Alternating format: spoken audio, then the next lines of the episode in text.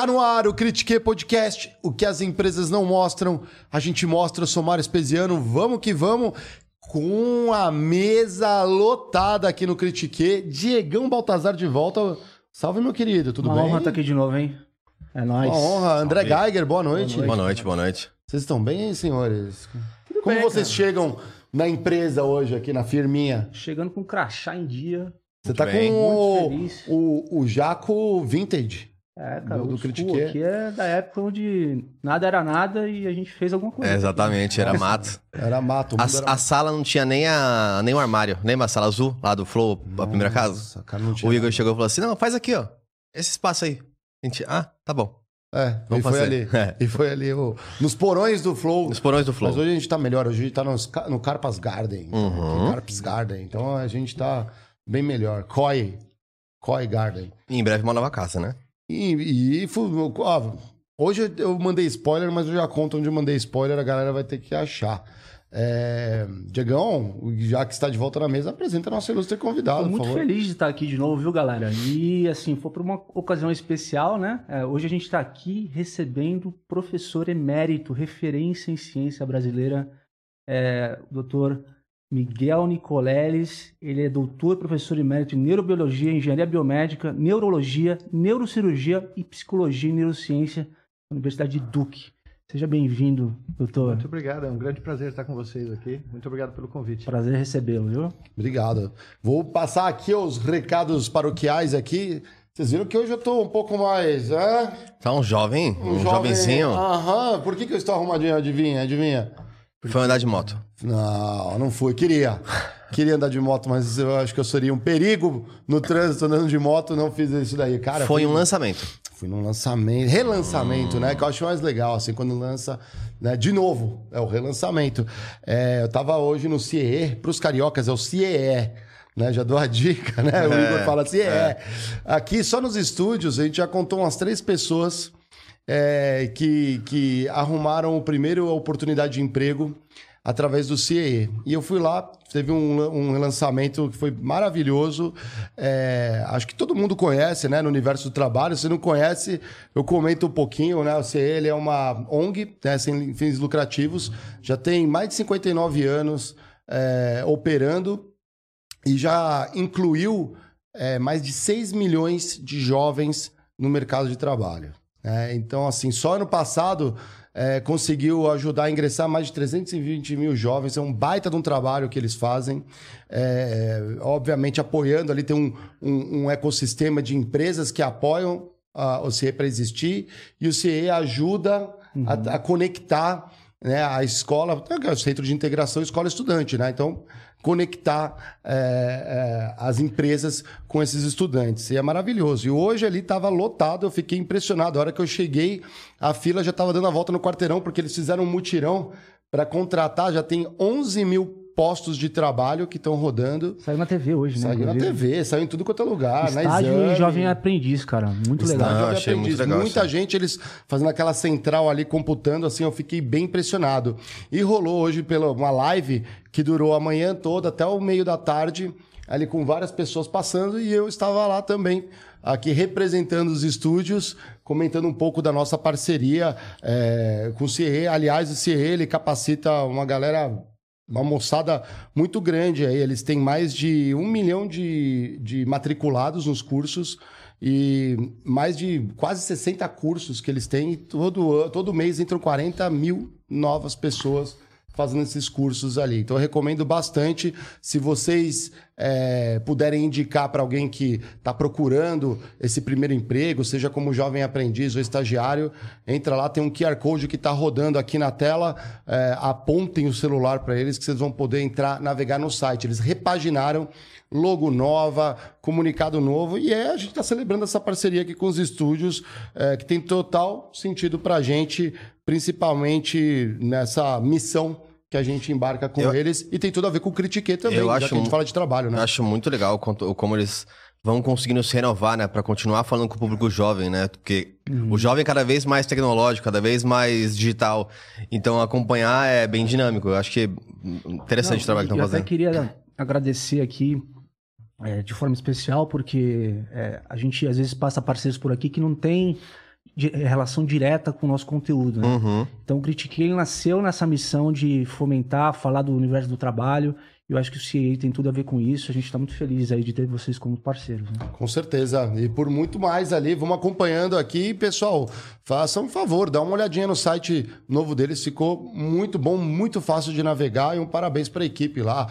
É, o Rodrigo Dib, a Tânia, a Lu, toda a galera lá que é muito especial é, dentro do CE. Estão fazendo um trabalho incrível e, essa, e assim, muito rápido. Aí, em seis meses repaginaram tudo. Tá perfeito. Vamos falar um pouco com o doutor Miguel aqui, gente, que a, a, a, gente gosta de começar normalmente pelas origens. Como que alguém vira um neurocientista no Brasil? É, é fácil, você, você fala assim, puxa, Mancebinho, vou ser neurocientista. Normalmente o pessoal fala assim, né? Quero ser jogador, bombeiro, né? É, tá bem abaixo de bombeiro, eu diria. é, é, bom, o meu caminho foi bem tortuoso, porque no final da década de 70, quando eu entrei na, aqui na Faculdade de Medicina, né? Era bem difícil você falar de... É, apesar que nós tínhamos já vários neurocientistas muito famosos, até fora do Brasil, era bem difícil você sair do ensino médio, entrar na USP e alguém falar de ciência, né? Mas eu já vinha desde o ensino médio, por incrível que pareça, eu sempre falo isso, que quem me levou para a carreira científica foi o único livro não, de não ficção científica do Isaac Asimov, que chamava O Cérebro. Uhum. E o cara escrevia muito bem, o cara né, era espetacular. Eu conhecia, evidentemente, ele da ficção científica, mas ele escreveu um livro sobre o que se conhecia sobre o cérebro nos, nos anos 70. E não se conhecia nada. Basicamente, era um livro totalmente estático sobre o cérebro. E eu fiquei fissurado com aquilo. E tinha o meu, o meu tio Valdemar, que era o meu, o meu grande inspirador, era médico, né? E que me levava nos jogos do Palmeiras, porque meu pai era corintiano, então não tinha alternativa, tinha que tio. uh, ele falou: ah, entra na medicina e depois você decide, né? Uhum. Então eu fui para medicina para ser neurocirurgião, por, por influência dele. E aí eu descobri que você podia ser cientista. Você podia, na realidade, tinha uma profissão chamada cientista, que foi uma descoberta incrível para mim, né? E curiosamente, eh, no meio desse da faculdade de medicina, numa madrugada que eu conto no meu primeiro livro, eh, eu estava no meio do plantão do pronto socorro mais absurdo, mais surreal da história do planeta, que é o pronto socorro, que era o antigo pronto socorro do Hospital das Clínicas daqui, onde você via de tudo, todos os dias, em milhares de exemplos, né? Eram uhum. 3, 4 mil pacientes por noite. Eu estava tirando uma folga e eu ouvi uma abertura de uma ópera tocando no meio da faculdade de medicina. Imagina uma dessa. Duas da manhã, abertura da, do Parsifal de Wagner, né? Eu falei, não, tem algum maluco fazendo alguma coisa absurda aqui, eu vou seguir. E quando eu sigo a música, que foi o que me tirou do bom caminho da medicina, que mudou minha vida aquela noite, eu encontro o professor, o professor emérito na época de neurociência da USP, que virou meu, meu mentor, né? Uh, preparando a aula dele. Toca o nome dele? É, César Timoiaria. Ah. Hum preparando a aula dele de neurociência para o curso, né? E eu pus a cara no anfiteatro, uma da manhã, só ele lá com aquela vitrola antiga, né? Tocando a ópera. É. Falou, ah, senta aí, vou te mostrar a minha aula de neuro, né? Falei, bom, já fiz neuro, já passei.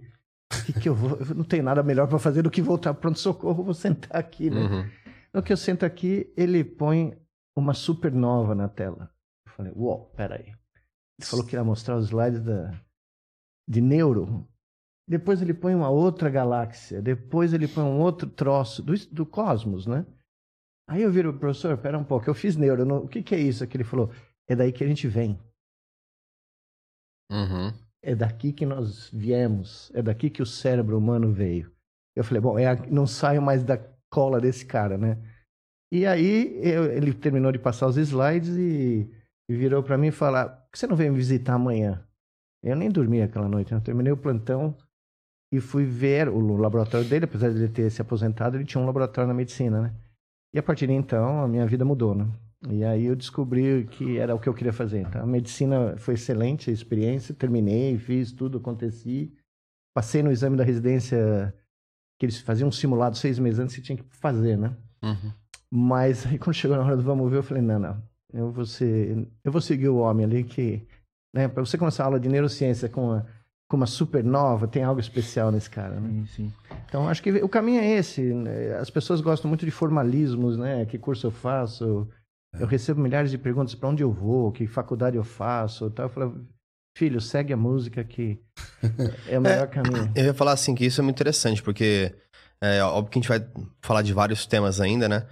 Mas eu sentia que, eu sinto que no passado as conexões ou as profissões, as projeções que a gente fazia era muito mais baseada em aquilo que a gente era capaz de enxergar. Então, talvez se você não, Uhum. não, não tivesse ou escutado a música e, e assistido essa aula, você não se se interessaria, né, por esse caminho Ah, maior depois.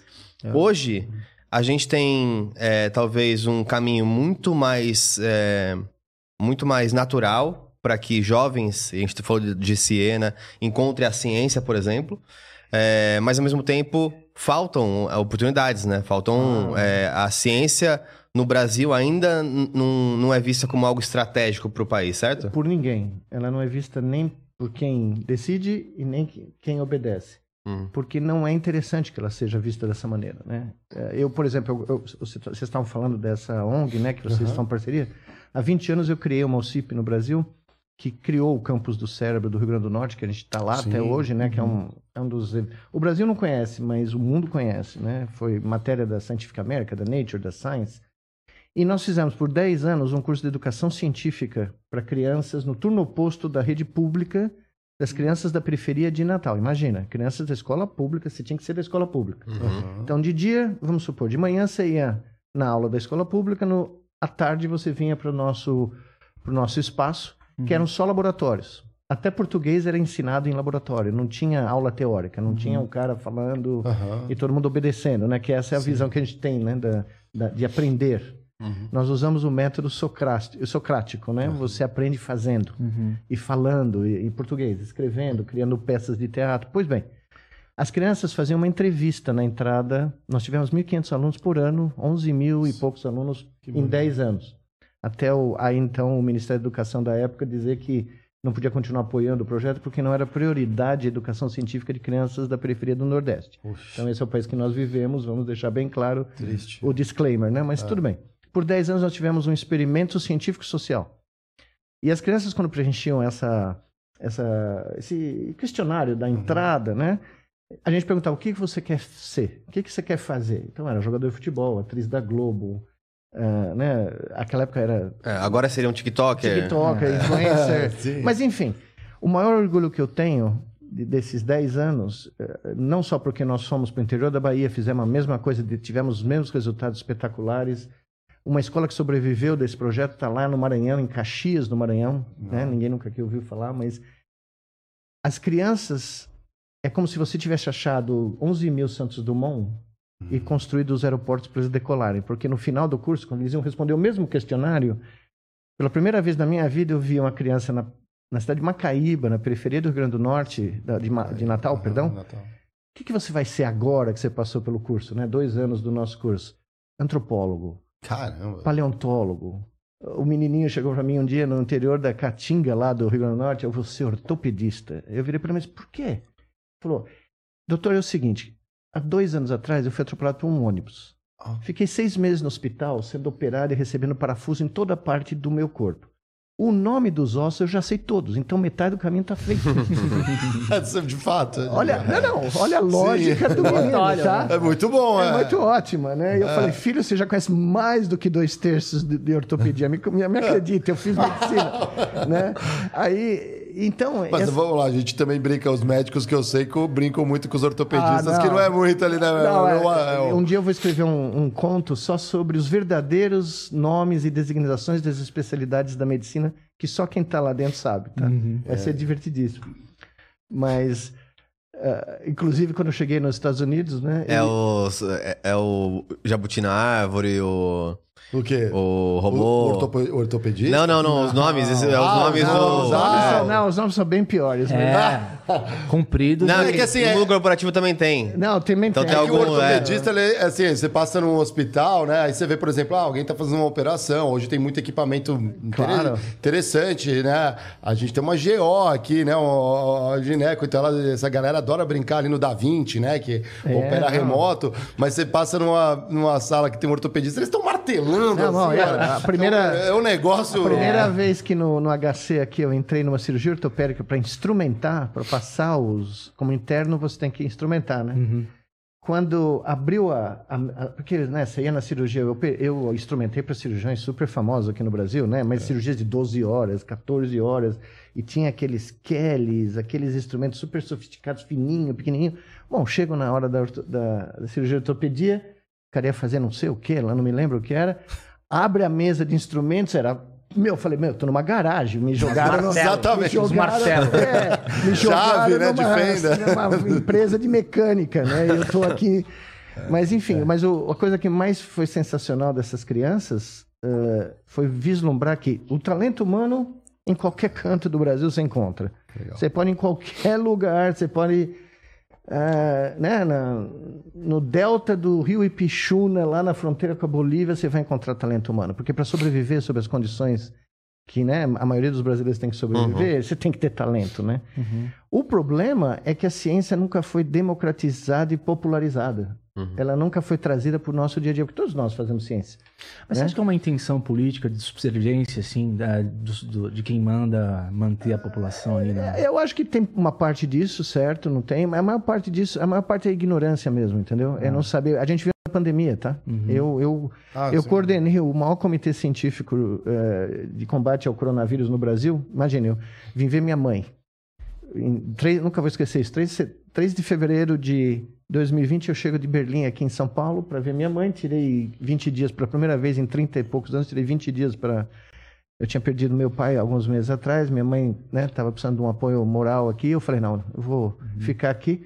Explode a pandemia, não podia voltar para casa. Nossa. Não tinha avião, você não podia entrar no país vindo do Brasil. Aham. E aqui eu tô aqui, comecei a né, falar no- na, na internet sobre o que precisava ser feito. Eu tinha um canal do YouTube de ciência que eu comecei na época da, da- logo depois da Copa do Mundo 14 aqui, mas que eu tinha abandonado. Eu reabri, comecei a né, conversar sobre o que essa pandemia significava. De repente eu recebo o, convite para coordenar esse comitê. E foi a primeira vez na minha vida que eu fiz ciência de guerra. Né, que é a ciência que você faz eh, a cada 24 horas, você tem que tomar uma decisão baseado no que é disponível. Não tem nenhum paper, não tem Uhum. uma reunião acadêmica, você tem que orientar nove governadores, dar recomendações para que eles tomem decisões que são políticas, não- nós não tomamos nenhuma decisão, mas a responsabilidade de aparecer com a análise técnica do que o momento, né, Uhum. era nossa. E de repente tinham 200 cientistas trabalhando conosco, de graça, espalhados pelo Brasil, e que você. A minha vida parou, larguei tudo que é neurociência e virei epidemiologista, que foi como eu comecei, na realidade, a, a minha, a minha vida de cientista. E aí ah, eu percebi como esse diálogo de alguém como eu, que sou um cientista profissional há 40 anos, com o mundo político, é, é virtualmente impossível. Entendeu? É, é, não não interessa a boa intenção, quão boa a pessoa é, quão legal, não é esse o problema. A linguagem é diferente, os objetivos são diferentes, a missão é diferente. E no, e no frigir dos ovos, a pandemia revelou né, no mundo inteiro, quando chegou no vamos ver, o poderio econômico decide o que vai acontecer. Uhum. E não a visão humanística da ciência. Então, então isso foi uma revelação para o mundo, para o mundo Sim, todo. o mundo. tá- a- a- eu Todo. achei por um momento que o mundo ia se unir durante a pandemia. Não, eu aconteceu. também. Pô, teve um momento que eu estava falando na BBC, na Inglaterra, estava falando com meus colegas na França, na Ásia, na China, na Índia, porque de repente a comunidade científica se uniu. Sim. A comunidade científica criou uma rede mundial, eh, talvez nunca vista, tá? Eh, Você literalmente falava com gente em, Nova Delhi, em Beijing, eh, o dia inteiro. Porque quando o Brasil explodiu em 2021, que foi a, a, a maior eh, índice de mortes da história do Brasil, o maior genocídio, né, o- a maior crise humanística, Uhum. humanitária, perdão, do É. Brasil, ocorreu nos meses de março e abril de 2021. A vacina não tinha chegado, É. né? O Amazonas teve aquele, a gama, a variante gama explodiu no Amazonas, nós perdemos 100 mil pessoas por mês. Hospital lotado, né? Hospitais colapsaram, Tinha- São Paulo quase teve um colapso do sistema funerário, ou chegou muito perto. É. Então, naquele instante, o mundo olhou para o Brasil. Então, eu me vi falando com cientistas da- de Nova Delhi, Porque a Índia estava tendo o mesmo Uhum. problema e ninguém sabia o que, que ia acontecer. E né? sem previ- lá, lá sem previsão de como vacinar um bilhão de pessoas. né? Não, foi uma coisa de louco. Os caras falavam para mim que eles olhavam do teto da universidade, do prédio, e vi, à noite e viam piras crematórias por toda a cidade, porque não tinha mais os crematórios não davam mais conta. Então era na rua, era no, supermer- no estacionamento do supermercado, no topo do prédio, onde pudesse, né? Era como se fosse um Mad Max, né? Uhum. Sim. Uma cena do Mad Max. E um dado claro que revelou essa questão da desigualdade do poder econômico justamente foi a distribuição da cobertura vacinal Sem dúvida. quando chegou a vacina, né? Sem dúvida. Foi outro fator. Eu- Tipo, 75% das vacinas produzidas ia para os países mais desenvolvidos. né? Então, mas foi, foi esse momento, para mim, que eu descobri. Primeiro, as duas faces da moeda. Primeiro, o desconhecimento da sociedade pelo impacto que a ciência pode ter na vida da sociedade. Uhum. Porque, de repente, todo mundo se deu conta, e ninguém fala isso, né? É importante enfatizar. Em menos de um ano, pela primeira vez na história, nós descobrimos um vírus e geramos múltiplas vacinas eficazes. Isso nunca havia acontecido, tá? Então foi, um- foi um- uma vitória eh, da, da ciência médica, vamos dizer assim, impressionante. Por outro lado, como você deixou muito bem, nem todo ser humano teve acesso a, a- a- essa grande conquista da medicina. Uhum. E, a- e essa distribuição das vacinas não foi decidida por uma lógica eh, eh, comunitária, vamos dizer, da espécie para salvar vidas. Ela foi decidida por outros critérios, né? Então, ao mesmo tempo, o copo estava meio cheio e meio vazio. Você podia provar para as pessoas que a ciência tem um impacto na vida delas e pode ser um impacto extremamente positivo. Por outro lado, nós não tínhamos poder nenhum, nós cientistas, para dizer para um, um cristão que lá ocupa uma posição de poder e falar: olha, filho, se você não fechar a sua cidade amanhã, vai morrer gente na rua. Uhum. Tá? O cara, é, mas eu não posso, a economia vai parar. Eu falei, mano, não existe economia Com sem pessoas- gente. Exato. Se, se todo mundo estiver morrendo, vai é, formiga não, não tem um plano econômico. Besouro não, não gera cálculo de inflação. Ou, ou, né? Não Uhum. calcula o PIB da colônia de besouro. É. Porque são abstrações que foram criadas na mente humana que passaram a ser mais relevantes do que a própria sobrevivência da espécie. Né? E é o que está acontecendo hoje em dia. Então, é muito para- paradoxal. Uhum. Por um lado, você sabe que nós podemos fazer algo pela, pela humanidade, enquanto cientistas. E por outro, nós não temos absolutamente nenhum poder para convencer ou para né, fazer com que os, os gestores entendam que esse é o momento crítico do planeta, não, não há dúvida alguma. Uhum. O doutor comentou sobre a É, questão Miguel, de... pelo amor de Deus, Não, eu isso, nem acredito não, nesse barato, gente- doutor, pós-doutor. é- aqui é, é duas coisas que a gente chama de doutor. Três, o advogado, o médico Ixi, né, e quem fez doutorado. E Sócrates também. Isso, exato. O, é, A dinâmica esse- socrática. Exatamente. Não, mas... mas... e ortopedista. Ah, o ortopedista já não é... Já, já, se não chamar, ele Já te não dá é uma doutor, retada. é ortopedista direto, cara. Chama- Martelo na mão. Não, quando, a gente, quando eu era aluno da faculdade, tinha os jogos no clube dos alunos da, da USP aqui, dos professores, né? Tinha um time, eu chamava o time do Amato. E os caras mais carniceiros, os back centrais, quartos zagueiros mais carniceiros do time eram ortopedistas. Então a gente dizia, a gente jogava contra eles, né? Os alunos jogavam contra esse time de vez em quando. Eu joguei várias vezes. E ele dizia que eles estavam gerando clientela. Porque Ah, é lógico. você ia disputar a bola com o cara que era Claro. zagueiro central e ele vinha. quebra todo, Ele né? vinha na correntinha, né? Então. Cara, agora você- agora você falou, eu lembrei daquele lance que o, que o Marcelo pisou lá no back, velho. Você Ah, viu é verdade. né? você viu os, os parafusos Haja hoje? Não. ortopedista. Você viu o número de parafusos que os caras tiveram que pôr para consertar A recuperação de um, de um atleta? É assim... mais de um que- ano e meio. É mesmo? Ah, Ou ele falou o médico do. Tinham falado que ele tinha luxado, né? Não, ele Essa teve era- uma luxação. Ele teve uma luxação do joelho, aparentemente, mas ele teve outras fraturas ali. Pô, que- meu Deus. O Luxan vai no... Não, eu espero que ele se recupere, porque É, foi muito. A profissão, né? no É, caso. eu, não, eu nem quis ver a cena porque eu achei tão. Mas evoluiu muito, né? Tanto que eu, Não, tanto é que você consegue, né? os caras não conseguem voltar pra ser profissional, assim. Eu, eu operei o meu pé, né? Fiquei um, um mêsinho e tava já pulando já. Você também, você tomou parafuso. Eu, é, eu também quebrei Ah, é, perna botou, também. mano? Não, eu, Cisalhei. vi, eu vi o começo disso. Nos anos 80. O meu tendão quebrou meu pé. É, né? A gente, quando. Cirurgia ortopédica, né? É. Começaram a surgir as hastes de fratura, os parafusos. E você olhava para aquilo e falava, meu Deus. E funciona, né? Funciona. É, nada que os engenheiros não possam ajudar um pouquinho ali. Não, no- sim, é. da- Dar um lado. Mas a gente tava falando da, da- do, do, da intenção ou do, de como a gente, os governos podem tratar a ciência como item estratégico, agenda estratégica Isso. nos países. E o que você comentou muito bem que é, parece que aqui no Brasil tem uma certa ignorância, mas eu, eu, a minha reflexão é muito em cima de a gente não consegue nem imitar. Porque é. se a gente tivesse, por exemplo, essa uma questão ideológica, tanto faz. Estados Unidos investe pesado em ciência. A China também. Então, assim, a gente poderia, por questão de lá, a Rússia anos e anos fazendo. Sim. Cuba desenvolveu a própria vacina. Né? Então, assim, a, a não, gente está bem é atrás, isso. né? Não, não é isso. Veja, o problema é o seguinte: todo mundo. Existe uma visão burocrática da ciência, ah. uma visão oficiosa, vamos dizer uhum. assim. Então, você vai ver em todo, toda palestra de gestores científicos mundo afora, eles vão te mostrar a curva de inovação. Então, eles mostram uma reta com países distribuídos nessa curva e no eixo X você tem uh, índice de inovação, número de patentes, número de papers científicos, número de citações, enfim, um polinômio lá que uhum. tenta usar técnicas de economia em ciência, o que eu já começo a discordar do começo, porque quantificar a criatividade humana não, não é assim. Uhum. E no eixo uh, Y, geralmente é uh, crescimento do PIB, o PIB per capita. E você vê uma reta, uma correlação de 0,9 porque você vê, países lá no topo da reta que investiram muito em inovação têm um PIB per capita muito mais alto. E o Brasil está sempre, desde os anos 80, quando eu estudo essa reta, o Brasil está sempre no miolo desse lugar, dessa reta. Ele está ali no meio. E, e, e, nesse período, nos últimos 40 anos, Coreia do Sul, Índia, Singapura foram passando o Brasil. Sim.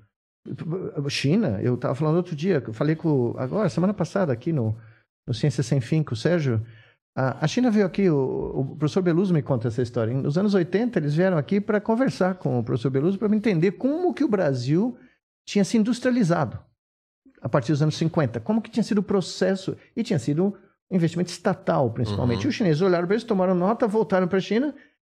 Ninguém fala isso, mas 50, 40 anos atrás, o programa espacial brasileiro estava muito à frente não existia programa espacial chinês. Uhum. Hoje, eles estão indo pousar na Lua daqui a dois anos. E aqui sobrou Alcântara. A Índia... A, é. Não, Alcântara foi dada. Alcântara é. foi emprestada e dada num acordo que ninguém entendeu. Eu nunca entendi. Eu visitei Alcântara, foi um dos momentos mais emocionantes da minha vida de cientista brasileiro, porque você chegou lá no lugar onde brasileiro lança foguete. É. Uhum. Né? Eu sou da geração Apolo. Eu, criei, eu cresci seguindo os caras lá. Um dia eu cheguei na NASA, fui dar aula na NASA, fui ver né, o, o lugar e tal, e de repente eu chego no meio do lugar nenhum no Brasil com uma base espacial. Foi um momento histórico para mim, né? Uhum. Mas enfim, os chineses pegaram, olharam e falaram: bom, o capitalismo de Estado brasileiro conseguiu trazer um país agrário para produzir avião. É, para ter a Embraer, para ter. Uhum, que é um colosso. Que é um né? colosso. Eu, é. eu queria contar depois essa pedra, uhum. nunca contei. Eu, quando viajo nos Estados Unidos, né, 30 e tantos anos, sempre avião da Embraer, os jets uh, regionais, né? E o minha, meu hobby favorito é sentar do lado de um americano. O americano senta, pede o uísque dele. Eu, né? E o americano gosta de conversar. Eu chego para ele no avião e falo: Tudo bem, tudo bem. Você sabe quem faz esse avião que nós estamos voando? E o cara tomando o uísquezinho, relaxando. Eu falei: Não, não. Não, ele é feito no Brasil. Aí o cara já fica todo tenso, né? Fala: Não se preocupe, nós temos know-how, nós inventamos barato um cara chamado Santos Dumont, aí eu começo a minha, ah, a minha é catequese, né? Então, principalmente cruzando os Estados Unidos, são quatro horas. É eu... muito louco isso, né? Porque eles têm na cabeça que foram os, irmãos, os, os irmãos Wright. Não, eu né? contei essa é. história para o Sérgio. O, quando os irmãos Wright voaram na, no meu estado, onde eu moro, na Carolina do Norte, na praia, né? Muito famosa lá da costa da, da Carolina do Norte. No dia que eles voaram, o jornalzinho de Toledo, em Ohio, que é de onde eles eram, onde eles tinham a bicicletaria deles, publica a seguinte manchete. Uh, meninos da terra natal copiam o grande Dumont. E esse facsímile desse jornalzinho foi recuperado por um biógrafo do Santos Dumont americano. Então, o Santos Dumont era uma celebridade nos Estados Unidos. Antes dos irmãos Wright voarem. Mas tá? é aquele famoso soft power, né? Que existe. Não, é o, não, não, não. Esse é o famoso Tom Jobim descrevendo a sociologia nacional. Nós somos os maiores matadores de heróis do planeta. Olha, eu conheço o planeta inteiro, traz para frente, né? Não tem lugar no mundo que tenha um prazer, quase um fetiche de destruir os seus heróis. Uhum. O cara se, se distancia da média, o cara faz algo diferente, o cara Santos Dumont, o cara voa. Ah, mas ele só voou 80 metros no primeiro voo. Exato. Mas ele voou de, de Deu uma fra- voltinha de Ele deu uma balão. voltinha em volta da Torre Eiffel. É, Uau, em 1901. Exato. É. É, Os caras falam, né, do- dos dirigíveis, né? Dos grandes dirigíveis da história, o Zeppelin. Ninguém sabe que o Mr. Zeppelin construiu o seu primeiro dirigível, Baseado. deixou no ar, porque não sabia controlar o dirigível. Não tinha como controlar, era um balão. É. Mas era gigantesco, mas não sabia controlar. Aí o Santos Dumont vai lá, contorna a Torre Eiffel, o Zeppelin. Eureka! Como o Santos Dumont não escrevia patente, não não estava nem aí, o Santos Dumont doou o- os mecanismos de controle né, que ele tinha inventado, o Zeppelin pôs no, no dirigível dele e ganhou fortunas. Mas até o Santos Dumont voar, o Zeppelin não tinha a menor ideia de como controlar o balão dele, entendeu? Sim. Então, isso tudo volta ao nosso ethos da pergunta que vocês fizeram: por que a ciência no Brasil não é valorizada? Porque o sucesso não é valorizado. Porque o ethos nacional não é valorizado do, do- de- da gente realizar, da gente fazer, da gente eh, poder. Quem, quem- essa criança que nós estamos conversando aqui, da periferia de, de Natal, que de repente se transforma num, num gênio, né? Eh, Porque eu vi isso, tá? Eu vi crianças que podiam ir para qualquer escola do mundo e foram para Harvard, para onde for. Aí elas olham para o país delas e veem o que o país delas valoriza, o que o país delas chuta para cima. Quantas estátuas do Santos Dumont tem espalhadas pelo Brasil? Quantas estátuas tem dos irmãos Wright ou do Neil Armstrong espalhadas pelos Estados Unidos? Você entende? Uhum. Esse- essa sociologia do sucesso, essa sociologia do, do valorizar o inédito, o inovador, o disruptor, o que vai contra a mediocridade, não existe aqui. E isso é um fator determinante porque não tem o Steve Jobs andando pela rua. Não que eu goste dele. Eu me encontrei com ele e não achei nada simpático, mas eh, não tem o Steve Jobs andando aqui na Vila Prudente. Ele está aqui, tá? Tá aqui, tá andando em qualquer canto aqui da, Uhum. da Zona Leste de São Paulo. O problema é que se ele sair do, da média, puser a turtleneck dele e dizer vou inventar um novo iPhone, os caras vão rir dele. Você, Entendeu? você não acha que isso pode ser uma consequência também, ou causa? É difícil misturar as coisas, né? Mas do investimento. A gente falou do benefício do investimento estatal para a industrialização. Sim. É, esse poder do Estado é, talvez não, não, não- não misturou um pouco essa, essa questão de, do não nacionalismo, porque a gente passou por um, mo- momento nos últimos 70 anos, né, de 50 até agora, pela ditadura, por ondas de, de esquerda no poder, de direita no poder, então a gente é uma democracia jovem. Nesse sentido, será que a gente não conseguiu construir ainda o que para os Estados Unidos que aconteceu talvez uns 100 anos antes, essa Né? Não, Eu, Discussão. tenho, eu tenho uma posição um pouco diferente. Quando a Guerra Civil Americana ocorre, né, eh, 1861, o Brasil está em guerra com o Paraguai. A Inglaterra não podia comprar algodão dos Estados Unidos porque tinha um bloqueio do sul dos Estados Unidos pela União, né? Uhum. Pelo Lincoln bloqueou lá o- os portos, os portos da- do sul dos Estados Unidos. Então, o algodão que era quem alimentava a indústria têxtil, eh, né, que tinha sofrido a revolução industrial na Inglaterra, vinha dos Estados Unidos. O que aconteceu? Começaram a comprar de nós. O algodão do Brasil começou a fomentar Manchester, a cidade de Manchester, que era a capital da produção têxtil. Naquele instante, é como uma largada de uma corrida de 100 metros, tá? O Brasil e os Estados Unidos tinham as mesmas condições. Aliás, a Guerra Civil Americana foi muito mais devastadora do que a Guerra do Paraguai. Apesar que ela foi devastadora, não só para o Paraguai, para nós também. Né? Então, naquele momento, os dois países tinham quase que um cordão umbilical entre eles e eles estavam na saída de largada ah, dessa corrida. Vamos dizer, vai, o século XX foi a corrida que eu estou me referindo, tá? Nesse instante, os Estados Unidos falam o seguinte: hum, não dá para ser só algodão. Não dá para ser só whatever que o Sul produz. Nós vamos começar a importar cientistas da Europa, nós vamos criar universidades eh, de ciência, não só de religião, de direito. Nós vamos criar a Johns Hopkins University no sul dos Estados Unidos, em Baltimore. Tá? O Johns Hopkins deu um milhão de dólares logo depois da Guerra Civil para criar uma universidade de pesquisa. Não era uma universidade Quem de era fazer... John Hopkins? Johns Hopkins é o criador dessa universidade. Era um, Ah, tá. bilio- um bilionário, seria Bilionário. hoje, né? Um cara com muito dinheiro. ficou muito famoso popularmente no Brasil, porque era quem gerava estatísticas durante a pandemia. E, Que vem dessa cultura de É, mas- doação, né, dos Estados Ah, Unidos. tem também. é. Mas o que eu quero dizer é o seguinte: naquele instante, o plano de negócio do país Estados Unidos foi apostar, depois de uma guerra sangrenta que matou mais de um milhão de pessoas, oficialmente, tá? Eu moro na Carolina do Norte. Até hoje os caras encontram na Carolina do Norte uh, cartucho da guerra, uh, bomba que não explodiu, granada, sei lá, uhum. no, na floresta, né? Enfim, naquele instante os dois países estavam em pé de igualdade. Uhum. Então o Brasil ainda era um império, virou uma república logo depois, né? Uhum. E os Estados Unidos decolou na sua industrialização, né? Só que ele também abraçou a cultura da inovação começando com um processo educacional que deixou de só ser o troço de fazer escola de teologia, escola de direito, para criar escolas de engenharia de ponta, escolas de medicina, es escolas que produziram tudo aquilo que os Estados Unidos veio a tirar vantagem 40 anos depois na Primeira Guerra Mundial, 30 anos depois, 40, é, tá? Uhum. Então, os países estavam na mesma posição. E se qualquer coisa, o Brasil tinha uma vantagem, porque ele tinha estabelecido uma linha de comércio com a Europa agora porque a guerra civil não permitia que os Estados Unidos fizessem isso, tá? Uhum. Mas aqui, o peso do colonialismo foi muito mais profundo. Ele quase que entrou no nosso DNA, entendeu? Então, essa cultura de nós não somos capazes de fazer, ou quem vem daqui não é capaz de competir com os caras de lá, o que é uma falácia, tá? Uhum. Uh, completa, uh, influenciou demais o nosso modo de encarar como se constrói um país. Uhum. E, evidentemente, nós temos discrepâncias né, desigualdades gigantescas, né, uh, que a gente conseguiu solucionar. Então, tudo isso é um caldeirão é. que não nos permitiu nem acreditar na gente. Por exemplo, acho que você falou uma, uma frase que eu tento bater nela há anos.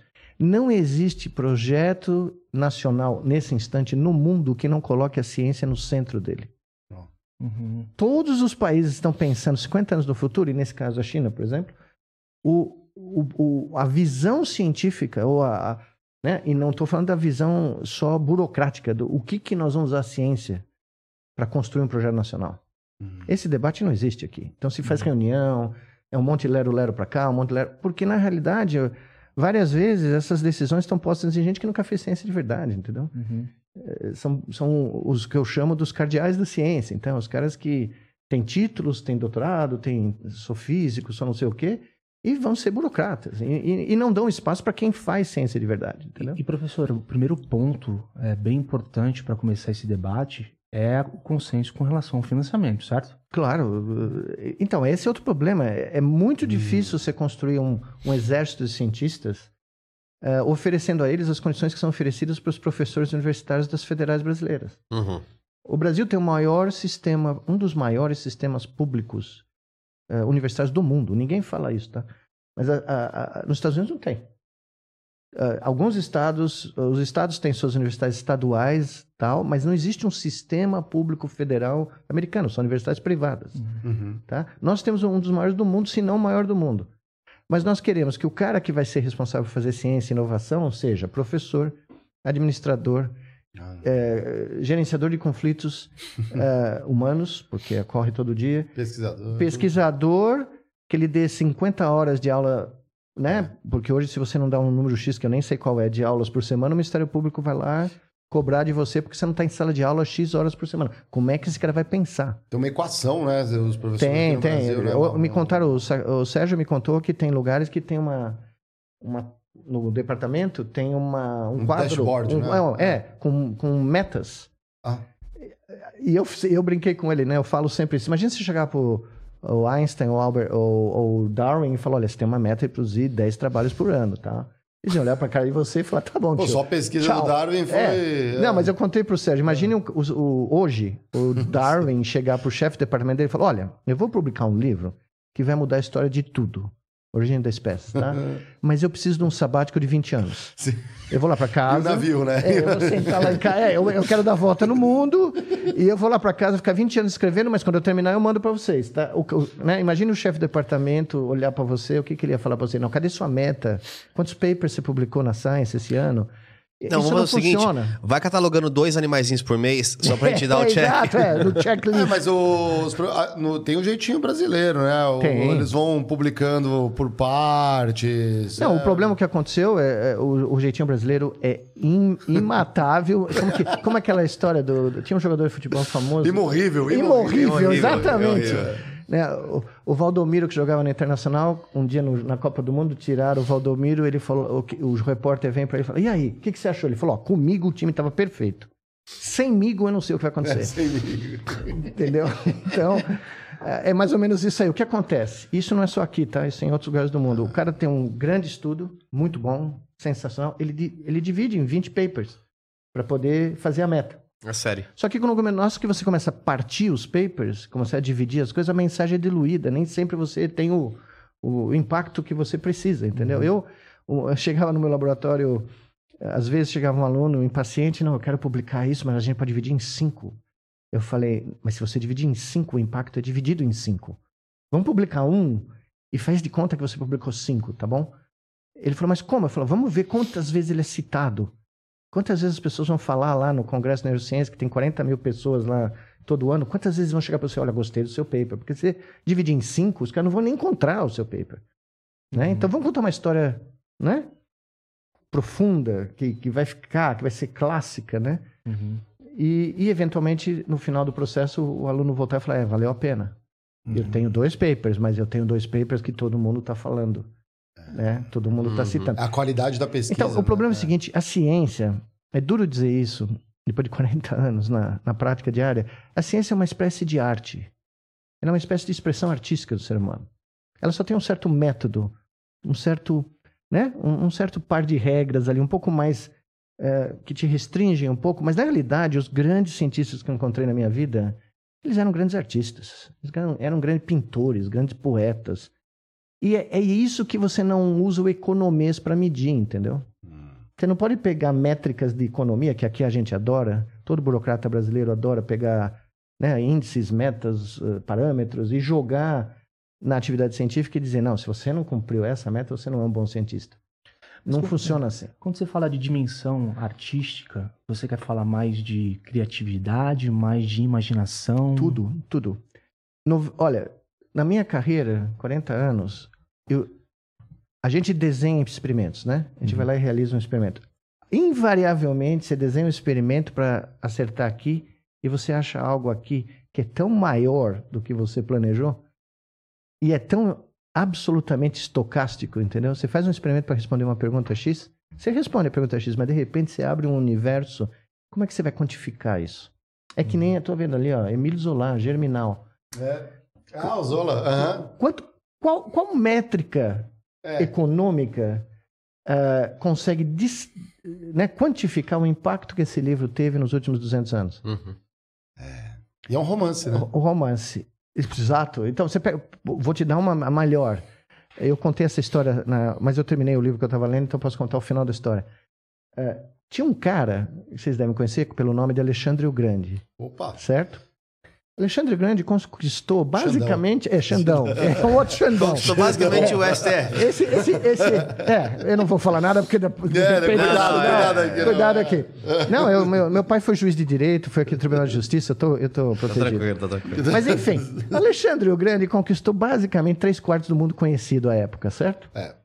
E chegaram um dia para Alexandre o Grande e perguntaram: Olha, você matou o Darius aqui, imperador do Pérsia e tal, e o Darius tinha essa caixa de cedro preta, que era a caixa onde os, as divindades persas doaram para ele, porque ele era o grande imperador persa. E você tem que pôr dentro dele a coisa mais preciosa que você tem. A sua maior riqueza você tem que guardar nessa caixa, fechar e carregar com você nas batalhas, porque agora que você é um imperador persa, porque ele virou, né? Uhum. Ele era da Macedônia, é, ele era Macedônia, grego, mas é. ele, ele virou. Ele foi o único ser humano na face da terra que era imperador da Grécia, faraó do Egito é. imperador persa. Tá? Não é pouca porcaria, né? Acima dele, só o Deivinho. Que ganhou é. Salve, Deivinho! É. Esses palmeirenses são demais. Né? Então, né? aí o Alexandre Grande falou: Eu sei o que vou pôr. Porque ele tinha que carregar em batalha para ser protegido pelos deuses persas, tá? Eu vou pôr a cópia da Ilíada que o meu professor, um certo Aristóteles, me deu. Anotada. Aí o sacerdote persa falou: Você vai pôr o quê?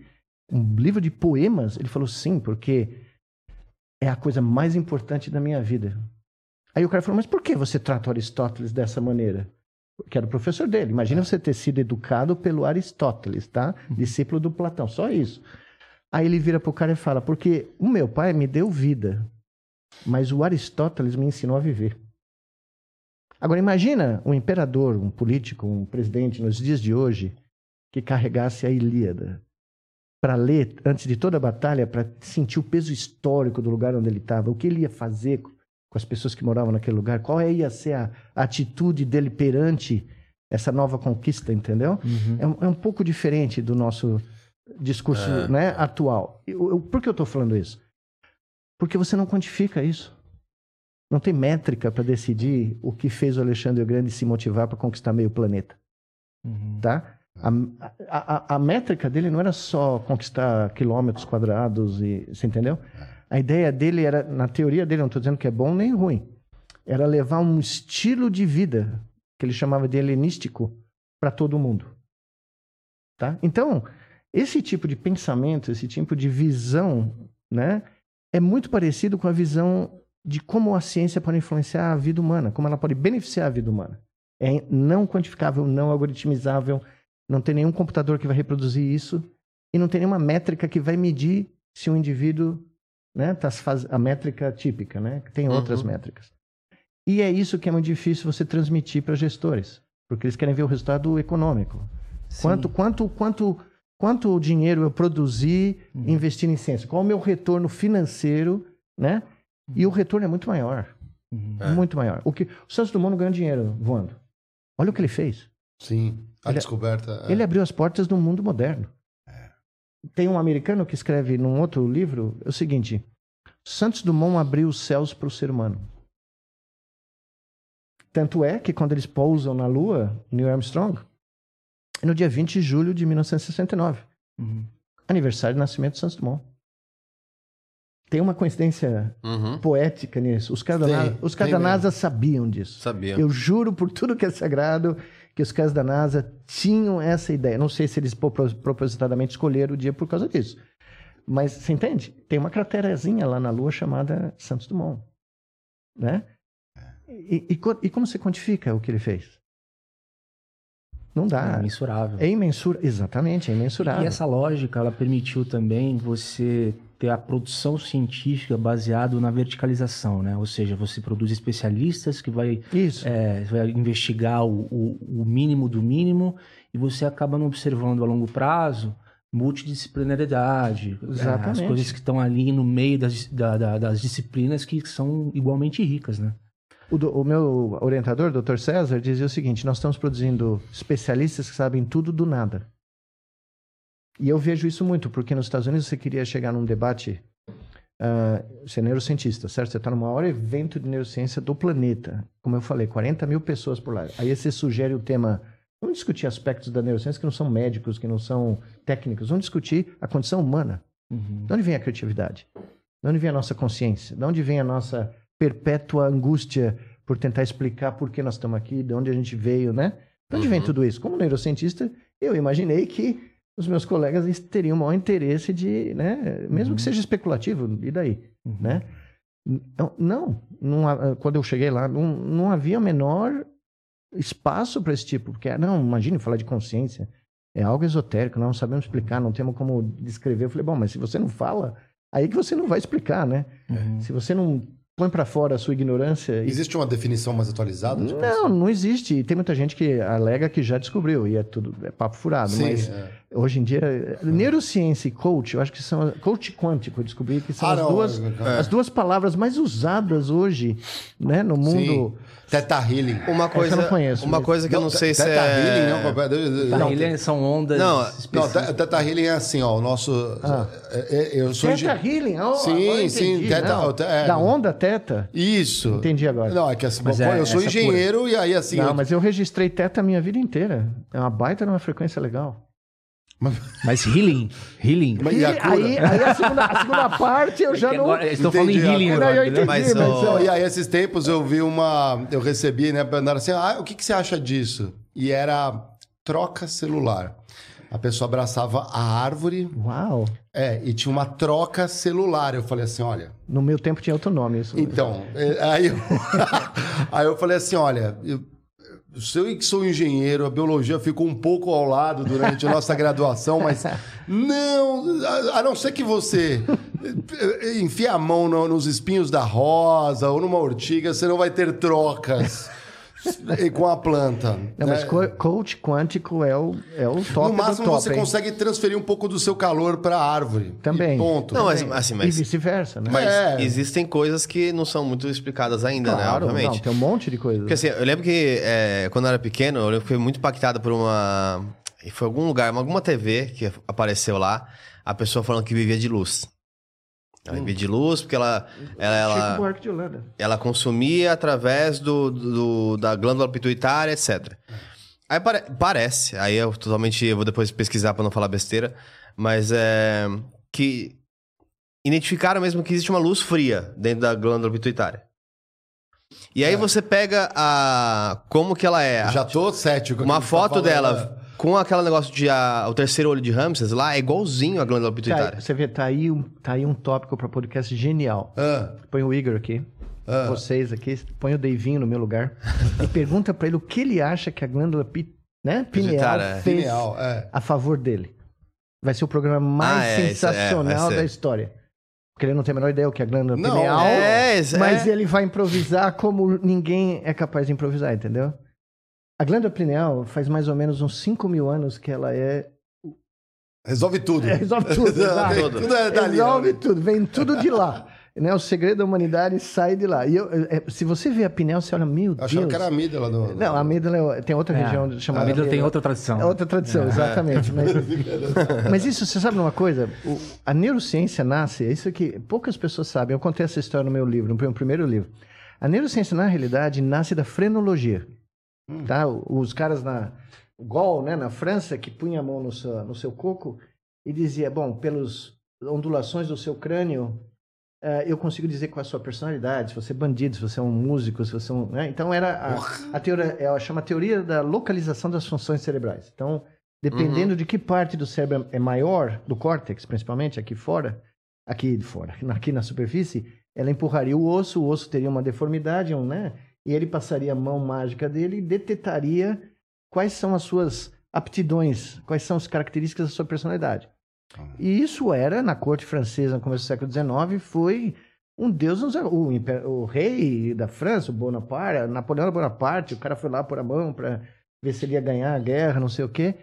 E depois, evidentemente, foi. Né? Só que a tradição de localizar funções dentro de áreas circunscritas do cérebro vem deles. E a neurociência evoluiu, ressonância magnética, toda a sorte, mas a- a- por incrível que pareça, a teoria dominante, quase 200 anos depois, continua sendo uma teoria derivada Uhum. originalmente da frenologia. Melhorou muito, claro que não é a loucura que os caras falavam. Só que no momento quando eu me lembro, quando eu e meu, meu orientador americano começamos a desafiar essa teoria com os nossos experimentos, mostrando que não, que uma função era distribuída por tudo, que não tinha um calombozinho só. Aham, sim. né?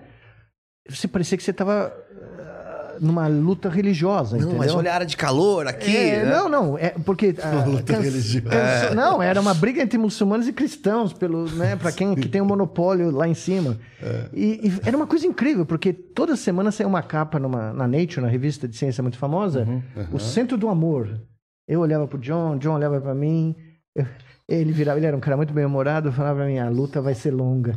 Eu falei, e sangrenta, né? Porque, a- como é que você vai brigar com, Com a luta- o, o loco do amor? É, loco do né? amor, O é. centro cerebral do amor. E, e, e era toda semana um, o centro do ódio, o centro não sei o quê. E aí as coisas foram se mostrando que os caras estavam medindo só o pico da atividade lá, 99% do, do máximo, e ignorando tudo o resto. E quando você baixava o threshold e punha lá 50%, metade do cérebro ligava, entendeu? Entendi, Então entendi. isso era um dos truques que a gente foi descobrindo, ao longo- demorou 10 anos para isso ficar claro. E aí quando a gente começou a registrar grandes quantidades de neurônios simultaneamente, que foi o que eu fiz, a gente começou a ver que, meu, estava em todo lugar a informação. Você mexia o seu braço, o macaquinho mexia o braço, acendia, né, todo o fronto parental inteiro aqui ligava e não era a coisa que os Aham. frenologistas tinham falado lá atrás, tá? Então isso causou um alvoroço. Imagina. Então, e é isso que eu falo. Não adianta fazer ciência por decreto. Você não, você não vai ditar o que um cara com talento científico vai fazer. Você tem que deixar o cara, você tem que reconhecer que o cara tem talento e, né? Não vai ser todo mundo, mas vai ser uma grande parte é, de pessoas que vão transformar suas áreas se elas tiverem liberdade. Ou seja, deixar ele abrir um universo de investigação. Claro, Interessante. Claro, então você tem que ter. E essas um... descobertas também podem ser refutadas no futuro. Claro, tem que estar aberto, óbvio. Né? Mas veja, se você desenvolve, que foi o nosso projeto no Rio Grande do Norte, nós conseguimos. Uhum. Apesar deles o governo Temer passar o tal de Mendoncinha, que um dia eu preciso encontrar ele pessoalmente, ainda não encontrei, preciso dizer alguma, que era ministro da Educação à época, uhum. né? um, um, completo. Uhum. É, esse eu posso, não é o Xandão, então eu posso falar, um completo Pode. idiota. Uh, o que eu vi com essas crianças no Rio Grande do Norte foi exatamente isso. Vamos dar para eles a oportunidade. Não é dar conteúdo, vamos dar para eles as ferramentas cognitivas do aprendizado. Vamos deixar eles desenvolverem essas aptidões. Meio Waldorf, né? É, não, não, não, não. Eu, eu, falava que era um casamento não regulamentado da época entre o Paulo Freire e o Santos Dumont. Vamos casar o Paulo Freire e o Santos Dumont no sentido de dar liberdade para essas crianças aprenderem, né?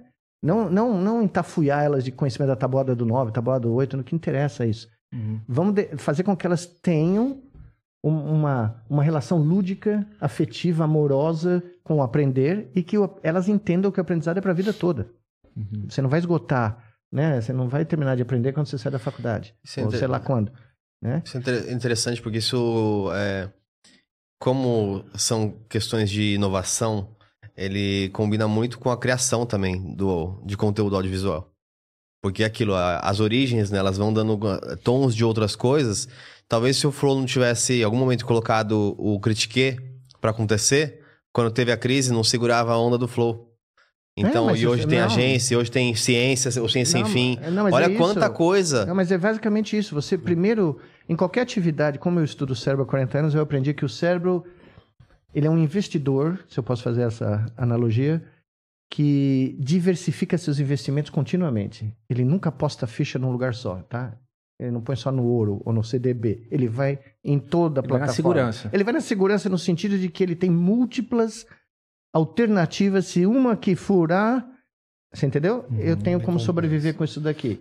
Ele é um contínuo uh, criador e simulador de cenários. Uhum. Tá? Ele está uhum. continuamente simulando cenários para a gente poder se dar bem, sobreviver, né? E eu aplico, apliquei isso na minha, na minha carreira científica. O meu laboratório não tinha uma linha de pesquisa única.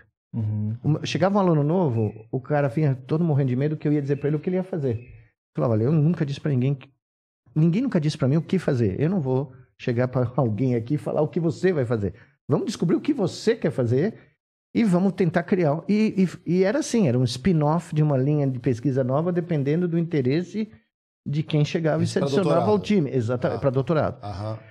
E de repente, meu laboratório tinha 20 linhas de pesquisa. E os caras nos Estados Unidos são extremamente especializados, né? Então, é. chegava um cara para mim no congresso e falava: ninguém consegue prever o seu próximo passo. Eu falei: esse é o ponto. Porque no momento que vocês conseguirem prever o meu próximo passo, eu sumi. Se eu virar previsível, é que nem um atacante, é que nem um número 9. Se o, se o goleiro souber qual é o próximo passo do, do, do, do 9, acabou a vida do 9. Uhum. Né? E, e mais interessante do que isso é que eu consegui transmitir socraticamente para os meus alunos que ser neurocientista não era ser especializado num equipamento, ou numa visão, ou numa teoria, ou num problema só.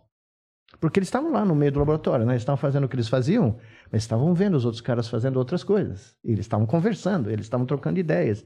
Então você estava dando uma formação para esse povo ampla do que é neurociência. E uma formação que não era só tecnológica, era uma formação humanística, do que era a nossa missão, o compromisso né, com a sociedade que paga para a gente. Né? Porque no mundo inteiro a ciência básica é paga pelo, pelos contribuintes. Né? Uhum. É verdade. Né? No mundo todo. É.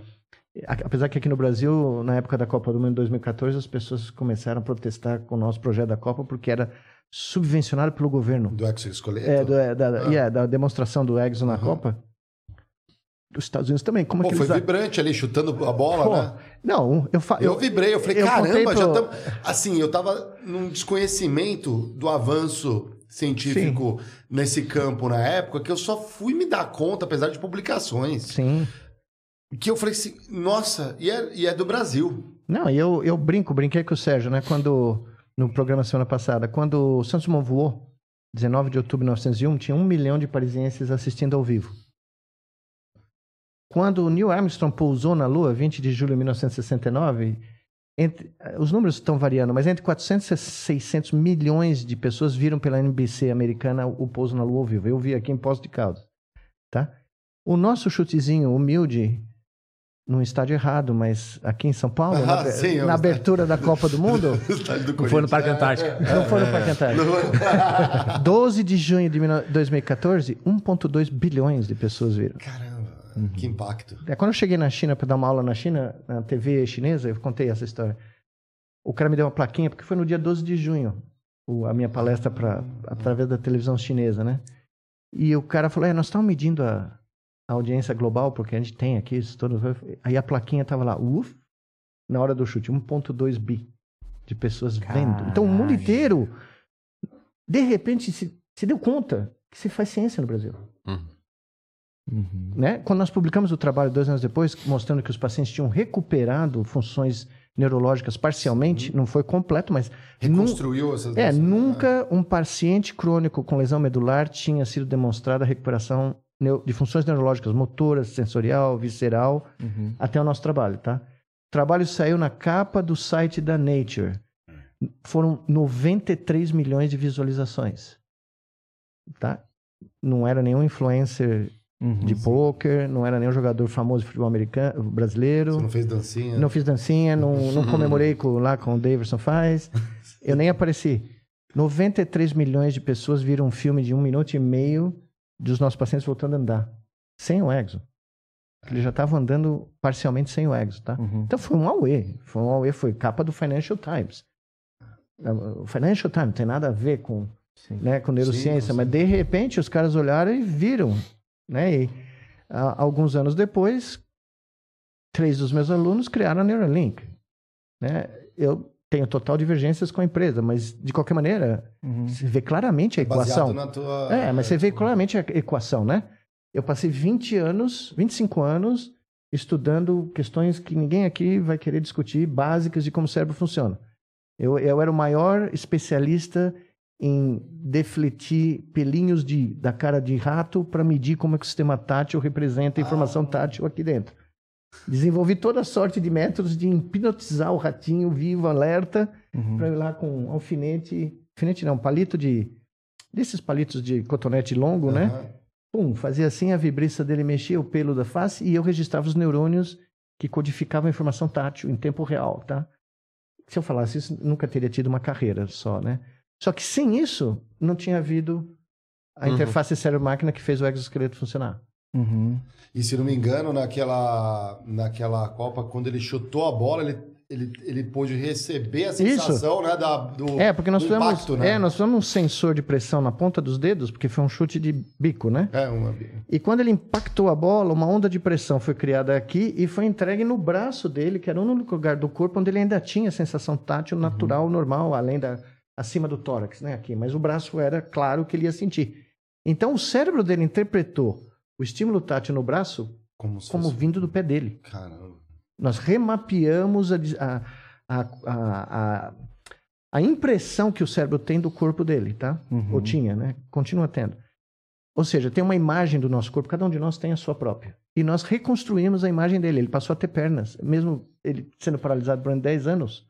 Ele voltou a ter aquela imagem neural do corpo original dele, né? Uhum. E no que ele bate na bola, eu estava atrás dele, eu estava dois metros e meio atrás dele, né? Eu vi a perna inclinar para trás, que demora um pouquinho, né? Uhum. E eu tinha o meu celular, estava no chão aqui, né? Eu estava contando os segundos, porque era, tinha que ser às 3 e 20 não sei o quê, né? E, e eu tinha passado o, o- o ano mais horrível da minha vida, por causa da pressão, né? De fazer um barato desse. Eu estava atrás do cara, o celular no chão, na grama. Eu vejo a perna vir para trás, eu falei, vai funcionar, né? E passou um filme na minha cabeça, e tudo, todos os ratinhos, todos os, os, Os chips todos implantados. os chips, todos os caras reclamando dos papers, todos os editores, chefe de departamento, imbecis ali, imbecis aqui, né? Eu só não critiquei isso. E, quando- né, é. é, e quando a perna do cara, do Juliano, desceu e chutou a bola, sabe quando você vê o... Ah. Não, foram 35, 30 anos da minha vida, né? O ahá. Tá ali, É. né? As pessoas, não, mas o cara só chutou a bola, o cara só fez isso. Eu falei, meu, gente, o você cara, tá ligado o cara que- tinha 10 anos de lesão completa no meio do espinal. O cara era um atleta olímpico. Agora ele é um atleta paralímpico, capaz de ir para a Olimpíada agora. O cara tava numa cadeira de rodas há 10 anos, de repente ele tá de pé, pensando em chutar uma bola, e ele chuta a bola na abertura da Copa do Mundo no país do futebol.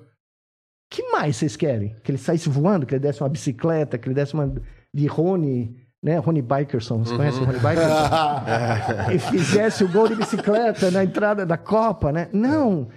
Mas aí você É, vê. é que o pessoal às vezes tem- subestima a ciência ou a tecnologia é, é, no curto prazo Então, e superestima a longo prazo, Mas né? por Tipo isso assim, há que 30 anos vai ter carro voador. mas Não, por isso que eu tô te falando que é arte. O que, que pode ser mais poético do que um jovem quase. Ele era paraplégico, né? Mas o É. que pode ser mais poético do que um jovem paraplégico brasileiro usando uma interface cérebro máquina para dar um chute da abertura da Copa do Mundo no Brasil? No país do futebol. Uhum. Nossa, né? No- Então, é é por isso que eu digo, a nossa cultura nunca abraçou a ciência. Uhum. Tá? Nós abraçamos a música, nós abraçamos várias outras coisas que são maravilhosas, mas nós nunca abraçamos a ciência como parte do nosso DNA. O, o né? professor comentou do, da tendência, por exemplo, nos Estados Unidos, das universidades buscarem um pouco mais de uma linha especialista Ah, de sim. atuação. Mas quando a gente olha um panorama mundial, as pesquisas em neurociência, neurotecnologia, é, existe alguma, é, é, é, digamos, polos Ah, de sim. conhecimento ó, e campos de estudo específicos? Sim, sem dúvida. Eu esqueci de mencionar que aquilo que começou no Ratinho, né? Aham. Em, em 89, quando eu cheguei nos Estados Unidos, hoje é uma indústria de 8 bilhões de dólares. Neurotech, a última análise que a gente tem é que o, no ano passado ela Caramba. movimentou 8 bilhões de É dólares. muita coisa. E está começando só. É, só é, é uma empre, é uma indústria que se prevê que ela vai superar a indústria do coração. A indústria do cérebro vai superar a indústria do coração, que começou nos anos 50 Uhum. e que movimentou por volta de 30 trilhões de dólares na sua história. Caramba. A indústria do cérebro pode ser 10 vezes maior. Porque existe mais de um bilhão de pessoas hoje no mundo sofrendo de algum problema do sistema nervoso central. Professor, aí quando a gente fala de fronteiras a ser ultrapassadas, né? É, a gente está falando aí de uma lacuna que vem desde a, por exemplo, vamos pegar um recorte aqui, 2014, do exoesqueleto até Neuralink. Quais são as lacunas que o senhor enxerga Uhum. que são hoje presentes para a ciência ter que é, perpassar e dar um novo salto no entendimento do sexo, sobretudo sair de uma perspectiva de avanço da medicina, onde a gente tem uma perspectiva biológica ali, neurobiológica, para uma questão de, por exemplo, eletricidade, você digitalizar o cérebro, fazer novas tecnologias utilizando o cérebro. Se puder só fazer um ponto, até pra gente aí entrar nesse ponto. Coloca aí o vídeo, Lucão, que é a evolução daquele Boston Dynamics, do primeiro... Cachorrinho lá. Que hoje faz as piruetas, todo mundo fala. Ó, ó 85 como que era, 85. Esse vídeo é muito bom, é um Eu minuto. conheço o fundador e fui aí várias vezes já. É? É, esse cachorro que vocês vão mostrar, quando vocês mostrarem esse cachorro, esse cachorro é de um amigo meu, Alan Rudolph, que financiou a Boston Dynamics. Olha lá, que da hora. Não é esse aqui, mas o cachorro o Big Dog. Talvez vocês tenham. É Ah, ele vai- aqui, ele vai começando, Dog é, ele vai começar, Ele né? lá. O Big Dog é, é a imagem e semelhança de um cachorro do Alan. Caramba. Porque o Alan era diretor da DARPA. A maior em- né, agência de financiamento da- do, do Uhum. Pentágono, né? Uhum. Só que a DARPA tem projetos outros, né? E o, o Mais Alan, bélicos, né? o Alan fez um desafio para Boston Dynamics para criar um cachorro robótico. Hum. E eles foram na casa do Alan ver o cachorro do Alan. Então tá imortalizado para todos os tempos. O cachorro do meu grande amigo. Pô, É, eu dá cambalhota esse- é, já. É, exato. Não, você, você não consegue derrubar mais. O centro Então, de gravidade dele e é... o meu ponto é, eu- é fenomenal, é um feito de engenharia extraordinário, Aham. tá? O nosso cérebro é muito superior do que isso. Uhum. E nós não damos o devido valor pro nosso A gente faz querido... isso assoviando. Não, É, é, não, né? é, Isso aqui levou, né? E olha, você vai ver, não sei se vai mostrar o Big Dog, porque o Big Dog é sensacional, né? É o mais, o mais recente, né? É, Acho o mais que... recente. É, mas é. tem atividades que a gente uh, ocupa, mas responde o- Não, mas a sua o- pergunta é, é Aí- vital. aí- e por isso que, assim, a, a conexão é... Como é que é mecânico e é uma coisa já isolada, é mais fácil você ver claramente a evolução sem as grandes lacunas, só, pra, né? só pra dar um ponto de Acho fundo que que, a gente é tava o- conversando. Cara, eu tô, eu tô há sete dias de uma cirurgia, maneira de cirurgia é, oncológica, onde eu saí da UTI, eu não tinha absolutamente nenhum movimento do lado esquerdo do corpo, porque pegou o lobo frontal do lado direito. Tá. Cara, domingo é, aconteceu um episódio de eu simplesmente ver meu movimento do punho voltar, que eu não tinha. Sim. Isso me possibilitou comer, Claro. me locomover, É uma me virar. Tá. E isso pra mim é um milagre. É. Acho que talvez. Mas essa é a plasticidade que eu te falei. É, mas talvez 10 anos antes, se eu tivesse feito essa cirurgia, eu não ia ter conseguido o, o que eu É, consegui, assim. não, porque sem a, a- dúvida. A, medicina, ela vem avançando. Vem, vem. Mas aí, é, eu- a minha pergunta é: quando a gente vai para novas tecnologias, onde a gente quer empoderar o ser humano, que tipo de fronteira ainda tem para passar para que a gente possa avançar?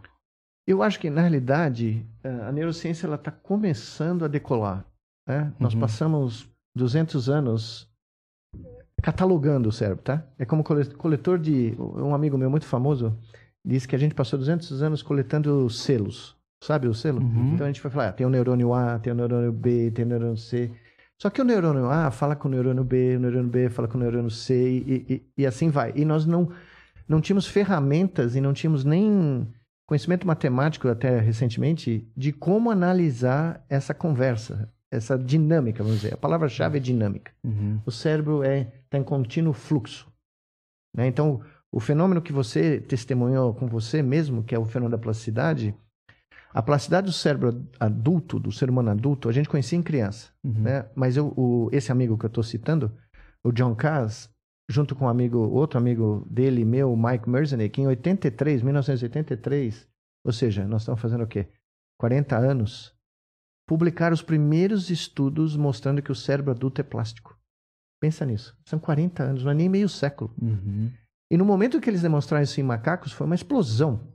Eu passei o meu pós-doutorado quase inteiro estudando plasticidade cerebral Uhum. por cau- e conhecia eles e fui no laboratório deles e fiz coisas com eles e isso mudou tudo porque a, a ideia até eles até Cas e Merzeny que a gente fala né tem o cérebro before Cas e after Cas Ah, se você era um cérebro adulto o cérebro estava consolidado qualquer lesão dele não tinha como voltar Uhum. só que eles demonstraram categoricamente que isso não era verdade e a partir de então nós começamos a tirar vantagem do fenômeno de plasticidade cerebral a nível molecular, a nível celular, a nível sistêmico, tá? Então, o- o- a neurociência ela, ela já começou a escapar da medicina. A neurotech, quando a gente fala da indústria Aham. de neurotech, que é que ela está surgindo nesse instante, eu, eu me considero um dos pioneiros dela, porque muito do meu trabalho, apesar de não eu, mas está sendo transferido, né, para essa indústria, ah, ela claramente vai escapar das fronteiras da medicina. Mas na medicina, ela vai criar uma revolução. Quando eu fui para a faculdade de medicina, 80, eh, 79, o meu professor de neurologia falava: você nunca vai ver um, um paciente com lesão medular andar de novo. Era categórico, tá? Era um dos maiores neurologistas, se não maior, do Brasil. Virou para mim: olha, seja o que você fizer na sua carreira, não vá trabalhar nessa área, porque você nunca vai ver um dos seus pacientes andar. Eu vi. Na minha vida, eu participei de um projeto que fez esses caras andarem de novo. tá? Então, na minha vida, eu vi essa previsão ser eh, ultrapassada. Mas o que falta ela, na minha opinião, é exatamente o que nós estamos perdendo no mundo moderno. É, é se voltar para o ser humano novamente. Uhum. Entendeu? É ela voltar a ter um caráter humanístico eh, de colocar toda a sua energia, todo o seu poder de inovação, de, de criação eh, em benefício do ser humano. Uhum. Tem muitas distrações. Uhum. Tá? Tem muito, muitas coisas que a- essa indústria está querendo investir que não vai levar a lugar nenhum. Então você está Uhum. perdendo energia, você está perdendo talento, você está perdendo eh, o que a gente chama de, de momento. né? Então, por exemplo, eu tô, nós estamos com alguns amigos agora, a partir de outubro, nós vamos lançar um projeto internacional chamado Treat One Billion. Porque a Organização Mundial da Saúde, depois da pandemia, Uhum. eh, demonstrou que o número que eles tinham publicado antes da pandemia, que existiam um bilhão de pessoas com algum tipo de problema do cérebro, cruzou um bilhão. Explodiu com a pandemia, com consequências da Covid, né? Uhum. Ah, sequelas neurológicas da Covid, explodiu esse número de doenças neurológicas psiquiátricas e eu ah, cheguei à conclusão que é que nem o Santos Dumont, né? Quando a mãe do Santos Dumont perguntou para ele o que você vai fazer, você é o homem mais rico do mundo, um dos fazendeiros mais ricos do mundo, o que, que você vai fazer quando o pai dele faleceu e deixou essa herança para ele? Ele falou, eu vou voar. No momento que você projeta uma meta dessas, um objetivo, né? Você pode até não voar, ele voou, né? Mas no momento que você põe isso, você verbaliza, né? Tem poder. O poder é muito gigantesco. Então, de repente, eu comecei a me ligar com gente no planeta inteiro que está afim de colocar a indústria de neurotech e tudo que nós estamos fazendo em pesquisa em prol de uma meta que não vai acontecer amanhã, não vai acontecer talvez nem na minha vida, né? Mas que vai acontecer um dia. Se a gente começar agora, entendeu? Uhum. Então eu acho que é, é isso que falta. Como para um monte de outras coisas que a gente vê no mundo moderno, né? Uhum.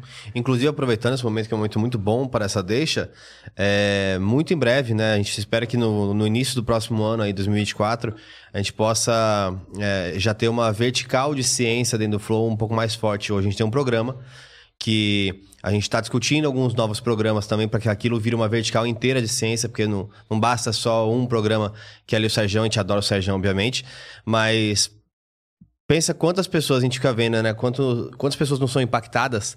Então, se você é um jovem cientista que acha que é, tem como vocação ligar ciência e conteúdo, entre em contato, porque alguns planos estão vindo por aí e nós acreditamos muito na divulgação científica também, então não vai ser só podcast, é para ser alguma uma questão um pouco maior, assim como nós também no Critique estamos dando um passo é, à frente para tocar a parte corporativa, vamos dizer assim. Carreira, Como já trabalho. tem o Flow Games, que é uma vertical com várias coisas legais de esportes, a coisas mais de videogames também. O Ciência também vai dar esse passo em breve. Então, se você gostaria de estar envolvido nesse projeto, entre em contato, que em breve as coisas acontecerão. Vai Ricardo. E se eu puder contar um episódio, continuando a nossa conversa, professor, eu estou participando de um, de um tratamento experimental no sul libanês, e aí eu volto a pescar um pouco essa ideia de intersecção entre disciplinas, né? E é um, é um, é um tratamento meio que baseado em bioeletricidade. Sim. Porque o que, que acontece? É, você tem ali, é, apesar de a gente ter todo um, um sistema biológico, você tem ali uma, uma di- dimensão física, né? É, Sim. é experimental, né? Do doutor que não me deixa aqui a falar, falar mal, mas é, o que, que acontece? Se você é simplesmente provocar, canalizar é, reações físicas, você joga ondas de, de tensão muito baixa, a fim de meio que padronizar o organismo em torno de um, de um benefício. Sim. E aí você vai investigar, vai investigar a matéria, por que, que isso não anda? Porque muitas vezes a, a própria medicina é uma disciplina muito conservadora, né? Principalmente quando você lida com a vida humana. Mas tem muita gente, por exemplo, biólogos e médicos, puta, física não é um campo que eu domino muito e também para mim. Então essas intersecções que eu acho que tem muito ouro também, né? No caso da bioeletricidade. E quando você fala de física, é assim, não é aquela, aquele espaço amostral gigantesco de, de hipóteses, né? Você tem Sim. leis ali mais pragmáticas, né, para Claro. você seguir. Claro. Então, é, é algo que é pré-clínico ainda, muito ainda é, é, no começo, mas você vê que nessa- essas intersecções é Não, bem interessante. Né? Não, ela é fundamental. Tanto, pra você ter uma ideia, a única razão pela qual eu, eu propus essa meta, esse, mo- esse, esse objetivo de vida, né? Pro- Uhum. e, e criei um instituto que vai estar distribuído, vai estar no Brasil também, mas vai estar distribuído pelo mundo, né? Que é vai levar o meu nome, que vai ser o Nicoleles Institute of Advanced Brain Studies. É porque eu descobri 20 anos atrás, quase 20 anos atrás, foi 2009, pouco menos, é, 15, eh, 14 anos atrás, que a gente pode abordar, eu estava conversando com o Sérgio sobre isso, que a gente pode abordar uma multitude de doenças neurológicas ah, através da estimulação elétrica, eletromagnética da medula espinal. Uhum. Por quê? Porque nos meus estudos, porque eu tinha essa diversidade de linhas de pesquisa, alunos estudando Parkinson, alunos estudando epilepsia, alunos estudando medula espinal. Ela. Uma- é, nós tínhamos, inclusive meu orientador faleceu de ela, o Dr. César É mesmo? faleceu de ela. é. Caramba. Ah, nós começamos a ver similaridades entre as diferentes patologias. E a primeira grande similaridade é que todas elas que nós estudamos até agora, e são várias, parecem ser eh, amplificadas, a, a manifestação clínica delas é amplificada por uma crise epilética num circuito do cérebro, um circuito X do cérebro. E aí, se você vai lá, pela medula espinal, você manda um sinal de alta frequência elétrico, e você desorganiza, como você faz para o coração, que você desfibrila o Aham. coração, a gente É, tava desfibrila o pensando nisso cérebro. agora, é. Tá? A gente descobriu que a gente podia desfibrilar o- a crise epilética, os sintomas vão embora. Uhum. Então isso funcionou para Parkinson. Hoje o mundo inteiro está testando essa, te- essa, te- essa terapia que surgiu do meu laboratório. Ah, nós vamos anunciar um grande projeto agora na Europa, daqui a um mês e meio, para essa área, para Parkinson, epilepsia crônica, e de repente as pessoas começaram a usar a mesma técnica para outras doenças que eu nem imaginei. Uhum. Mas por- como você falou, porque existe essa multidisciplinaridade e as pessoas viram que nós estávamos misturando uma técnica de estimulação eletromagnética que todo mundo conhece, mas que é usada aqui normalmente. Só que nós usamos a medula espinal, que tem né, milhões de nervos, como um, um highway para desfibrilar o cérebro. Porque se você puser o estimulador aqui, essa mensagem chega no cérebro rapidamente, em todo o cérebro. Uhum. Então, se tiver uma região X que está tendo uma crise epilética e causa, vamos supor, depressão crônica, Hum. a teoria que nós estamos propondo é que se você desfibrila essa região, a, a sintomatologia vai melhorar. No Parkinson funcionou. Interessante. E em crises epiléticas crônicas, que o paciente não tem tratamento né, medicamentoso, em- nós fizemos em modelos animais e agora tem gente reproduzindo isso em pacientes, desfibrilou a crise. Uhum. A gente antecipava a crise, a gente começava a ver, antes da pessoa entrar na crise, eh, sinais que indicavam que ela ia entrar em alguns segundos numa crise epilética. E a gente desfibrilava antes da crise ocorrer. Tá? Olha que interessante. Então, essa é a única razão pela qual a meta que eu estou falando, treat one billion, né, tratar um bilhão, não era maluca. Porque nós encontramos uma forma barata, segura, não invasiva, que vai permitir a- a abordar um monte dessas patologias, as grandes patologias que Uhum. causam esse número de, de pessoas E doentes. quando né? você vai para a mesa investigar, geralmente a tua estratégia é pegar um médico e um físico, um médico e um... Não, o meu laboratório É. é- é- era extremo, na Duke, né? É, e eu estou reproduzindo isso mundo afora. Eu fiz aqui no Rio Grande do Norte, no nosso Uhum. Instituto Santos Dumont, que é o, o- o- um- o nosso. É um instituto muito peculiar, porque é um campus do cérebro. Uhum. Ele é um campus dedicado à mente humana. Né? Então, Uhum. o Polo de Instituto de pesquisa. Pesquisa, mas ele também tem um centro de saúde materna e infantil, que nós criamos do nada, no meio do mato, na periferia de, de Natal, em Macaíba. Macaíba. E hoje ela ah, tem mais de 60 mil consultas anuais, gratuitas, para mães gestantes de alto risco, crianças, né, pediatria, crianças com problemas neurológicos, com, né? Só que agora, eu, não- eu queria fazer no Brasil, não vai dar, mas eu vou fazer a cidade do cérebro, em alguma parte do planeta. Né? Tô conversando para fazer isso, que é, não é só um instituto, não é só um bairro, é uma comunidade inteira, né, voltada para a celebração da mente humana da condição humana que vem daqui, né? Uhum. Então, ah, todo mundo virava para mim e falava, não, mas isso são todas ideias. Quando eu propus a ideia do chute da Copa, né? Ah, eu me lembro de um, um cara nos Estados Unidos falando, isso é muito megalomaníaco. Ah, Dar um chute na abertura da Copa do Mundo de um paciente. Eu falei, filho, eu nasci no lugar onde nasceu um cara chamado Santos Dumont. Eu não nasci em Minas Gerais, mas eu nasci aqui, na Bela Vista, entendeu? Torcedor do Palmeiras. Espírito de porco absoluta, DNA completo. porco. É, não, é nascido na Bela Vista, palmeirense. né? E os caras falam, não, mas isso. Eu falei, meu, eu sou da geração que o cara pousou na Lua. Eu vi na televisão, o cara pousando na Lua. Né? Por, por 10 segundos. Yuri ele... Gagarin Não, também, porra, né? eu vi. Não, eu nasci em 61. Aquilo já era absurdo. Não, mas né? quando eu era, o quê, 5, 6 anos, eu fui com a minha avó no Cine Metro, que eu acho que nem existe mais aqui na Vila São Luís, não deve nem existir mais.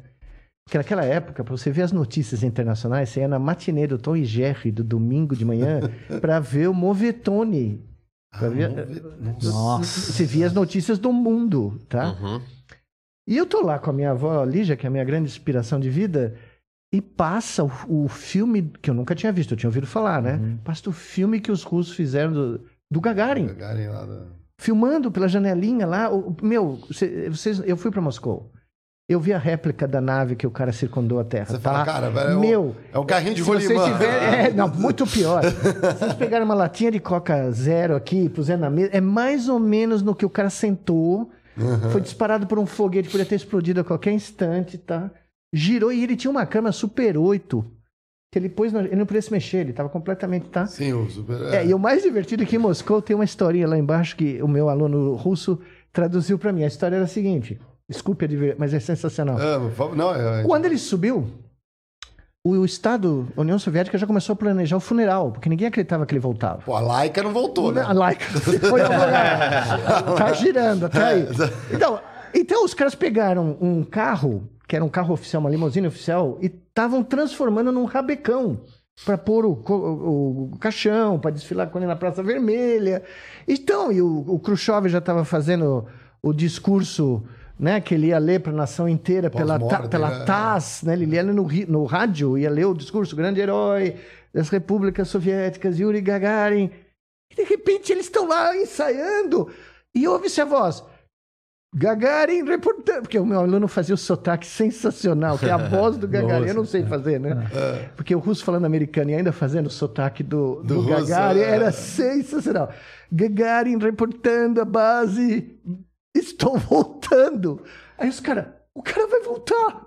O- ele- eles tiveram que improvisar a recepção do cara. Tanto que ele caiu lá e não achavam o cara.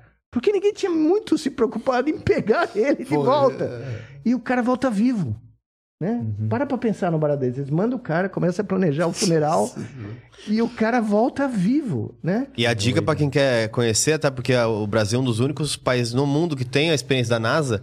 Lá em Canela tem uma exposição muito legal da NASA. Ah, sim, Sim. cara, no Rio Grande do Sul. É. sim. Não, mas em Moscou tem o museu da, da- é uma coisa espe- perdão, é. uma coisa espetacular. Mas tem tudo, tem a cueca do Gagarin, tem a escova de dente do Gagarin. Tudo que o Gagarin encostou. Tinha Super 8 lá? a Tinha a câmera, que ele tinha a usou? câmera que ele usou. E, e veja, aí você vai no museu e vai ver a réplica do foguete. Meu, só de você ter coragem de entrar naquele negócio, fecharem a porta e te chutarem, né, pra cima, é uma coisa do outro planeta, tá? E, e aí você para pra pensar, por que a gente perdeu esse espírito? Onde foi parar esse barato? Não tô dizendo que a gente tem que arriscar a vida, nada, mas É. né? eh, Não sei se vocês viram, nos últimos 10 segundos do pouso do Neil Armstrong, o computador que tinha, acho que 32K, o computador do, É, do um Eagle, sketch, É, basicamente, era- é. ele não consegue plotar a trajetória. O que, que o Armstrong faz? Ele chuta o computador, toma controle, porque ele era um grande piloto de provas né, da, da Força Aérea, ele pousou. Não foi o computador, não foi Ele deu nenhum. uma bicuda, não né, foi nenhum. Ele deu uma bicuda no AI da época e falou: olha, sou eu que vou pousar. E se ele não tivesse pe- pego o controle, que segundo o Aldrin, que está vivo ainda, né? O, o segundo cara a pousar na Lua, eles tinham morrido. O troço ia bater no rochedo lá que tinha na cratera e não- ia ser outra história, tá? Então, ah, você vai. Se aí você vê Apollo 11 também no Museu da Aeroespacial de Washington. Meu, passar uma semana naquele troço, né? É. Mas por quê? Porque tinha algo maior, Uhum. né? Tinha algo muito gigante. Você já imaginou? Ninguém jamais vai esquecer o nome desses caras, Sim. É fato. né? É, o Neil Armstrong, ninguém vai esquecer esse nome e vai estar junto com Copérnico, eh, Fernando de. Magalhães, Santos Dumont, Pedro Alves Cabral, né? Então, os caras sabiam disso. E, eu, eu conheci o, o... Quando eu fui na NASA, eu- eles estavam terminando o, Je- o Jeff Webb, né? O Jeff Webb, o novo... O James James Webb, James Webb, Webb, perdão. é. tô- tô- Inclusive tem um documentário excelente na, na Netflix sobre o. Sobre o James Webb. Não, é, né? eu, não, foi uma experiência só de passar e ver os caras trabalhando e saber que esse barato ia estar lá, né? Nossa. Então, imagina o que nós poderíamos fazer se boa parte da energia da humanidade criativa, Uhum. empreendedora, todo mundo fala de empreendedorismo, esse é empreendedorismo para mim. Uhum. O cara ir pra lua, o cara fazer esse barato, se grande parte da nossa energia fosse devotada para isso, imagina o que nós seríamos capazes de fazer, Uhum. né? E a ciência é isso. Né? Professor, pergunta bem simples, Sim. mas eu gostaria de saber a sua visão. Elon Musk. Pra mim é um, é um doido varrido, entendeu? Completo lunático. Mas no bom sentido? Não, não, no mau sentido. Deus me Ah. livre. Não. Você vai magoar o Eu- Geiger aqui, ó. É, é, é. Eu acho assim, porque assim. Eu sou o poster boy nos Estados Unidos, eu fiquei muito famoso no meio da pandemia, porque a Reuters me entrevistou para falar sobre não sei o que eles tinham feito, que eu tinha feito em 2002. Eles Do anunciaram. Neuralink, não? É, da Ah. Neuralink. Eles anunciaram que o macaquinho estava jogando um videogame lá com o cérebro, né? Com a interface cérebro-máquina. Sim, sim. Que Pong. que- e o Pong. É. Bom, nós publicamos um jogo muito mais complicado que o Pong em 2002, 20 anos atrás, tá? Usando um computador muito mais simplesinho, né? Muito mais baratinho. Aí me viraram, eu- a, mulher da Reuters me provocou, né? Palmeirense, espírito de porco. Eu falei, "Ué, o problema do, do Mr. Musk é que em inglês soa muito melhor que em português, né? He barely knows where the brain is located. Ah. Ele mal sabe onde fica o barato, entendeu? Para ele se meter nisso e falar. Porque, veja, um cara que quer promover implantes para jovens jogarem videogames, eu sei o que é um implante cerebral. Tem um risco. Pode É, infectar. uma coisa é você Sim, fazer sim, numa sim. pessoa que não precisa. Claro, uma pessoa que coisa- precisa, uma é. pessoa que está paralisada, uma pessoa que tem ela, né, terminal, que não consegue se mexer, foi para isso que nós inventamos o barato, né? Mas você sugerir que adolescentes vão usar isso para jogar videogame diretamente com o celular, não precisa. Você põe uma, uma touquinha de EEG sem entrar no cérebro do cara, tá ótimo, entendeu? Então é uma irresponsabilidade, é uma falta de noção. Veja o que aconteceu com o Twitter, né? Aham. X. Meu, é uma prova de falta de criatividade. Se você vai para Mars com um foguete desse cara, eu não subo. Né? Porque o que ele vai chamar o foguete? Star Trek. Né? Não tem criatividade nenhuma, é é um negócio assim.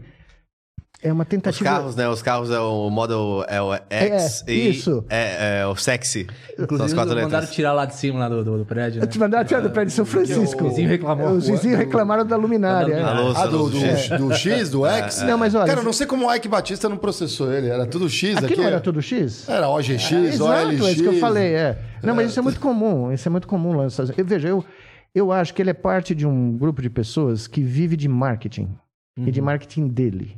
Tá? Se você me der 9 bilhões de dólares Hum. sem concorrência e me permitir cons- con- contratar todos os melhores engenheiros da NASA, eu vou para Marte. E buscar as pesquisas. E pegar que o todas as governo- pesquisas que o governo tem disponível, É. eu vou para Marte. O, o- o próprio Jeff Bezos ficou uma, né, um pé da vida porque ele queria ter tido uma concorrência para Ah, a Blue, não sei Blue o quê. Origin, é. Exato, porque ele queria concorrer com a SpaceX, mas não. Foi uma, uma concessão de 9 bi, É se eu não me verdade, engano, é sem concorrência. Meu, assim até um pobre neurocientista vai para Marte. Uhum. Tá? Eu e Júlio Verne vamos junto, de mão dada. né? Então, o problema ali... Tem interesses supervenientes ali, né? do- Isso, e veja, o que, que ele fez agora, o anúncio que ele fez essa semana, que ele vai pagar as, dis- as despesas legais de quem. Eh, de quem tiver. de empresas que tiverem empregados que falaram mal das empresas. Não entendi absolutamente nada da lógica disso, entendeu? Então, ah, veja, para mim ele é o Darth Vader da neurociência nesse instante. Mas você não acha que a gente precisa do Darth Vader pra ter o- Não, a, a gente história precisa. do Star Wars? Não, a gente precisa de gente que tenha coragem, que seja empreendedora. Eu encontrei vários deles no Silicon Valley, fui convidado várias vezes para ir em todos esses lugares aí. Encontrei gente sensacional, mas não, você não precisa de um cara que diminua tanto a condição humana como ele faz. Entendeu? Eu, eu, assim, ó, e aí eu vou passar de passapanista do, do, do Elon Musk, mas eu vou compartilhar Claro. minha visão. É, minha visão, assim, eu, eu, tenho, eu tendo a não ter muita idolatria com quase ninguém, né? Ou com ninguém, na verdade. é idolatria com ninguém. É, mas eu entendo que o papel dele é um papel quase como dar esse chacoalhão que você está pedindo até, tipo assim, cara, como que não estão pensando em algo deste nível? Mas você veja só, ele usa o nome do Tesla, que foi um cara Ah, que foi literalmente eu concordo, roubado. É, pelo. Pelo, pelo Thomas Edison, pelo, pelo, pelo Gê. banco, é, eu tô bloqueando Melon, Melon. né? O, Uhum. o, o cara que é um gênio, morreu na miséria, num hotel em Nova Jersey, não tinha o que comer, um dos grandes gênios do... O próprio Einstein, eh, tem uma conversa dos dois, que o Einstein fala, meu Deus, este cara é fora do esquadro, entendeu?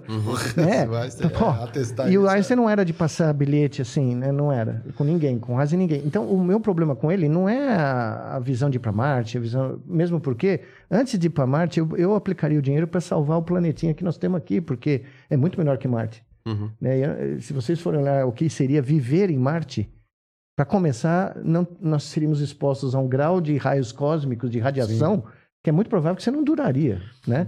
Então, eu não tenho nenhum problema com essas utopias. Eu acho até, como você falou, acho que é importante que tenham pessoas que, né? Mas, Talvez é melhor ir pra Europa primeiro. é, não, não, eh, Europa veja, ou a Lua, né? eu, eu tenho mais admiração, sinceramente, eu tenho mais admiração por o pessoal da Índia que está pousando na Lua agora, no lado escuro da Lua, a qualquer momento aí, né? O- A China Sim. também, né? A, a China, É. a China Coreia vai do Sul, homem, né? É, os caras assim. fizeram programas espaciais do absolutamente nada. Não tem nenhum Elon Musk lá. Eu, Uhum. eu fui ver o programa espacial chinês. Não, perdão. Não tem nenhum super ego, cara. Mas você viu, quando eles pousaram, quando eles fizeram a transmissão do, do primeiro satélite quântico, que eles mostraram o entanglement, né? Uhum. Eu estava num hospital, na cafeteria de um hospital do- onde eu dei aula naquele dia, em, em Pequim, e a transmissão estava sendo feita ao vivo na TV. Quando eles demonstraram que eles tinham feito a, a- a transmissão, duzentos e tantos quilômetros né, de- de- da atmosfera, todo mundo levantou para aplaudir, emocionado. Uhum. Sabe? Os caras estavam falando de um troço que 99,9999% da humanidade não tem a menor ideia. Entanglement. Quantum entanglement, tá? Mas não interessa, eles construíram barato do nada e nem os americanos, nem o Elon Musk conseguiu pôr um satélite quântico ainda no ar. É, então, o... O, esforço científico, na minha opinião, precisa de catalisadores. Concordo. Tecnológico, tudo na vida precisa de Paulo Freire, Santos Dumont. Uhum. O problema é quando o cara se acha maior do que a coisa. Uhum. Para mim, e aí pra, até para fechar, para não parecer que eu passo o pano para Elon Musk, é que assim, o que eu acho é que é, é quase que um tapa na cara que o Elon Musk consiga fazer tudo isso e vários governos que é, tem aí tudo, ou sempre tiveram de, de fato mexer é, na equação de uma nação, não fizeram. E eu acho que assim, o impacto é aquilo. Talvez o, o Elon Musk seja um grande. É, o grande teatro, ou é, atingindo coisas, mas fazendo esse marketing. Mas eu vejo muita gente que hoje fala assim: eu quero ser um empresário um Elon Musk. Então talvez. Sim. As pessoas com bom coração que se inspiraram com ele e estudaram a, a, a ciência, eventualmente vão chegar em coisas que é aquilo. Pô, me inspirei porque o Elon Musk falou que ia chegar em Marte. Eu falei, eu vou fazer isso tal coisa. Mas foi aí, você deu para mim agora a prova do quão dramaticamente nós falhamos aqui no Brasil. Porque uhum. as pessoas tinham que falar, eu quero ser como Santos Dumont. Uhum. O Santos Dumont, quando ele voou com o Demoiselle, ele publicou os desenhos do Demoiselle no Le Monde. As plantas, os blueprints. Ele nunca teve uma patente porque ele achava que a aviação era para servir o mundo. Uhum. Tá?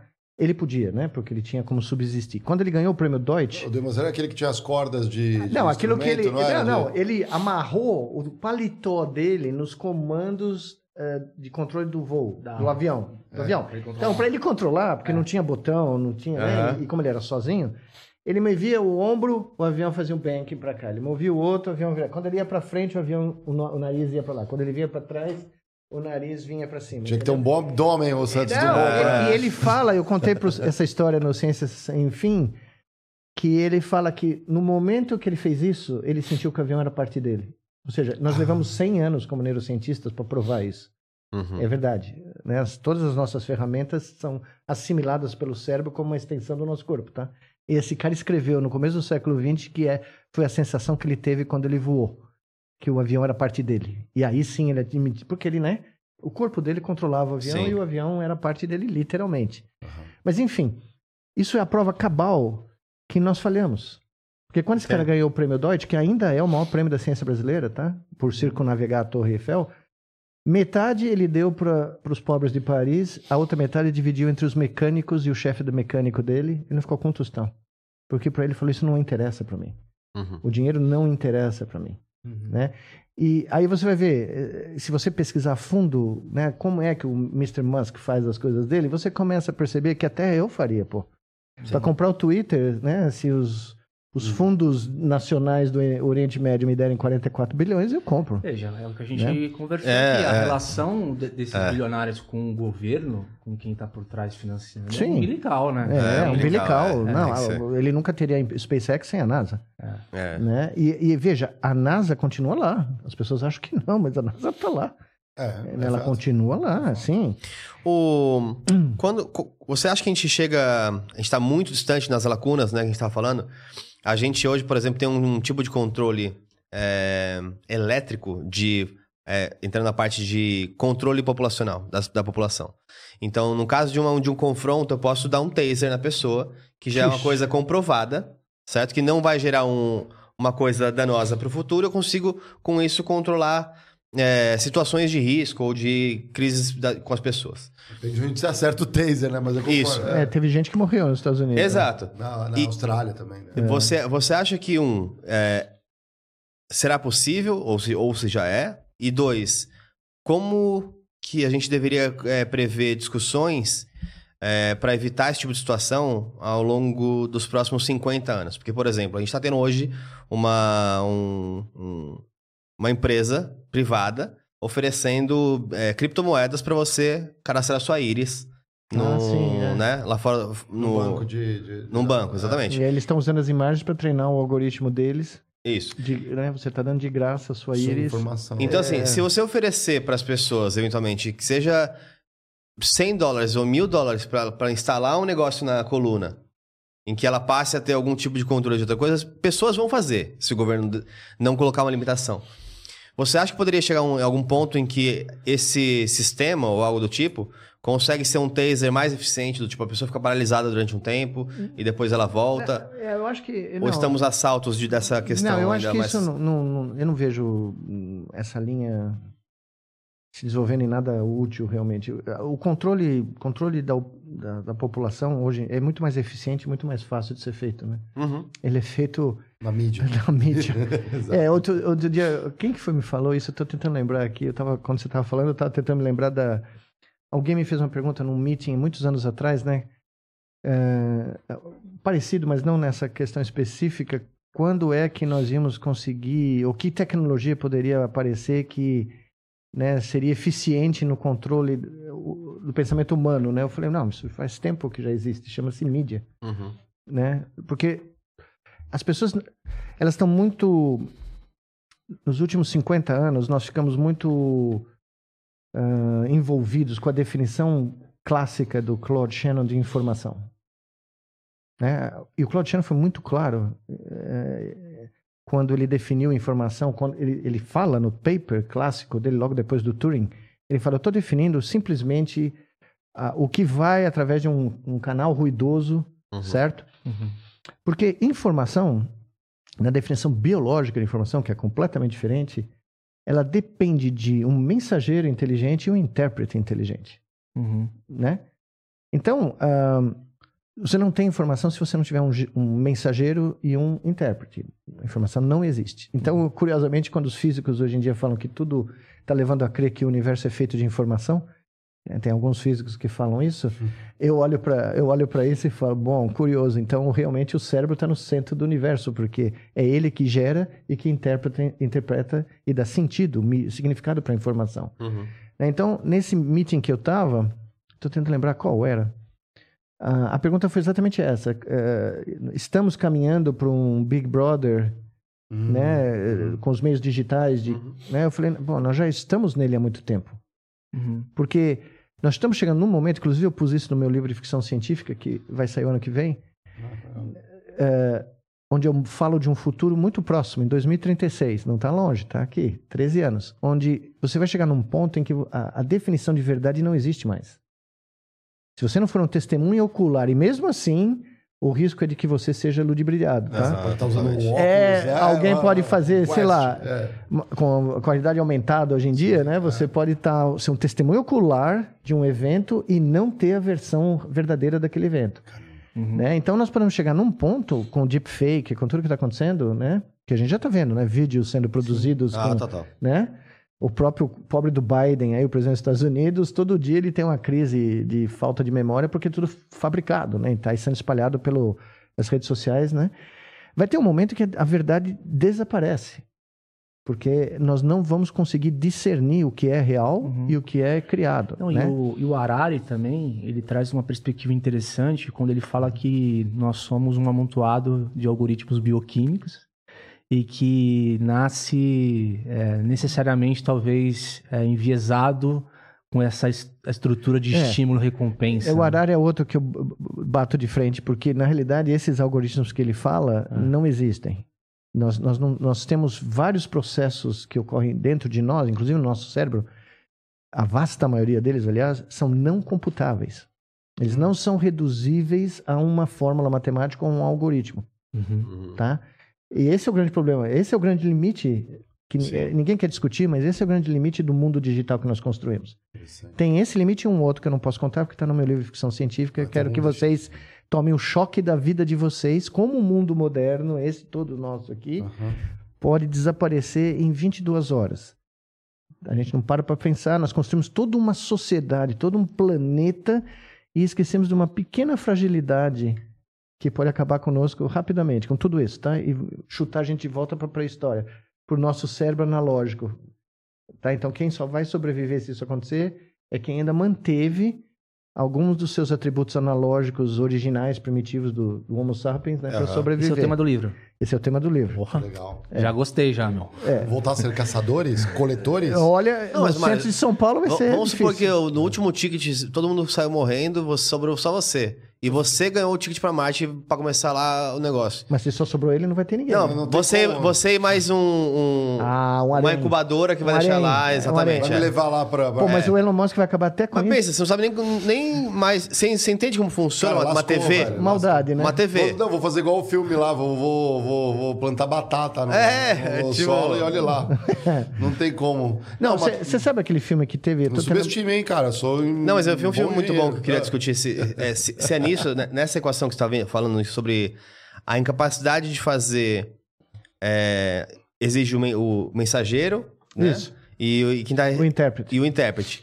Porque, por exemplo, um sistema que seria muito humano, é, prisional, por exemplo, que poderia ser, é a pessoa passar na, em seu cérebro 20 anos presa. Tem até um, um filme sobre isso. Ela passa 20 anos presa com uma boa condição, mas na realidade passou um dia. Então ela viveu uma, um, Ah, um. Ah, aspecto. Inception lá? o- Não, não, não. É um outro filme muito bom, Deve inclusive. naquele série, naquela série lá do- Recomendo. N- do- Não, não é do. Não é do Black. Não é o Black Mirror. Não é o É Black que, Mirror. é que a gente também tem a sensação, é, e por estarmos na, na vanguarda da nossa espécie sempre, né? Cada ano que passa, cada dia que passa, e a gente acha que somos definitivos. É, mas a história, né? E os arqueólogos mostram que não é bem assim. Não, nós estamos influenciando. Nós somos a primeira espécie do planeta, do universo até onde a gente saiba, né? Que está influenciando o seu próprio processo de evolução. Nós atingimos um grau de penetração na- no mundo né, natural Uhum. que nós estamos gerando eh, modificações né, do planeta na nossa relação social, na nossa vida, que estão claramente gerando pressões evolutivas eh, Uhum. que nós não, não temos ideia para onde vai nos levar. Estão Eu- discutindo o primeiro embrião sem pai e mãe. é, não, são, sim, É, tem um- discussões, mas, Sim, mas veja, é. o, eu digo, uma das passagens do livro que eu digo é que, em certo momento, as perso- os personagens principais do livro encontram um outro tipo de ser humano, em 2036, que eu chamei de homo digital, Uhum. tá? E, e eu vou contar para vocês, todo, tudo esse livro é baseado em ciência que existe, não tem nenhuma alucinação, não é, eu, eu usei o Arthur Clarke como meu modelo, porque o Arthur Clarke fazia ciência, ficção científica com coisas, basicamente, que ou ele depois patenteou, inventou e mostrou que funcionava, o GPS, por exemplo, Uhum. né? Ah, e coisas que estão sendo feitas agora, que ele falou nos anos 50, tá? Uhum. Então essa foi a minha premissa. Eu vou falar de ficção científica, mas com coisas que são absolutamente tangíveis e reais e factíveis, né? Uhum. E eu acho os personagens se chocam em 2036, está numa, numa reunião qualquer aí andando pela rua de São Paulo e encontram um homo digital. E eu acho que ele já está circulando entre nós, Uhum. tá? E nós estamos não, não conseguimos ainda porque tudo é muito corrido, tudo é muito rápido, tudo é muito, né? Uhum. Que é o quê? Efêmero, Que é a mente, exato, que é a mente humana, o cérebro humano tendo sido condicionado a funcionar sob a lógica digital. Ele não é digital, ele é analógico principalmente. Ele tem componentes digitais, mas que podem ser reduzidos à lógica digital, né? Porque é outra coisa, a lógica digital foi criada pelo ser humano, Uhum. não foi criada por algum Zeus, né? Algum cara que está nas nuvens aqui. Fenômeno, né? É, não, não foi. Então, ah, o cérebro é um camaleão. Ele aproveita as estatísticas do mundo para definir o que ele- como ele vai reagir a elas. Como ele vai fazer você, eu, todos nós temos maximizarem a nossa chance de sobrevivência. Então, ele absorveu a lógica digital, ele está absorvendo, porque a gente não sai, a gente está imerso nesse barato. Uhum. E ele está falando, hum, para eu ter recompensas que são importantes para a minha sobrevida, eu tenho que me comportar como um sistema digital. Dopamina, dopamina. É, exato, dopamina todo. Eu chamo do dopamina fix. A cada todo hoje o mundo se resume a o maior número possível de dopamina fixes que você pode adquirir por dia. É, o né? Geiger, a gente fica brincando que às vezes, dependendo da, da rede social, o pessoal agora já tá cortando a tela no meio ou em é. três. Ah, é? Para É. ver mais de uma vez? Exato, então Não, você fica, por é- exemplo, ouvindo, É por um exemplo, vídeo. uma tela dividida, embaixo, por exemplo, tá rolando essa conversa do podcast e em cima tá uma, uma, uma, uma compressora esmagando. Então, é múltiplo estímulo. Você tá prestando atenção numa conversa, mas vendo outra coisa que é satisfatória. Limpando a piscina no fundo. Um vídeo limpando a piscina embaixo e em cima um podcast. Aí você ouve uma conversa de podcast e um cara limpando a piscina. Pra você ficar assim, ó. Isso. Ah. Um cachorro fazendo um feito e, a- e uma pessoa dançando Tem como em cima. colocar aí? Tem, tem, ele vai música. colocar, vai colocar. Cara, enfim, é, é, do- é Eu não- assim, nunca vi isso. Isso é a Cara, primeira assim, vez é, que não, eu a gente tô- ficou abismado, porque Coloca é podcast frequente. satisfatório e você vai achar com certeza algum vídeo. Ah, é? É. Mas enfim, nós estamos sendo moldados. Uhum. Os nossos comportamentos estão sendo ah, ah, esculpidos com a pressão da lógica digital. Uhum. Uhum. Mas não foi ela que nos trouxe aqui. Eu digo na caminhada de milhões de anos que levou pra gente né, triunfar enquanto. Se aqui isso chama-se triunfo, né? Não sei. Depende do- dos parâmetros, né? Mas enfim, Bom, nós só. não sucumbimos para uma hecatombe nuclear, talvez. Não, não, ainda não. É Uau. isso, ó. São duas. Uau! Então você fica ouvindo a conversa e embaixo ali ele fazendo alguma outra coisa. Seria legal pegar um cara que passa o dia inteiro nisso aqui e registrar o, o EEG dele quando ele tá dormindo. Ah, Porque, meu, vai ser um troço. Cara, né? que loucura. Professor, tem, tem uma outra pauta. Ele podia escolher um assunto mais interessante do que cortar manteiga, né? É, tem outras coisinhas. Não, mas tem uns negócios que. É, umas figuras que satisfazem, assim, né? Não, não sei se vocês sensação de- lembram. Uns, aquela, aquela areia, não esqueci. uns oito ou nove anos atrás, quando essas redes sociais estavam começando a explodir, eu acho que foi o YouTube. Tinha um vídeo de uns oito segundos, cinco segundos, de uma moça piscando. Vocês chegaram a ver isso daí? Não. Nos Estados Unidos, esse vídeo apareceu, e foi o primeiro vídeo a atingir não sei quantos milhões de visualizações no YouTube. E basicamente o que ela fazia era um olho bonito, e tal, mas só só via o olho e ela fazia isso, tá? E isso sincronizou a mente de milhões de pessoas. As pessoas não conseguiam parar de ver isso. Que E, loucura. e foi um dos primeiros grandes sucessos do, do YouTube. Legal. Tá? Que é o SMR um pouco, né? Não tem. Ah, nossa, o ASMR. o SMR é Aquele aquele que o negócio que o pessoal- pessoal fica fazendo um barulho, barulhinho na. Ah, é? na- É. É um barulho que a pessoa fica plugado naquilo ali porque dá uma sensação de. Não, e- mas é, Chuva, né? Um som- Mas é, mas é isso que é interessante. Veja, nós começamos essa conversa falando de um cara que conquistou meio planeta pondo a Ilíada numa caixinha de cedro preta, tá? É. E nós estamos terminando com o barulhinho de... Sim, né? É. É. Então, é, imagina o que está acontecendo. Eu, eu tava olhando pro nosso amigo ali, que é o o... Nicolas, o Nicolas, é. Que é o, que é, é o, o é o João. sósia do... Como chama aquele ator do Titanic? O Leonardo do DiCaprio. Pô, Orlando Bloom. Não! Orlando Bloom. Como é que é mesmo? Leonardo Ca- DiCaprio. Leonardo DiCaprio. DiCaprio. Caramba, cara, ganhou o dia aqui o nosso. É, não. O Nicolas Vem, das vem aqui redes aparecer, sociais. vem mostrar Não, mas o- aí eu, eu Boy tava, band, Eu boy tava band. olhando ele, ele, ele olhar no telefone enquanto o pessoal mostra é. aqui. E eu falei, nós precisamos registrar o EG dele. Um dia desse, entendeu? Ó, vai aqui Aqui, ó, agora. nosso Olha lá, olha lá. Dá um beijinho pra câmera. Um beijinho. Isso aí. Tá muito fria a água hoje. Não, tá. Caramba, o Nicolas Leonardo DiCaprio. Então, mas eu tava olhando, eu tava pensando, porque. Pode levar. Não, não. Eu, eu, eu, eu, eu sou da época do, do Charlton Heston, não, diferente. Já- Não, mas inclusive eu tava lembrando outro dia, quando eu, eu dei uma aula uma vez. Olha, visitar o Titanic não tá sendo um bom momento. Não tá sendo um também. bom momento, é. Não é um bom momento. Não é o ticket preferido atualmente. Foi de Não, mas eu, eu, eu, eu quando eu tava, eu tava voltando pro Brasil numa viagem agora, recentemente, e eu falei o seguinte, sabe, faz 30 anos que eu não vi o Matrix.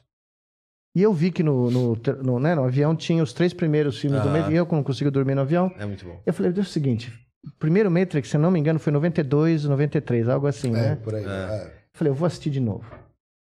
O primeiro Matrix é impressionante, É porque as impressionante. duas mulheres que são as que escreveram, né?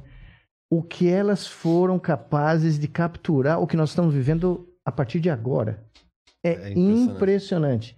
A sensação do cara, né? Que vivia na tela do computador, de repente descobrir que tudo aquilo é uma simulação. É de 99 É, o software. Matrix. Eu 99? lembro que eu tava me É. saindo daí. O primeiro, né? O primeiro. O primeiro é. Os outros aí já começam a decair, mas o primeiro é impressionante, porque é tudo metáforas, né? É. São todas metáforas do cara pôr o negócio no pescoço aqui, aquilo é tudo uma metáfora do cara viver numa, no metaverso, ou viver numa realidade virtual, né? Que, é, que é a base que lá naquela época estava começando a ser discutido, que acho que vem também um pouco das primeiras discussões sobre o que a gente esperava do cérebro, que era, em teoria, tudo que a gente é, processa tá na, na nossa cabeça. Então, se eu, eu posso processar um cheiro no meu cérebro, eu posso processar Isso. um.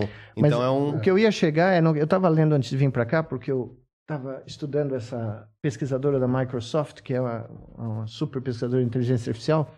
Acho que é Kate Crawford o nome dela. Ela trabalha no Microsoft Research, né? Que é o Uhum. grande laboratório lá dele.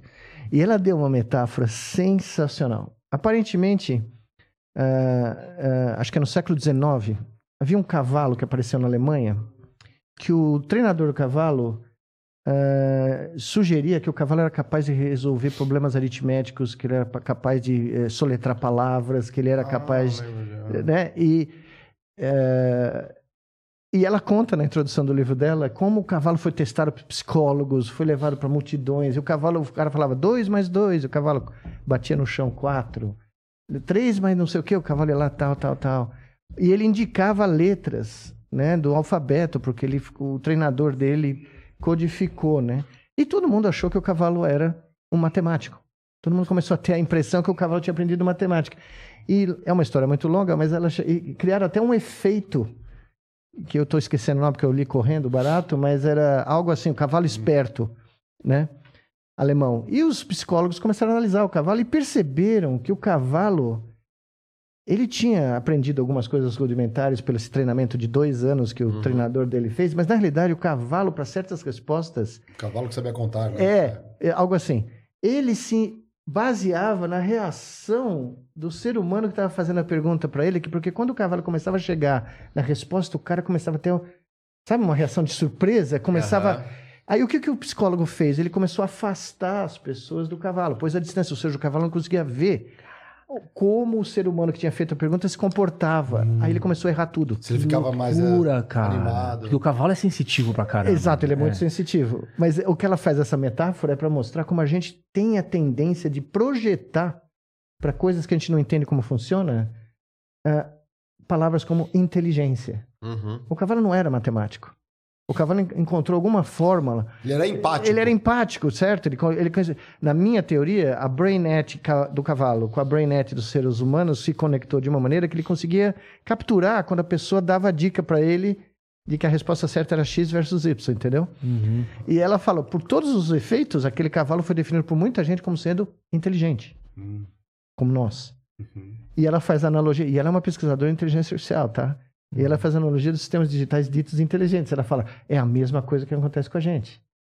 A gente vê um computador ganhar uma partida de xadrez, É. porque ele está computando todas as possibilidades, uma velocidade extraordinária que o cara que está do lado dele não tem. Lila, Já- Alfa Zero. né? É, e a gente não sabe, e a gente acha que ele é inteligente e não é. Ele está usando alguma coisa que a gente nem sabe o que é, Uhum. que aliás a maioria das vezes ninguém sabe o que é mesmo, para solucionar um problema que a gente associou com um comportamento inteligente. Uhum. Entendeu? Ah, então ela sim. faz essa metáfora Puxa, muito. gente- É, o Diego joga bem xadrez, né? Eu, pouco, às vezes eu ganho, mas é muito raro. É muito raro mesmo. O Diego é muito bom no xadrez. E e eu gosto, a gente gosta de ler, estudar um pouco Sim. no xadrez. E quando surgiu essa frente de inteligência artificial jogando, existe toda uma interpretação pelo ser humano sobre a Sim. intenção da máquina. E sim, de fato, existem partidas muito bonitas ali, o Claro. Starfish, né? Aquela coisa, só que é muito mais a nossa interpretação de que Mas aquilo é, é- bonito do que mas é o propriamente que ela a intenção fala. de ser Mas aí, bonito. é o mas que ela só fala. complementando, no xadrez mesmo, Sim. é, em época de inteligência artificial, as pessoas que jogam, os grandes mestres, Sim. eles conseguem no tabuleiro saber se o lance é um lance humano Isso. ou um lance de computador, sabia? Exato. Porque é muito profundo, E né? eu, Muito- eu não sei se é todo mundo, mas eu li uma, uma reportagem de um grande mestre russo que ele fala que é boring jogar com a máquina. Que não é tão divertido quanto jogar contra outro Uhum. ser humano, tá? Porque tem certas jogadas que nem o ser humano fez. E faz todo sentido, porque a máquina está procurando caminhos né, a- Aleatórios. a- aleatórios e está achando e está maximizando a vitória. Uhum. Ela não está maximizando estética, não está. Né? E, e é o que eu sempre falo.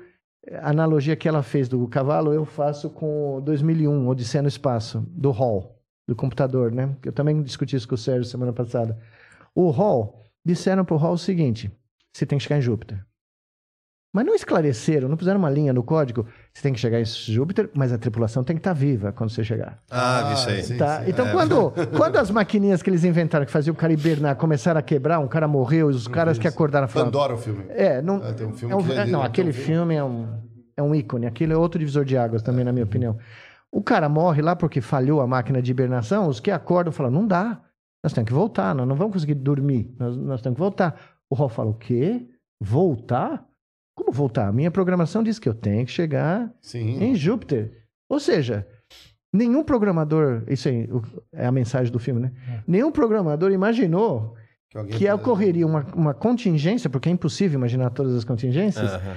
que em caso da tripulação decidir voltar por uma falha técnica X, o Hall ia matar os caras. Porque eles estão impedindo que a missão Aquele seja. bracinho, né, girando ali, né? Eu Aquele lembro. bracinho. Não, e o Hall Eu falando. morria de medo quando era criança. I'm daquele- fine, I'm fine. Né? Você lembra? Que, que o cara fala, o que que está acontecendo? Eles vão lá tentar desligar. Tem uma passagem do filme né, que eles estão tentando desligar o computador, os era aqueles que você entrava no computador, né? É. Eu, eu fiz meu doutorado com aquele barato lá, de você entrar no negócio. E o cara falando, por que você está fazendo isso? Eu sou seu amigo. É. Estou tentando matar o cara. E o cara estava simplesmente cumprindo o que ele foi programado para fazer. Protocolo, Então, é essa a diferença, né? Porque qualquer ser humano que estivesse em comando daquela nave falaria: bom, não dá para ir, meia volta, vamos voltar, Uhum. né? Mas o, o cara que foi o programador, o, o programa de computador não tinha opção, né? Quando- a gente olha o, o cérebro humano, de todos os órgãos, ele é o que ainda tem mais, digamos, ainda há, há de se descobrir. Pô, Demais, né? Porque a gente Demais. olha outros, né? Desculpa aí, a gente brincou ali com os outros médicos aqui. Desculpa, tem uma GO aqui, uma gineco aqui, ela. Mas assim, é, ele é- tem toda uma complexidade. Esse campo de descoberta, né? E agora, ainda com essa inteligência artificial, você vê a, a inteligência artificial como ferramenta de Claro. ajudar nessas. não, eu usei, eu, eu uso desde os anos 90, eu uso redes neurais artificiais para analisar padrões de redes neurais biológicas. Como a gente começou a registrar muitos neurônios simultaneamente, não tinha métodos eh, em neurofisiologia para analisar os dados. Uhum. Aí o que nós falamos naquela, isso foi o quê? 94. A gente falou, olha, vamos pegar uma rede neural, porque eu conheci o cara que tinha trabalhava com isso na Brown University, que era um dos papas da, do backpropagation, né, que é uma forma, era um algoritmo de treinamento de redes neurais, e a gente começou a usar e publicou um trabalho que ficou famosíssimo, porque talvez tenha sido o primeiro ou o segundo trabalho de toda a literatura onde um, um algoritmo de redes neurais artificiais foi usado para classificar padrões eh, do cérebro. E de repente nós começamos a usar em tempo real. Hum. Então a gente queria ler o, o córtex motor do- dos animais e prever o movimento que eles estavam para fazer. Mas antes deles fazerem, a gente queria saber que movimento seria. Então nós começamos a pegar os sinais elétricos do cérebro, mandar para um, um sistema de uma rede neural artificial que a gente construiu no laboratório, analógica, Uhum. eh, que depois virou um programa, né? E aí a gente que 100 milissegundos antes do animal mexer o braço, a gente sabia que braço e para onde ele ia mexer. Então a gente uniu as duas coisas. A gente fez uma fusão. Daí que eu tive a ideia de criar a interface cérebro-máquina, Uhum. que é hoje o a gente chama BMI, né? Brain Machine Interface, que é um dos fulcros dessa indústria de neurotech no mundo atualmente, né? Uhum. Mas foi só porque nós tínhamos ferramentas estatísticas, algorítmicas que permitiam a gente fazer. Mas eu não conseguia ler que time de futebol o macaquinho torcia. Uhum. Ou qual era a emoção dele ao ver a outra macaquinha da Pô, colônia. mas- É, não, tem- a gente conseguia ver o programa motor. O programa Uhum. motor a gente conseguiu decodificar, porque existem elementos digitais que são algoritmizáveis do programa motor. Mas outras, outras funções cognitivas mais elaboradas não é tão trivial, Uhum. né? E, então, é o que eu falo sempre, ah, os métodos que foram desenvolvidos, data mining, machine learning, deep learning, eu conheço todos esses métodos porque a gente usou e Uhum. usa até hoje. Uhum. É, o trabalho antes da pandemia, o último que a gente publicou antes de explodir a pandemia, ah, novembro de 2019, era com machine learning. Para analisar dados contínuos de o quê? 600 neurônios disparando em- ao mesmo tempo. Uhum. né? Ninguém tinha visto naquela época né, o, o que nós fizemos com esse estudo. Só que você não tinha como analisar se você não usasse essas ferramentas. Né? Então as ferramentas são, tudo bem, são úteis, extremamente úteis. Eu acho que a gente vai. é, Pela expo- exponencialidade da tecnologia, eu acho que a gente vai cruzar muito rápido a questão da tecnologia e começar cada vez mais a ter que discutir a questão ética mesmo. Porque Sim, eu vi, por exemplo, uma coisa bem besta, tá? Um cara pegou machine learning mais é, o. a- AI? Não, machine learning com a. Como chama quando, quando é por redes neurais que você vai aumentando? É o, Deep Learning. deep learning. Deep learning. E ele pegou fitas que tinha do, do pai dele, é, tipo de Super Nintendo, e que tinham recordes salvos lá. Então ele põe o machine learning lá, e o, o que ele criou, para aprender com os, os records savings, né? Do, De Mario Kart, por exemplo, do pai dele. Pra no final ele jogar com o pai dele. Tá- Tá jogando Ah, como se fosse uma inteligência artificial jogando. que tem, a me- tipo, tem os mesmos traços. Então, é, se fosse futebol, por exemplo, sempre vai pela direita fazer o gol. Sim. Sempre faz o gol daquele jeito. Então, você poderia ter, com o tempo, a gente vai poder ter, começar a ter coisas como um aplicativo, tipo uma AI, super dimensionada para uma coisa específica, que é parecer com o seu pai. E aí você sempre quer um conselho, você vê o que ele falaria pra você. Imagine o que que pode gerar no futuro de situações que é muito mais ético do que, de fato, a tecnologia em si. Toda É, pauta de nova tecnologia, até para complementar a Geiger, traz um tema que as pessoas parecem que têm feitiço de, É, não. de debater, que é a Sem imortalidade. Sim. né? A busca eterna da imortalidade, né? É. Seja, Uhum. A seja, Regina- repro- Eles seja, Regina no, na Kombi. seja É, reconstruindo, reconstruindo modelos é, por digitalização ou mesmo propondo teorias malucas de transplantes de um monte de coisa que a gente já vê aí em Black Mirror, Sim, por sim. exemplo.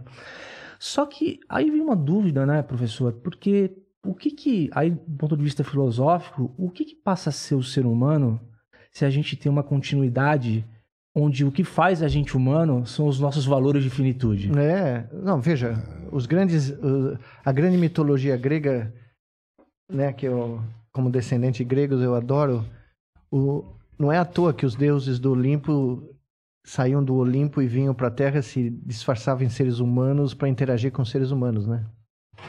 Porque eles perceberam que a imortalidade era chata demais, né? Então, Uhum. por que Zeus? Por que Atena? Porque todos os, os deuses, os doze deuses gregos, sempre tinham relações com homens na Terra. Porque eles queriam sentir o que era ser mortal. Eles queriam sentir a finitude, eles queriam sentir a, a profunda emoção de saber que a vida tem que ser vivida a cada momento intensamente, porque ela tem começo, meio e fim Uhum. né? Então, acho que essa questão, ela está sendo debatida desde que, desde que as grandes civilizações surgiram, no Egito, na Mesopotâmia, na Índia, na Grécia, porque ela fala, como você falou bem ainda, ela, ela vai no cerne do que é ser humano, do que é viver e ser humano, Uhum. né? E o que nós estamos perdendo é toda essa riqueza, na minha opinião. Eu tô, a gente, nós estamos perdendo todo esse... Primeiro, nós estamos perdendo todo o mistério, né? Eu me lembro quando eu era criança, tudo era uma descoberta, né? Tudo, porque, né, o que, que você tinha de informação? Você tinha livros, tinha televisão, rádio, mas aí você não tinha, não sei se você sabia o que era o que era os Estados Unidos, o que era a Europa, você não tinha vivência contínua, você não tinha informações em tempo real do que está acontecendo na enchente em Pequim hoje, Uhum. né? Hoje você tá, você sabe disso numa numa velocidade da luz, o seu cérebro recebe um bombardeio de informação e de certa maneira a gente perdeu o rumo. Uhum. A gente começou a perder o rumo do que é o que importa em, em- na vida humana, né? Por exemplo, conhecimento. Não há nada mais profundamente essencial e eternamente ligado ao processo de evolução do, do ser humano do que a, a capacidade de adquirir e processar ah, conhecimento e transformar em coisas úteis para nossa vida, né? Sim. Então, isso devia ser idolatrado como uma das pedras fundamentais da, da civilização humana. né? O adquirir, processar e usar conhecimento. Só que nós nos perdemos hoje em dados. Então, quando você tenta plotar o futuro usando bancos, grandes bancos de dados do passado, eu sempre falo isso, você está querendo criar um futuro sem futuro. Porque tudo já ocorreu no passado.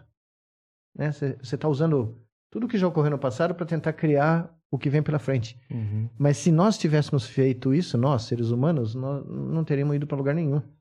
Porque o nosso futuro, ele depende da nossa criatividade, da nossa de inovar, de gerar novas ideias, novos conceitos, novas visões de mundo, né? Uhum. Mas se você só for construir o futuro através de, de construções algorítmicas de big data, Uhum.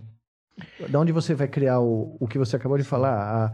A, a, a- e o que eu complementaria dizendo, a razão pela qual os deuses gregos gostavam de vir para a Terra e interagir com os seres humanos, pela inovação, Uhum. do sentir o- as emoções que eles não tinham mais disponíveis. Sim.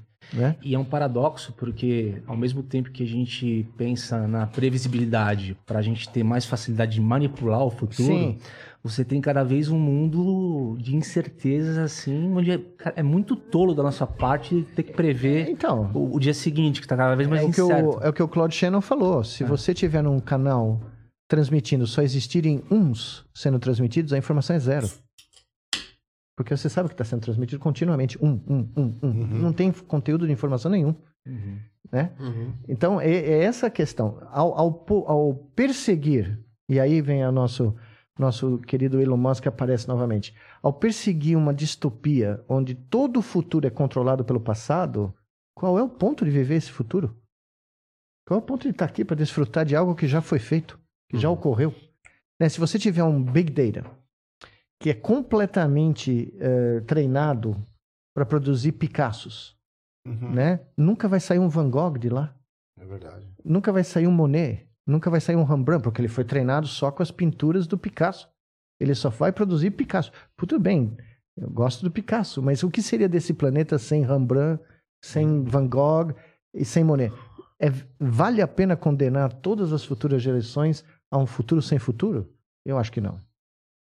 Eu acho que não. O, o grande segredo, o grande, a grande a, a grande sedução da condição humana que era capaz de trazer os deuses do Olimpo para a Terra era o imprevisto.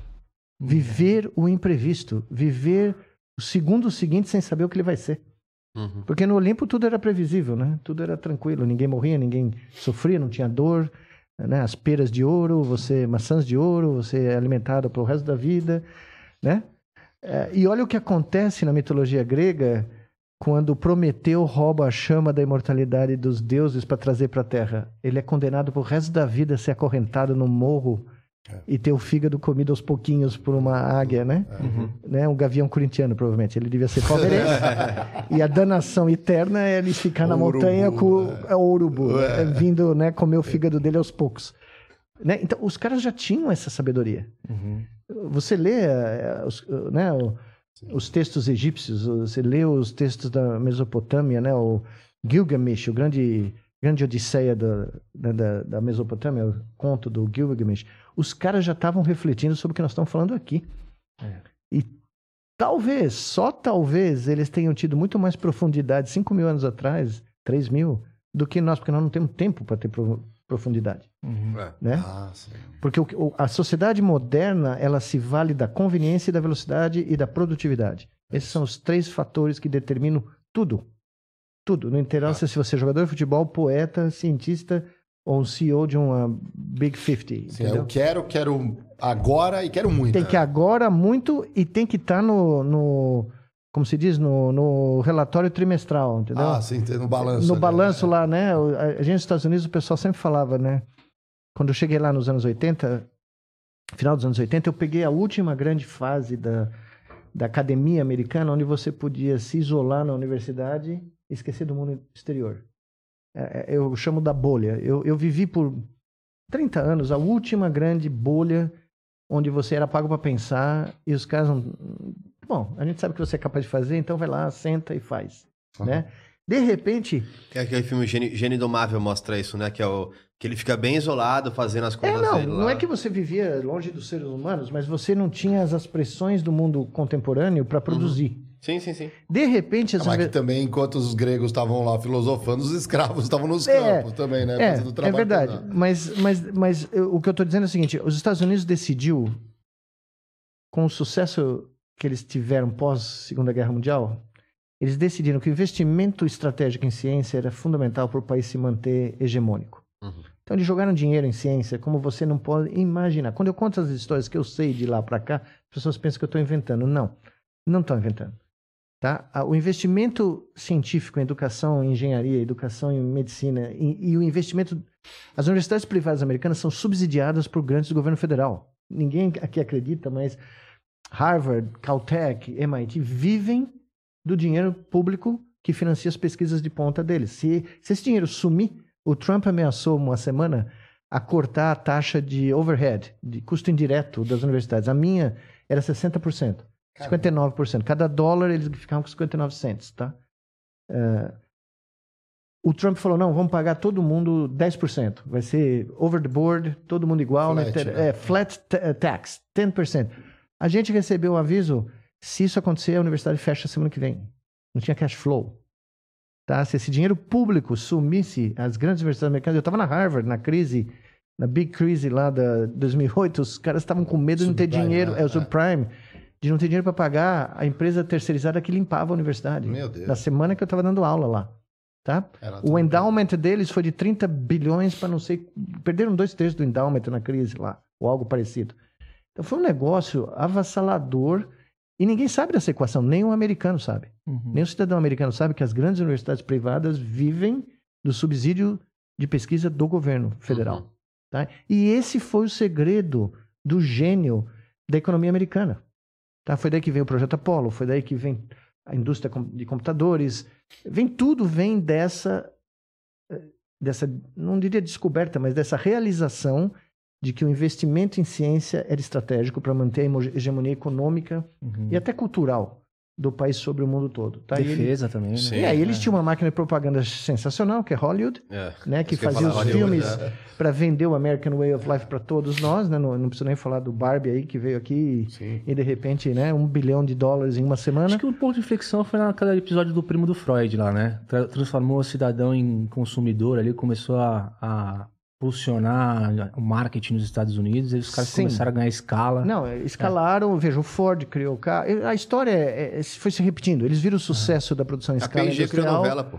Perdão? A P&G criou fez novela. é, a Ah, sim. Criou a novela. Chama Soap Opera. Ah, é? Por causa do que era Por causa da a novelinha, a- é o comercial Sim, da. P&G lá de 1900 e blau. Bom, sabe quem financiou o Conteúdo. é, o, conteúdo. Insti- o Instituto de Estudos Avançados de Princeton, que trouxe o Einstein da Europa para salvar o Einstein lá né, da Segunda Guerra Mundial e que gerou um dos maiores centros de pesquisa, foi financiado por um vendedor de sabão de New Jersey. É mesmo. Sabão em Nossa. pó, New Jersey. tá? é- O cara pôs a grana para trazer o Einstein, tá? Caramba. Porque eles viam... Foi todo um gestalt, entendeu? Sabe Uhum. Quando você cria um, um pensamento coletivo, eu, novamente, eu chamo de brainnet, né? Você sincroniza a mente Sim. de milhões de pessoas com uma ideia. Vamos para a Lua, vamos investir em ciência, vamos, né? Not because it is easy. É, não, because Not it's because it is easy. hard. Não, olha, o John F. K., que fez esse discurso, como político, ele foi medíocre, tá? Uhum. Esse discurso mudou. Os Estados Unidos estavam ali na dúvida se eles iam conseguir dar conta com a União Soviética. O cara vai lá, não foi ele que escreveu, claro, mas o cara delivra aquele discurso. Olha, o meu orientador, que é da, da Uhum. geração desse discurso, né, que cresceu com esse discurso na cabeça, falou: olha, todo mundo queria fazer ciência. É forte. Você Todo vê até hoje, mundo- você vê. É, caramba. todo mundo queria para engenharia, todo mundo queria fazer a auto, a high-tech, eles chamam, né? Uhum. Enfim, isso aconteceu, isso gerou um movimento nacional que pôs a ciência no centro do business plan. E não, não sei, não preciso dizer o que aconteceu. Se você for hoje na Europa, na Ásia, na Ásia, os caras estão emulando, copiando esse business plan de 30 anos atrás, ainda. Uhum. Enquanto os Estados Unidos fez a opção em algum momento de que daqui para frente eles iam viver de high finance, tá? O que, que é iam high finance ah, caso? finanças, finanças, banco. Eles iam Ah, cre- tá. gerar BlackRock, riquezas melhor, financeiras. Exato. isso, né? É. Investindo como, Então, como financeiro cada- do que como. De cada 10 alunos que eu tinha no- eh, nos últimos anos, antes da pandemia, nove queriam ir para o sistema financeiro, Financeiro, ou criar uma startup, ou fazer alguma coisa. Entendeu? Ninguém queria mais investir no business plan que foi tão bem sucedido. Hum.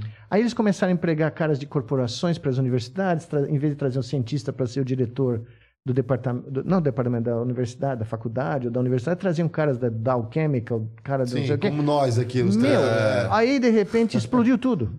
Porque aquela bolha que foi tão preciosa que permitia que você passasse a sua vida pensando fora do eh, quarterly report, né? Do, Aham, do nossa. relatório. É que os KPIs mudam, né? Não é mais científico, vira produtivo. É, né? então, mas isso foi. E o que aconteceu? Países como Coreia, China falaram: não, eu gosto da ideia anterior. Vamos investir do jeito que eles fizeram. E olha o que está acontecendo. É, tá super. tá olha o que está acontecendo. E não dá pra pra você parar, porque assim, na ciência o lado bom é que tudo que veio como base vira base.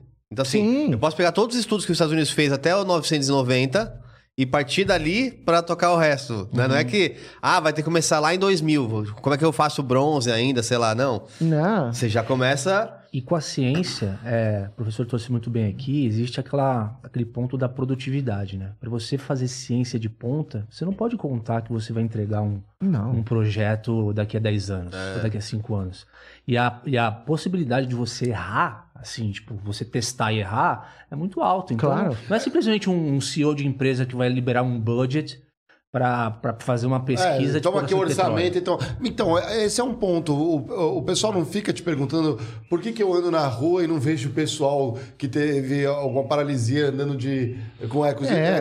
esqueletos. Por que, que não encontramos ainda? assim? Não viram aqui, mas está acontecendo e vai acontecer. Por exemplo, nós fizemos o primeiro protótipo, né? Aham. Que era um over-engineer, porque, veja, você tem que dar um chute num campo de futebol ao ar livre, você não sabe se vai chover, você não sabe se vai ventar, você não sabe se o chão vai ceder. né? Tem, tem variáveis ali que eh, os caras chamaram a gente de louco múltiplas vezes. O pessoal né? falou assim: ah, ele tava parado. É. chutou, não entendi. Como- mas como que ele chegou lá? Não, né? não, não só isso. Nós íamos fazer. Ele andou no laboratório, anda- todos eles andaram, chutaram e tal, mas não, não deram para nós as condições mínimas para montar a infraestrutura no meio do campo que, de segurança, porque era um protótipo. É como um avião que nunca voou. Uhum. Tá? Nós É tínhamos... verdade. É, porque, veja, nunca ninguém tinha feito. E nós estamos controlando o barato com a atividade elétrica do cérebro do cara. Numa conexão que, É. né, que ninguém nunca tinha testado ao ar livre. Era tudo feito em laboratório. E aí eu falei, não, dá para fazer, mas tem que pôr um troço no meio do campo e tal. E não deram. Então eu falei, veja, a gente vai fazer o que a gente pode. Só que assim, daquele protótipo de 2014 que assombrou o planeta, apesar de todo o nosso né, viralatismo nacional, Hum. nós estamos na quarta geração. Nós temos hoje o, o, o que o, o Ford, Henry Ford chegaria para mim e falaria: agora você tem o, o- o Volkswagen para vender, entendeu? É, é igual o vídeo que o Geiger colocou da Boston Dynamics, ele tá nos primeiros ali Claro, pulando, é exato, é, o que você base, viu. Só que é. assim, eu cheguei aqui e falei: eu quero fazer isso no Brasil. Eu quero fazer a cadeia produtiva completa. Tanto que eu criei um campus do cérebro e tinha ideia de fazer um parque tecnológico de Neurotech lá. Mas veja o que aconteceu no Brasil. É. O que que você consegue prever no Acho que Brasil? a galera achou que ia ver o Matrix 3 com que É, não, é. naquelas Esse é o armaduras, drama. né? Não, não, não. Só que tem outros lugares do mundo que olharam e falaram: não, vem aqui. 10 anos, tudo bem pra nós. Entendeu? Então daqui E a pouco. investe, né? E daqui a pouco isso vai aparecer e o pessoal fala: uau!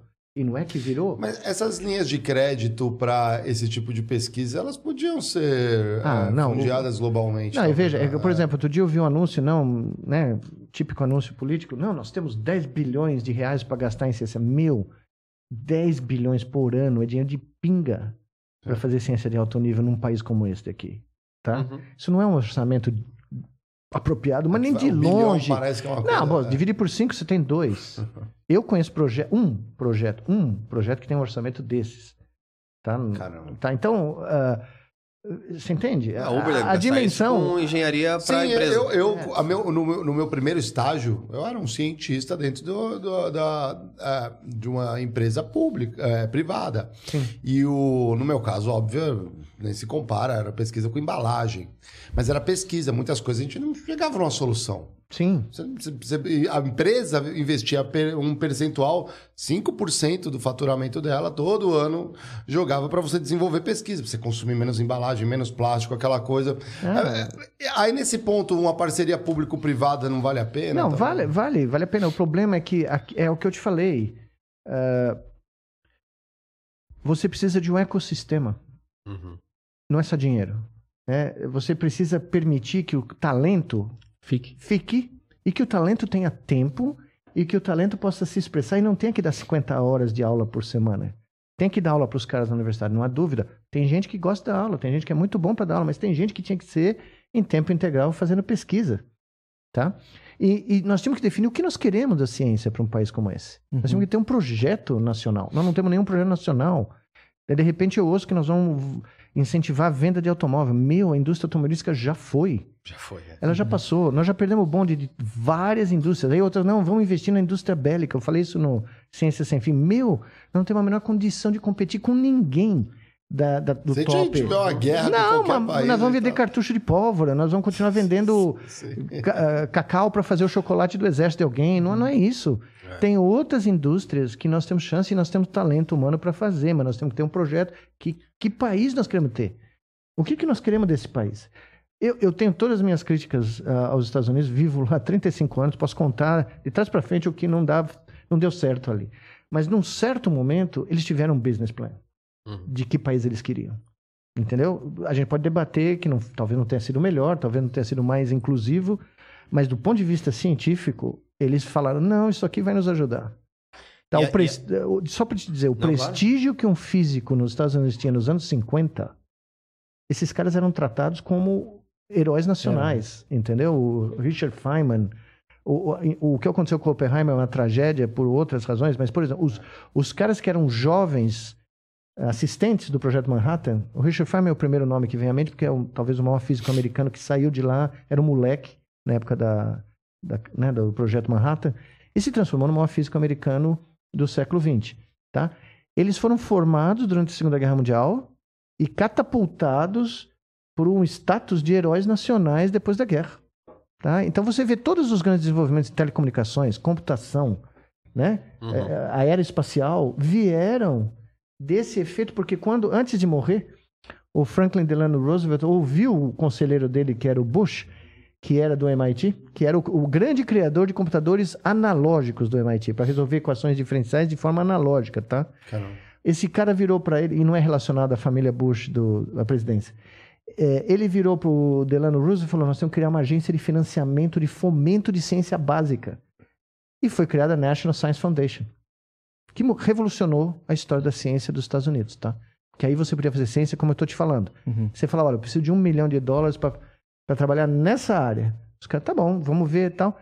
Nessa época, 50% de todos os projetos eram financiados. Quando eu cheguei nos Estados Unidos, 20%, 20 e poucos por cento eram financiados. Quando eu estava antes da pandemia, menos de 10% eram financiados. Caramba. Você submetia, tá? Aham. Então você vê a diferença? 50% de tudo que chegava na agência era financiado. Isso explica o que aconteceu. Né? E eles tiveram parcerias, né? A- A Bell Labs. Aham. Eu visitei o Bell Labs várias vezes, né? Fui lá, eh, eu dei a aula Cloud Shannon no Bell Labs, né? Ganhei o prêmio Cloud Shannon e fui ver o lugar onde os caras faziam a, nos anos, é uma coisa de louco, para os anos 50, Sim. tá? É, para trazer um pouco da do só do ponto de desenvolvimento também, né? A gente falou bastante sobre isso também trazendo para o nosso lado a parte do audiovisual. Então, por exemplo, hoje você vê filmes coreanos chegando no Brasil, Sim, indiano. a coreanos, indianos, a- a- até a próprio cinema francês e o Brasil que poderia ter investido muito rápido na criação de conteúdo que global porque a gente aprende qualquer língua. Aqui a gente tem é, um- uma, um- uma população muito diversa. Por exemplo, o centro de desenvolvimento da, da L'Oréal tá no Brasil, porque cabelo tem todos. Uhum. Todos os tipos. Pele né? tem todas. Sim. É, então a gente poderia fazer vários conteúdos aqui que são internacionalizáveis. Então, posso fazer um conteúdo para França, um conteúdo para China, um conteúdo para para Coreia. Só que a gente fomentou muito ainda o teatro. Que acho justo, gente. Cultura é muito bom. Mas o teatro é aquela questão ainda muito analógica, quase. Né? Enquanto se eu tivesse investido um pouco mais em tecnologia ou na- no conteúdo digital, eu podia estar já em outra posição como a Coreia está hoje, com o BTS, com um monte de coisa também que Esse é o evoluiu. soft power foi desenvolvido lá na década de Exato, 80 na Coreia. É um exato. projeto longo. É, mas Ah, isso e também tem a ver com o projeto de governo, de, de Brasil, que fica intercalando, né? Entre. É, mas eu- não é nem. Eu acho que nem. é- Não é nem. o- É, isso é um problema. Nós não temos políticas de Estado, nós É. temos políticas de governo, Uhum. o que é. o- Né, é só olhar para a China, para o Japão, para a Coreia do Sul e o próprio Estados Unidos durante o período agora, não, né? Porque eles estão totalmente divididos, mas mais que nós até. Ah, mas a- o, o- grande drama do que você está falando, por exemplo, eu ia falar de Bollywood, né? Da indústria cinematográfica indiana. Ela sobreviveu. É, Ela se manteve e agora ela exporta para o mundo inteiro, pior que mesmo. né? Até Bolívia. E é um modelo diferente de Hollywood. Não é o modelo da superprodução, né? Da, Não, Não, tem de- novelas de TikTok de um minuto, é muito bom. é, muito eles, bom. caras, né? os caras, é, eles falam da vida, eles falam da vida humana. E isso, se você consegue entender o que eles estão falando com legenda, seja o que for, impacta qualquer um em qualquer lugar do mundo. É universal. né? Não, isso, exatamente. Agora, no- no- voltando para o domínio né, da, da neurociência, eu já cansei de falar isso, falo isso desde 2013, ninguém aqui ouve, mas existe uma nova indústria chamada Neurotech, que ela vai fugir dos domínios da medicina, já está fugindo. O nosso Exo, na realidade, eh, aquilo foi uma tentativa de recuperar o espírito do Santos Dumont. Fazer uma demonstração, porque ele só acreditava em ciência sendo feita abertamente para o público, entendeu? A, a Hum. filosofia de vida dele é que se ele inventasse algo, ele tinha que demonstrar publicamente. Era aquele curandeiro. É, ele tinha que impactar, né? É. ele tinha que impactar a sociedade com demonstrações públicas. Então, quando eu tive a ideia de fazer a demonstração da Copa, foi para recuperar esse espírito, tanto é que o Exo chama Brasil Santos Dumont, Uhum. né?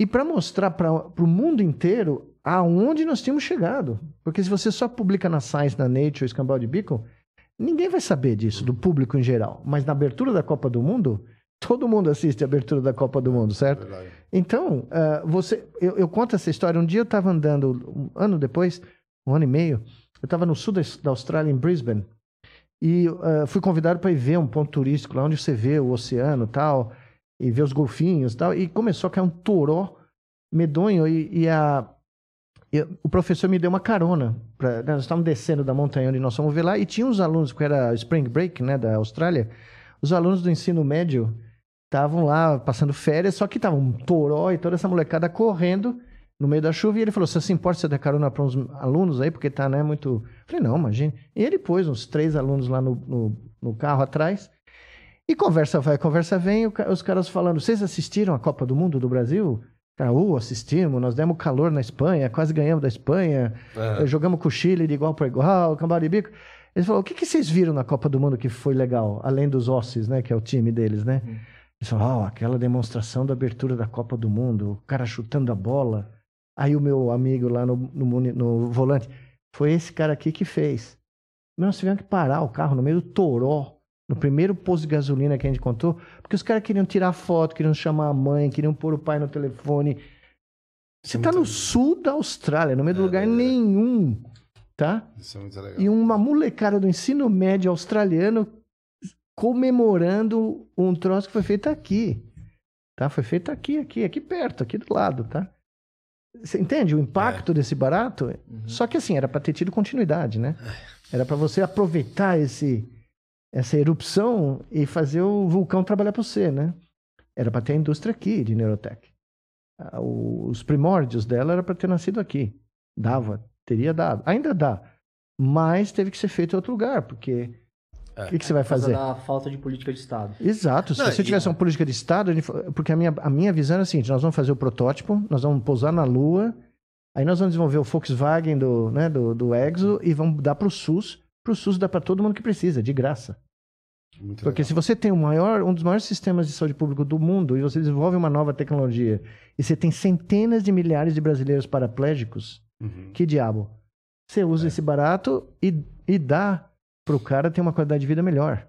Então você muda, você faz uma equação em que é uma parceria público-privada. Você está entregando uma tecnologia para um sistema público de saúde, né? Por um preço absolutamente acessível, muito menor do que alguns exos aí que estão, alguns políticos estão trazendo para o Brasil de empresas que não têm a menor chance de se manterem vivas, e você distribui gratuitamente para quem precisar. Ainda é possível, professor? Ou já passou o algo? Não, eu acho que é possível ainda. É possível porque a pandemia desacelerou tudo, né? Uhum. Ela bloqueou um monte de coisas, então ainda é possível. Mas o problema é, é a mesma coisa que aconteceu durante a pandemia desse diálogo cientista-político, entendeu? Uhum. É muito difícil, é muito, Muito difícil, difícil. porque as mentalidades são muito né, restritas a ideias inovadoras. E aí você sempre tem essa questão política, né? Porque na, na própria mesma Copa, essa que a gente tá comentando, teve a tal da polêmica do não se faz Copa se é, é com o hospital, né? Né? Então, assim, olha como, como é. Bom, eu recebi coisas, ameaça de vão- morte. É. Eu recebi ameaça de morte porque eu queria fazer essa demonstração no Brasil. Nunca vi isso? uma coisa maluca como, Como essa. assim? É essa? É, porque tinha toda a sorte de movimentos que não pode ter a Copa, não pode ter isso, e de repente no Rio Grande do Norte começou a receber telefonemas, não sei de quem, né? te- ameaçando porque nós estamos fazendo isso, nós estamos fazendo aquilo, como se eu tivesse qualquer coisa a O ver esquece, com né? qualquer coisa, né? Entendi agora da política e do. É, muito O louco. povo Não, esquece. não. porque- o- que nem assim. o fato de construir o campus do cérebro lá gerou também ameaça É. de morte, porque você estava entrando.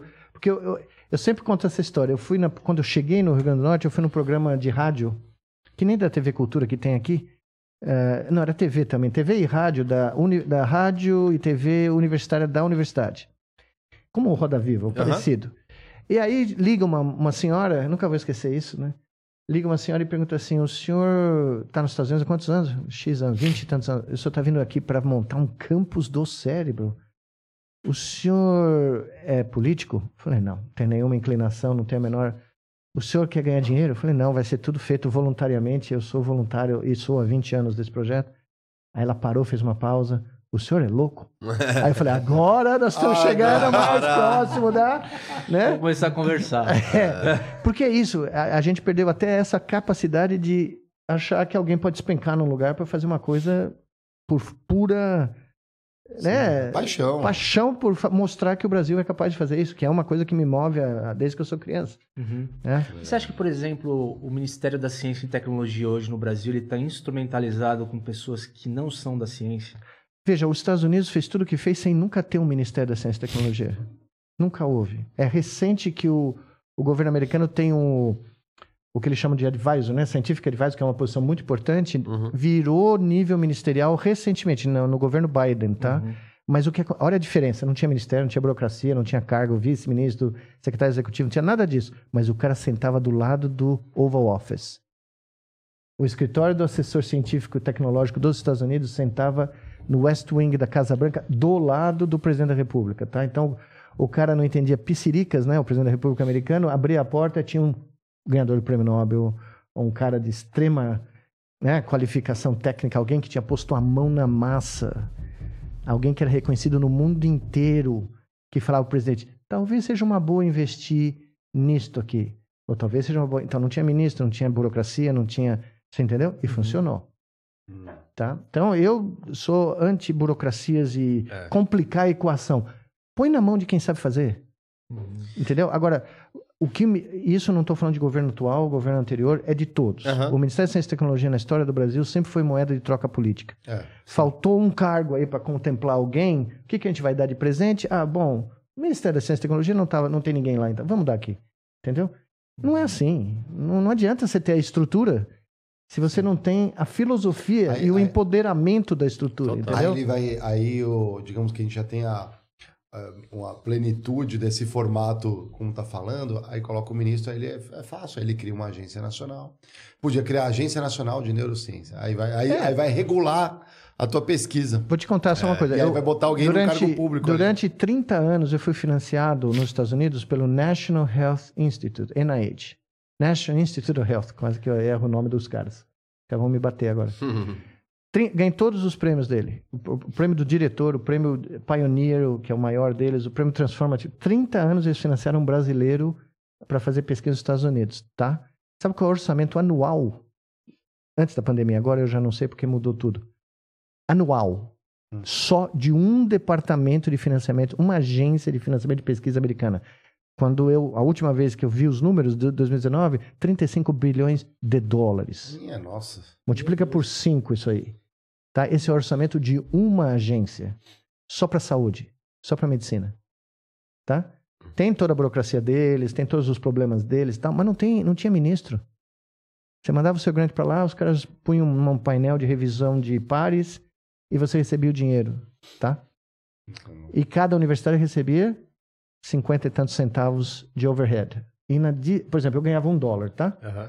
Se eu ganhasse um dólar do NIH, o NIH dava mais 59 centavos para a minha universidade. Extra. Aí ela investia esse dinheiro em infraestrutura, espaço, ah, pagava por novos equipamentos, você entende? Sim. Então era um business plan coeso, lógico. Agora tá, tem todo um problema lá político também grave, entendeu? Ritos aqui do programa, a gente vai dar uma olhada no emblema do dia. A galera já sabe. Entra lá, nv99.com, que você resgata. É de graça nas primeiras 24 horas. O Lucão está soltando aí na tela a palavra-chave. Olha, Olha lá. Caramba, mano. Tá... Qual que é o código? o Borga tá fazendo com AI, você viu? Ah, é verdade. Aqui, ó. Tem os robôs É o- aqui, ó. Será que tem um cérebro dentro daquele ali, ó? Eu não sei, mas verde pelo menos tem, né? É, não. Ah, esse o é Borga. o- E olha só, o Borga fez, fez com muito talento. Ele sabe que você é palmeirense verde, Verde literalmente. roxo, é. Porque é o- a diretriz é pra fazer sempre com preto e amarelo, que São é as as, cores cores do do- programa, e ele abriu a sessão. Parabéns, Borga, muito bem feito. É isso aí. Miguel galerinha. Bezos. Galerinha que está nos ouvindo aí, ó, fortalece a firma aí, ó. Já deixa um like, se inscreve no canal, clica no sininho, Fortalece colabora, né? Colabora com o, com, pra gente poder trazer é, cientistas também aqui, quem gosta de fazer carreira na Ó, ciência. Você pode usar um novo eh, logo em vez do colabore para a firma, facilita a firma.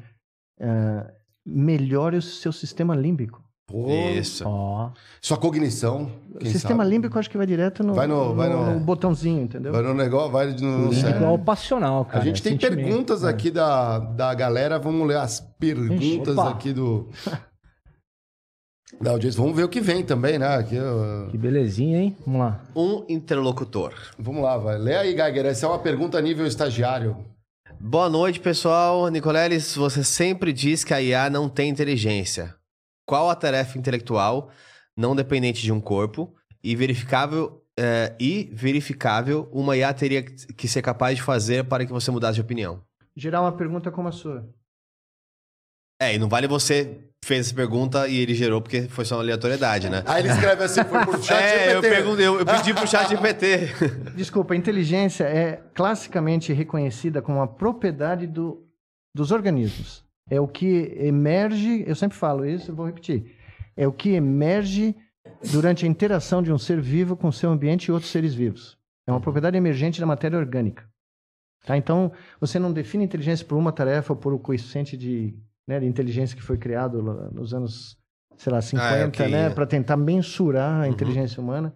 Então o pessoal fica meio bravo, mas a verdade é essa, não não há como você suplantar algo que é gerado pelo processo de seleção natural. Não tem como você simular o processo de seleção natural. Ou seja, o algoritmo não comporta inteligência. Não, não comporta inteligência. Ele, ele reflete a inteligência de quem programou o algoritmo. Por isso que eu digo que ela não é natural. E é enviesada. Perdão, não é artificial. E ela, ela tem todos os bias de quem a programou. Perfeito. A, a nossa amiga que eu mencionei, Crawford, doutora Crawford, fala exatamente isso que eu acabei de falar. Que eh, ela não pode ser considerada artificial porque, nesse momento, a intervenção humana é gigantesca para que ela funcione. E os recursos naturais, eletricidade, por exemplo, que Uhum. são usados para ela funcionar, são gigantescos. Né? Seria como chamar de uma inteligência indutória, indutória, sei lá como chama. Não, como eu, seria. eu, eu acho que o nome. Eu conheço a história do nome, né? O nome foi criado pelo John McCarthy para ganhar uma grana do Pentágono, para fazer a conferência dele e, e nos anos 50. Então o cara era muito bom de marketing e legal. continua sendo. Como marketing é sensacional, mas como né, uma referência real, é, tem tantos nomes mais, mais apropriados né, que poderiam ser usados. Que legal. Temos uma outra pergunta aqui, o usuário Corte, salve Corte, deve fazer cortes, né? Mandou uma pergunta de, do estagiário. Ele mandou assim: boa noite, senhores, tudo bem? Grande Nicoleles, qual é a sua previsão para que os amputados tenham condições de usar próteses que se comportem como um membro amputado controlado pelo cérebro, mas de forma comercial? Existe medo de que as próteses passem a ser melhorias humanas? Aquele Não, famoso não. biohack, né? É, não, mas essas próteses estão vindo. Um, dos meus ex-alunos trabalha especificamente com- no- na Suíça com próteses para amputados ele publicou um trabalho muito bom na Science algumas semanas atrás, Suleiman Shakur, mostrando. ah, nós tínhamos feito aqui no Brasil feedback tátil. Né? Então, nós recriamos a sensação tátil de uma pessoa paralisada com lesão medular. Ele criou a sensação térmica de, um amputa- de amputados. Aham. Então ele criou uma, uma prótese que gerava, na medida que o- os pacientes in- interagiam com né, objetos com diferentes temperaturas, o feedback térmico. Uhum. Então essas próteses estão avançando muito rapidamente e elas já estão sendo comercializadas. Tem várias próteses, empresas nos Estados Unidos, empresas na Ásia, na Europa, comercializando próteses E, usando o nosso conceito de interface cérebro-máquina, né? O cérebro Uhum. controla o movimento da prótese e a prótese devolve feedback para o cérebro. e, E, e órtese que- também? E órtese Sim, também? sim, é.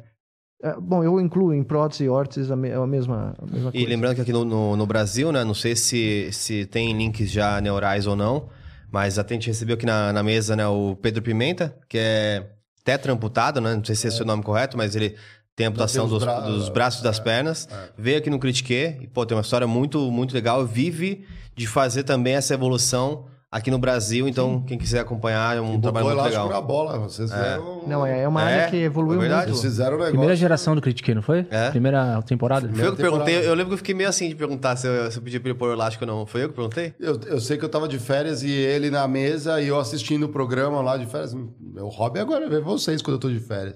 E eu falei assim, não, agora acho que eles vão passar um rito que a gente tem é colocar uma liga no elástico É. aqui, né?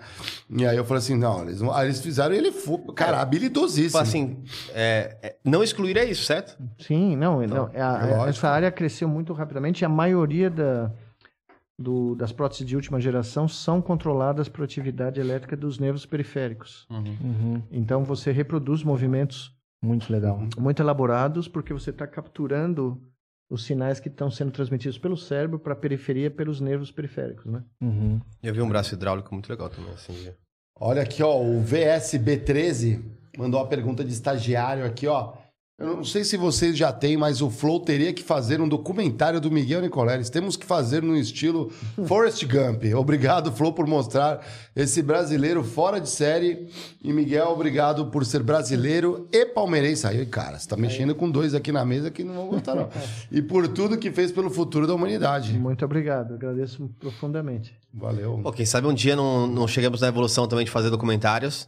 É, eu acho que é um passo, um passo quase que natural pra gente aprender também com o tempo, né? Não, E- se tudo der certo, para comemorar os 10 anos do, do chute da Copa ano que vem, nós vamos ter um documentário. Ah, legal. Ai, que legal. Então, se der certo, né? A gente nunca sabe, mas... Se precisar de alguma coisa, no mínimo a divulgação disso, Ah, muito conte obrigado. conosco. eu- a gente não falou, mas eu temo muito essas próteses, né? Por causa da, da- da força e tudo mais, da aplicação. Ah, sim. Que elas podem dar um campo mais novo para os ortopedistas lá que a gente estava falando, vai Oh, que nem sai quebrando é. todo mundo. Ah, é. Mas você sabe que é uma coisa curiosa isso, porque quando a gente começou a fazer os implantes em macacos na Duke, os residentes de neurocirurgia começaram a aparecer no meu laboratório para poder ser treinados no novo tipo de cirurgia que nós estávamos, eu, que eu desenvolvi, né? Eu mesmo desenvolvi.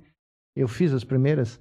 E de repente eu tinha uma equipe de residentes de neurocirurgião trabalhando comigo na, na sala cirúrgica que eu fui delegando aos poucos e nós tínhamos criamos o, o- talvez o primeiro o primeiro neurocirurgião Dragan Dimitrov, descendente americano, mas descendente de búlgaros que estava estudando na Duke, ele virou o primeiro neurocirurgião do mundo a ser especialista em em implantes de microchips no, no córtex eh, do cérebro. É. Se, se um- um- no- gente como a gente, assim, consegue conhecer os laboratórios da Duke, por exemplo? Bom, eu não estou mais Muito lá, né? Eu- restrito, é, é. Não, é difícil, é bem difícil, porque tem montes de, de estágios de segurança, né? Protocolo. É, não, nossa, É. tem coisas ali. Tem... Eu tinha um amigo meu na Califórnia que teve que sair da área de pesquisa porque puseram uma. Um dia ele trabalhava com animais, né? E um dia ele estava saindo de casa para levar a filha para a escola e tinham posto uma bomba em- embaixo do carro dele. Se ele não tivesse tido a. Não sei nem como ele desconfiou que tinha alguma coisa errada, tinha explodido ele, a filha. E aí ele, ele basicamente pulou fora, né? Você vê o, o grau de loucura, né? Estavam dispostos a matar um cientista e a filha porque eram contra pesquisas em animais que ajudam milhões de É. pessoas, né? Pois é. Muito interessante. É curioso. E, e- e tem umas pesquisas meio, né? Já estão dizendo aí que já estão trabalhando na, numa doença, né? Pra ter a vacina da próxima doença, próxima pandemia, que não existe ainda. Estão chamando de a vacina X. Mas Então, como é que você já vai preparando uma vacina de Mas uma o- doença que vai Mas chegar? o Max já tweetou isso aí já? Hã? Não, não é Elon Musk, não. Não, não. não, não. Ele é a pandemia. É, Mas aí é total. É. Não, mas existem, existem. Veja, é que aconteceu uma, uma tragédia enorme na transição do Obama para o Trump, que foi. Existia um, um departamento ligado à presidência dos Estados Unidos que tentava prever quais seriam os vírus da próxima pandemia. Uhum. Então eles vasculhavam o mundo inteiro continuamente em busca de novos. Então, quando o Ebola vírus surgiu, Hum. outros, o Marburg, é, né? vários vírus que surgiram, eles basicamente pegavam amostras e levavam para tentar criar protótipos de Sim. vacinas para que se aquele vírus é, se transformasse numa, numa nova pandemia, eles tivessem já algo feito.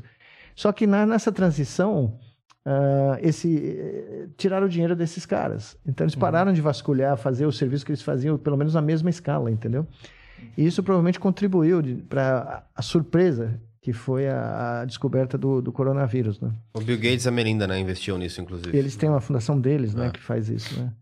O pessoal tinha mandado. A gente vai botar mais outra pergunta na tela, mas antes o pessoal tinha mandado um superchat aqui. Eu vou combinar duas aqui do, do Rafael, do R3 Design aqui, que mandaram superchats aqui. Galera, a gente usa mais NNV, mas vou dar a cancha pra vocês. Mas eles estão. Tem a ver uma com a outra aqui, né? Com a tua opinião sobre o potencial de eh, canabinoides frente à descoberta de possível origem é, é, epilética, de doenças psiquiátricas. E a questão do uso de cogumelos. Ah, imagino que É, deve não, ser. essa, essa, essa também é outra área que está É, que tem a plasticidade no Que é a cérebro. psicodelia, né? É, o tratamento médico, isso eu- aí tá bem. É, mas, bem- mas é. aí tem é uma discussão muito mais séria. Eu não entro nela porque não é minha área de pesquisa e eu não receitaria LSD para ninguém, né? Pra... É, é. Não, não. Eu Capaz tenho- de eu ir e não voltar, né? É, eu tenho muitas críticas a esse barato aí, porque, enfim, é o mundo que nós vivemos, entendeu? Mas o- um fato é, nós ainda não, conhece, não Mas de conhecemos OCD, quase nada da nossa biologia, né? É, não, eu não, não entra nessa não né? entro mesmo. pro universo de possibilidades. Amazônia, né? O tá querendo por explorar. Não, Quanta isso- coisa a gente tudo não bem. pode descobrir na Amazônia, por exemplo, ainda, né? Mas ah, aí que- sim, mas, mas isso é, É, outra coisa. Farmacologia é, uma coisa, A né? farmacologia é uma outra parada, mas a, a gente, eu brinco, né? Em algum momento da medicina, é, sei lá, um epidemiologista, ele pegou e ele matou o trabalho que antes o médico da sanguessuga botava pra sim. fazer sangrias na pessoa. Pô, o cara Sim. tá com. O André tá com febre, pega a sanguessuga, taca nesse cara É, aqui, vamos não. fazer sangria. Na dúvida faz sangria, não é? Na dúvida faz sangria. Aí, em algum momento, mas. uh, será Mas que a- hemodiálise talvez foi, foi um processo de alguém que tinha, vinha disso, Sim, curandeiro. mas- Igual é. o cara que mexia na cabeça, você falou? É. No começo, mexia na cabeça? Não, mas aí você pode ter uma disfunção renal, alguma coisa, mas. Eu, eu você- acho, eu, eu faço uma aposta com vocês que a nossa, a nossa técnica de desfibriliza- desfibrilação eh, da medula espinal vai ter resultados bem mais profícuos do que qualquer psicodelia do sistema nervoso central. E, mas- Aplicada ao sistema nervoso central. E a tecnologia, ela pode canibalizar alguma área é, da psiquiatria, talvez? Eu não digo canab- canibalizar, mas eu diria, eu, por exemplo, nessa proposta que eu estou publicando agora, daqui a uns meses, eh, eu defendo a tese de que essa divisão neurologia e psiquiatria, ela já, já foi. Ela acabou. Eh, São doenças do cérebro. Uhum. Entendeu? Então, se você olhar pelo ponto de vista da dinâmica cerebral, como eu estou falando, ah, se o cérebro entra numa dinâmica desse lado, você tem Parkinson. Mas se o cérebro entra desse lado, você tem esquizofrenia, entendeu? São muito próximas as, Interessante. as, a- as fronteiras aqui, muito delicadas, Sim, sim, sim. entendeu? E, de acordo com essa minha teoria, o cérebro funciona como um todo. E é essa dinâmica que eu estava explicando das crises epiléticas, que se for num, num circuito X, leva você a ter uma doença dita neurológica, se for no outro, leva a uma doença dita psiquiátrica. Mas na minha visão, eh, eu estou tentando propor que essa divisão já é obsoleta, entendeu? Uhum. Que nós temos que considerar as doenças do cérebro como doenças do cérebro, ponto final Uhum. né? E facilitaria muito mais o, acabar com o estigma que as doenças eh, ditas psiquiátricas têm, entendeu? Ah, sim. Porque aí você, né, você teria todo um novo processo de, de como você descreveria essas doenças, né? Mas até hoje, hoje em dia fala até psicólogo, pô. Hoje em dia todo mundo é coach, em vez de ser, né?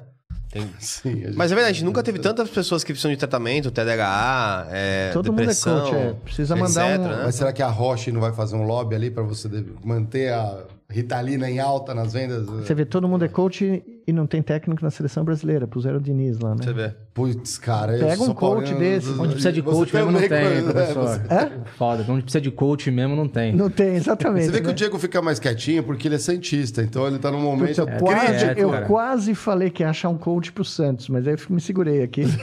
Não, mas cara, os caras estão querendo trazer agora o, o Aguirre, né? O Já Aguirre, trouxeram? Já trouxeram. Trouxeram. Ó, no São Paulo ele foi Olha, injustiçado. depois hein, do. Paulo Turra, o Aguirre vai ser assim. ó. Puta, Aí cara, é legal, Turra ó. aí Ó. não vai ter nem chegado, velho. Não, eu tava num, eu tava num podcast num, um mês e meio atrás, num- depois de dar uma palestra, né?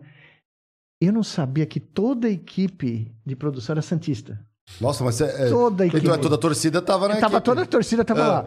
E aí eu caí na asneira, eu tava conversando com, né, com o host, né, brincando, eu tava, falei, é, esse evento é tão raro, tão raro como um gol de Breno Lopes no último segundo da final da Libertadores.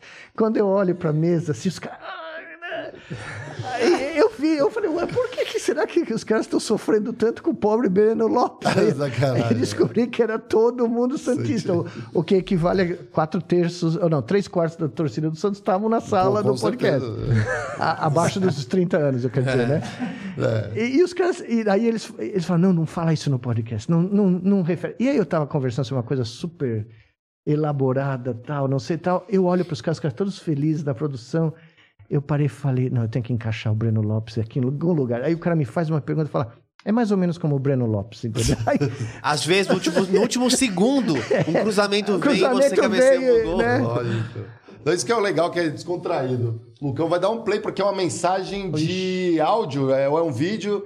É o uso, olha, não tem nome, é o usuário 7035566. Caralho. É, pode ser uma inteligência artificial mandou? que mandou. É o número do Ouviu? chassi, velho. veio de Vulcan, É não? um vídeo? É um Ele, vídeo? ele validou, ele validou, então tá bom. Não, não, não, áudio, pera. é. Não, pera. Vai estar na. Isso dá medo. Não, não, tem áudio, áudio. TV, né? Ah, tá bom. Teve curadoria Boa antes? noite, Miguel. Miguel, sou de Natal, Rio Grande do Norte, e tive a oportunidade de visitar o Instituto Santos Drummond recentemente. Só tenho a agradecer. Parabéns pela iniciativa, que trabalho sensacional. Se puder, comenta um pouco para o pessoal, um pouco mais, se puder detalhar né, sobre o projeto. Ah, meu primo foi atendido lá, então muito obrigado. Fantástico. Um abração. É o Elivelto Carlos. Ele escreveu aqui, ó. Muito Salve. bonito, é. Não, isso é arrepiante, Quando pega um Ah. Muito obrigado, Elivel. Pô, que legal. Aqui Não, nós temos não, um rito aqui, ó, não podemos Só- esquecer, só né? Mas comentar, o, Ah. comentar o projeto. Ah, não. Ah, sim. Não, é, eu acho que ele deve estar se referindo porque, como eu falei para vocês, né, tem um centro, instituto de pesquisa. Do lado tem esse centro materno-infantil que virou muito mais Macaíba do que lá, é, em é. Macaíba. Tanto é que o nome do meu livro, quando eu contei essa história em livro aqui no Brasil, eu chamei de Made in Macaíba, Hum. né? Porque Macaíba é uma palmeira que parece que está grávida. Uhum. É, tá? Então quando uma você olha para Macaíba, você vê uma, Sim. né, uma né, assim, abaulada, né? É. e até então, as- a gravidez de alto risco no, no Rio Grande do Norte, na região da Grande Natal, matava 90 mulheres de cada mil partos. Tá? Índice alto, né? É. 10 vezes, 15 vezes de São Paulo. Tá? E, o- e depois de 2008, né, depois de eh, 14, 15 anos do nosso, da criação, que passou a focar em reduzir a mortalidade das grávidas de alto risco da região, esse número caiu para níveis de São Paulo, da Grande São Paulo, aqui, do estado de São Paulo. Nossa, legal. Tá 10 vezes menos. E Nossa. eu, como eu disse, são 60 mil atendimentos gratuitos para mulheres que não teriam para onde ir. Tá? É um centro de referência que atrai mulheres do Rio Grande do Norte inteiro, do Ceará, da Paraíba, de Pernambuco, e é do lado do centro de pesquisa. Então, quando eu cheguei lá, ele, o Elivel deve saber, eu propus que aquele campus ia ser para fazer ciência como agente de transformação social. Não era para ganhar dinheiro, era para transformar as vidas das pessoas. E nós criamos o projeto educacional chamado Educação para Toda a Vida, porque ele começa no pré-natal das mães. Nós fazíamos ultrassom das mães e essas crianças iam para as nossas escolas. Então, por 10 anos, nós tínhamos o. Nos Estados Unidos você chama o, o book da escola, né? O yearbook Ah, yearbook, da criançada. O nosso yearbook começava com a foto do ultrassom dos nossos estudantes, tá? Legal. E essas crianças, elas tinham um uniforme que elas desenharam. E era uma, era uma criança do Rio Grande do Norte de sandália com shorts, né? Para ir na, Aham. andando pelo mundo. Hum. Porque a visão que nós demos para eles é que eles eram, eles eram descendentes dos tapuias, dos potiguares, principalmente dos tapuias daquela região, que era o Império Tapuia, era, a capital era em Macaíba. O imperador Canindé vivia em Macaíba. E os tapuias resistiram a todos os colonizadores europeus. Eles foram dizimados, mas eles nunca se renderam. Os portugueses, espanhóis, franceses, holandeses, eles mataram todo mundo. Se você era europeu e se despencava na costa do Brasil no século XVI, quem você mais temia eram os tapuias. Tá? E eles chegavam na escola, no começo, olhando para o chão. E eu falava para eles, vocês não vão olhar para o chão. Vocês têm que olhar no olho do cristão que vocês estão olhando, porque vocês são descendentes dos tapuias. E a molecada incorporou o barato. Tá? Que louco. E eles desenvolveram esse logo, e a gente fez uma camiseta para eles azul, Que legal. e no Rio Grande do Norte, na região perto do- da primeira escola, que era no bairro, um bairro bem perigoso, eh, né? A, a, a faixa de pedestre era alvo para atropelo, entendeu? O cara Uhum. entrava na faixa, o cara acelerava para acertar. Só que a partir. é- Isso é brincadeira, é modo de dizer, né? Ninguém respeitava a faixa de pedestre, né? E nós estávamos num bairro do lado de Felipe Camarão, que é uma zona bem perigosa da, da cidade de Natal, e o bairro chamava Jardim Esperança. E nós começamos a ensinar as crianças a pôr a mão na rua para os carros pararem, para elas atravessarem a rua. Nós começamos a fazer como se faz em Brasília, né? Que a criançada para o tráfico. As nossas crianças começaram a ser tratadas como a elite da cidade, entendeu? Então, Uhum. elas paravam na rua, os carros paravam. Porque elas iam atravessar e elas tinham prioridade. Ou seja, o ato dela de olhar no olho das pessoas fez com que as pessoas passassem a respeitá-las, entendeu? Uhum. Isso foi uma revolução. Foi um negócio que, de você testemunhar. Desculpa a emoção, mas é. Não, mas Não, gente também Cada vez que eu lembro disso, é, é um negócio. é, talvez tenha sido a coisa mais profunda que eu, que eu vi do ser humano, sabe? É, Essas crianças assimilaram que elas não tinham que temer ninguém e que elas tinham liberdade de fazer o que. Né, do ponto de vista de imaginação, de criatividade, de, Sonhar o de que- sonhar que o que elas Isso é quiserem. verdadeira integração. É, essa é a verdadeira revolução, né? E um dia eu estava na feira de ciência, todo em volta do, polo- do voo do Santos Dumont, 19 de outubro, é a feira de ciências, né? A semana de ciências do Brasil é nessa em outubro. E nós fazíamos exposição dos pôsteres dos trabalhos das crianças na escola de educação científica. E um dia eu estou passando e tem uma menininha com a uniforme falando para as avós, avós, que eram todos descendentes de quilombolas, tá? Do quilombo lá perto que tem de Macaíba, dizendo o seguinte: tudo que vocês veem hoje em volta de vocês, toda para para pensar, toda a matéria que vocês veem em volta de vocês veio do Big Bang.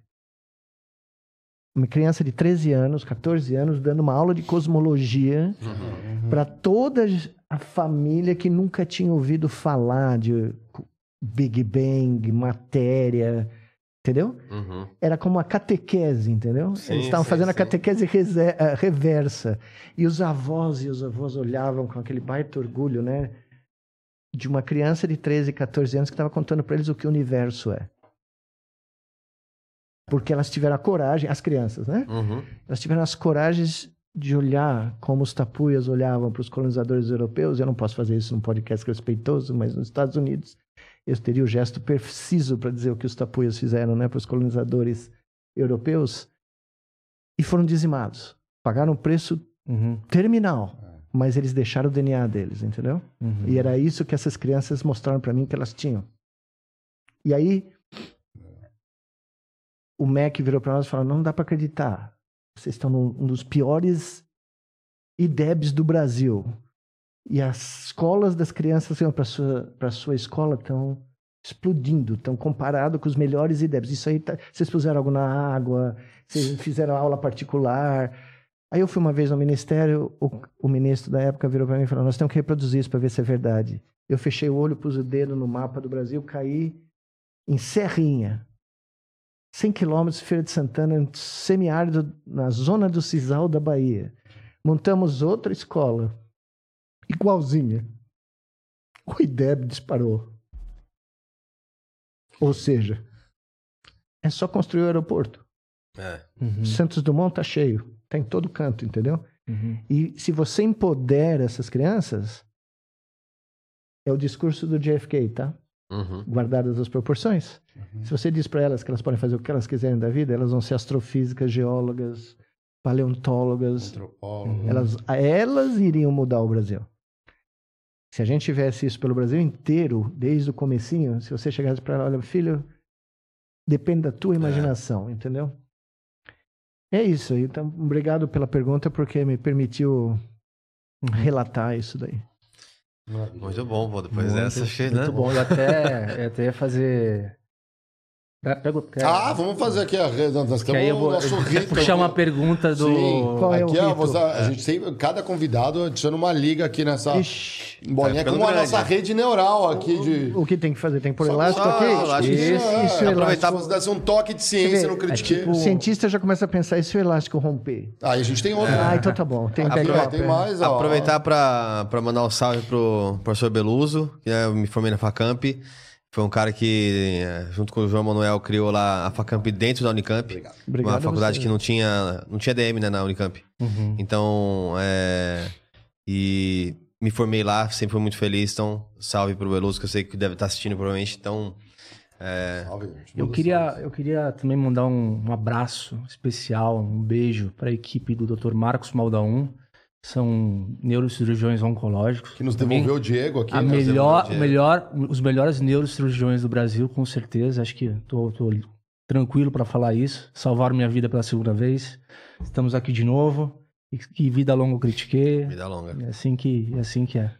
Que legal. Quer fazer o ping-pong? Cara, eu queria, porque apesar do, da exposição aí do professor nesse último depoimento, já ter me colocado um pouco, sugerido algumas coisas, mas eu queria fazer algumas perguntas que me inquietam aqui. É, a gente falou do futuro sem futuro, né, da percepção desse futuro sem futuro, que me mostra um lado é, do Miguel é, pessimista, né, de fato, com desafios à frente. Mas, por outro lado, tem esse Miguel que acabou de dar esse depoimento. Né? O cara é, tem uma dimensão humana aí e que acorda todos os dias, é, talvez por isso. É, o que que, o que que, como que navega esse, esse Miguel? O que que você prefere escolher e, e como você escolhe? O que eu prefiro escolher? É, que Miguel que você... você... Eu, eu acordo todas as manhãs palmeirense. Ou seja, Muito bom. eterno, eterno espírito de porco, otimista, Otimista. otimista, porque quando você estuda o cérebro humano, a primeira coisa que você descobre, na minha modesta opinião, não é consenso, tá? Uhum. Isso é só a minha opinião. É a, a magnitude infinita do poder da condição humana. Então, quando você estuda o cérebro, como eu estudo há 40 anos, né? E espero estudar por mais alguns, você, todas as manhãs, de certa maneira, visita a Capela Sistina. Ou observa o Davi de Michelangelo. Uhum. Ou pousa na lua.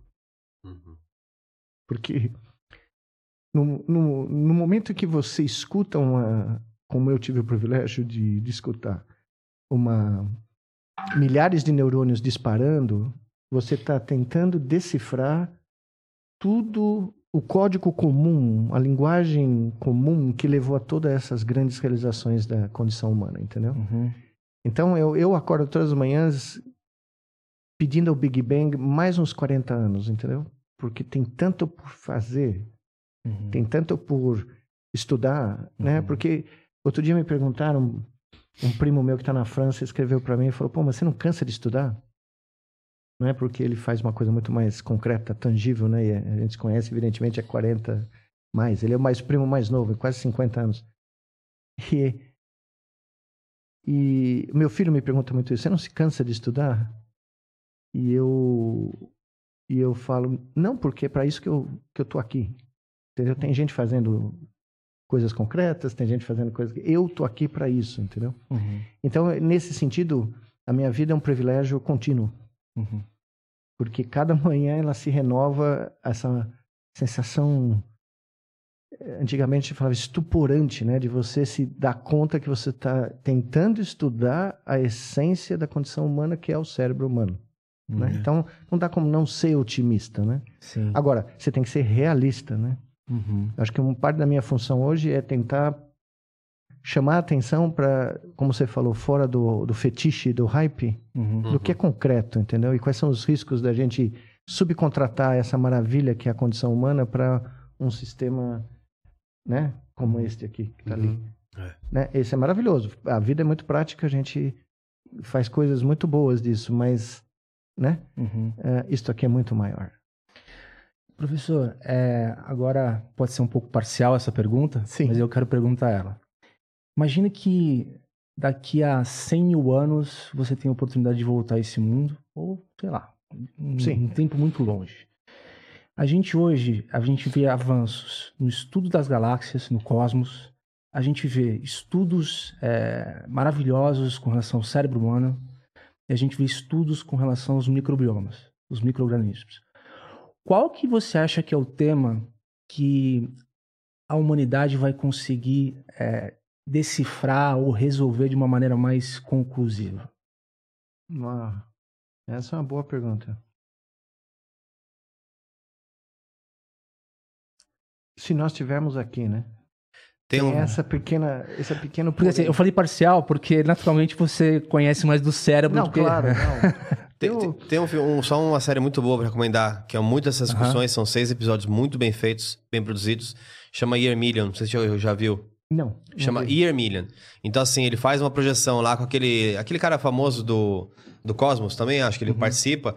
HBO, pô, HBO, libera aí pra, pra galera assistir. O, Ty, o Tyson. Isso, Ah. isso aí. É, e tem os comediantes que falam também. Ele pega, faz várias simulações do que seria, como seria o ano milhão. Então ele parte de uma perspectiva e traça ela até o final. Ah, tá. Só que chega em, vai, em cada episódio, ele vai estar uma alternativa para a sociedade. Por exemplo, Terraforming é uma, o DNA Forming é outra. Que eu posso é, terraformar Marte, ou eu posso terraformar o DNA humano para que o humano seja. E ele vai tocando várias alternativas. É muito bom como. Tá onde? É No streaming? Acho que tá fora, é, só tem na HBO, acho, não tem nem. Ô, perdão. É, Eu tô Não tem. tentando lembrar Mas aí de um... na, na condicional, né, professor? Não, Assim, claro. Dessas três, dessas três, Eu, tô- três eu tenho um livro, eu tô tentando lembrar quem foi que escreveu, que é uma ficção científica que se passa um milhão de anos no futuro. Uhum. Né? A Terra tá devastada, escambau de bico, e eu tô tentando lembrar, eu vou lembrar daqui a pouco. Ah, não, vou lembrar mais tarde.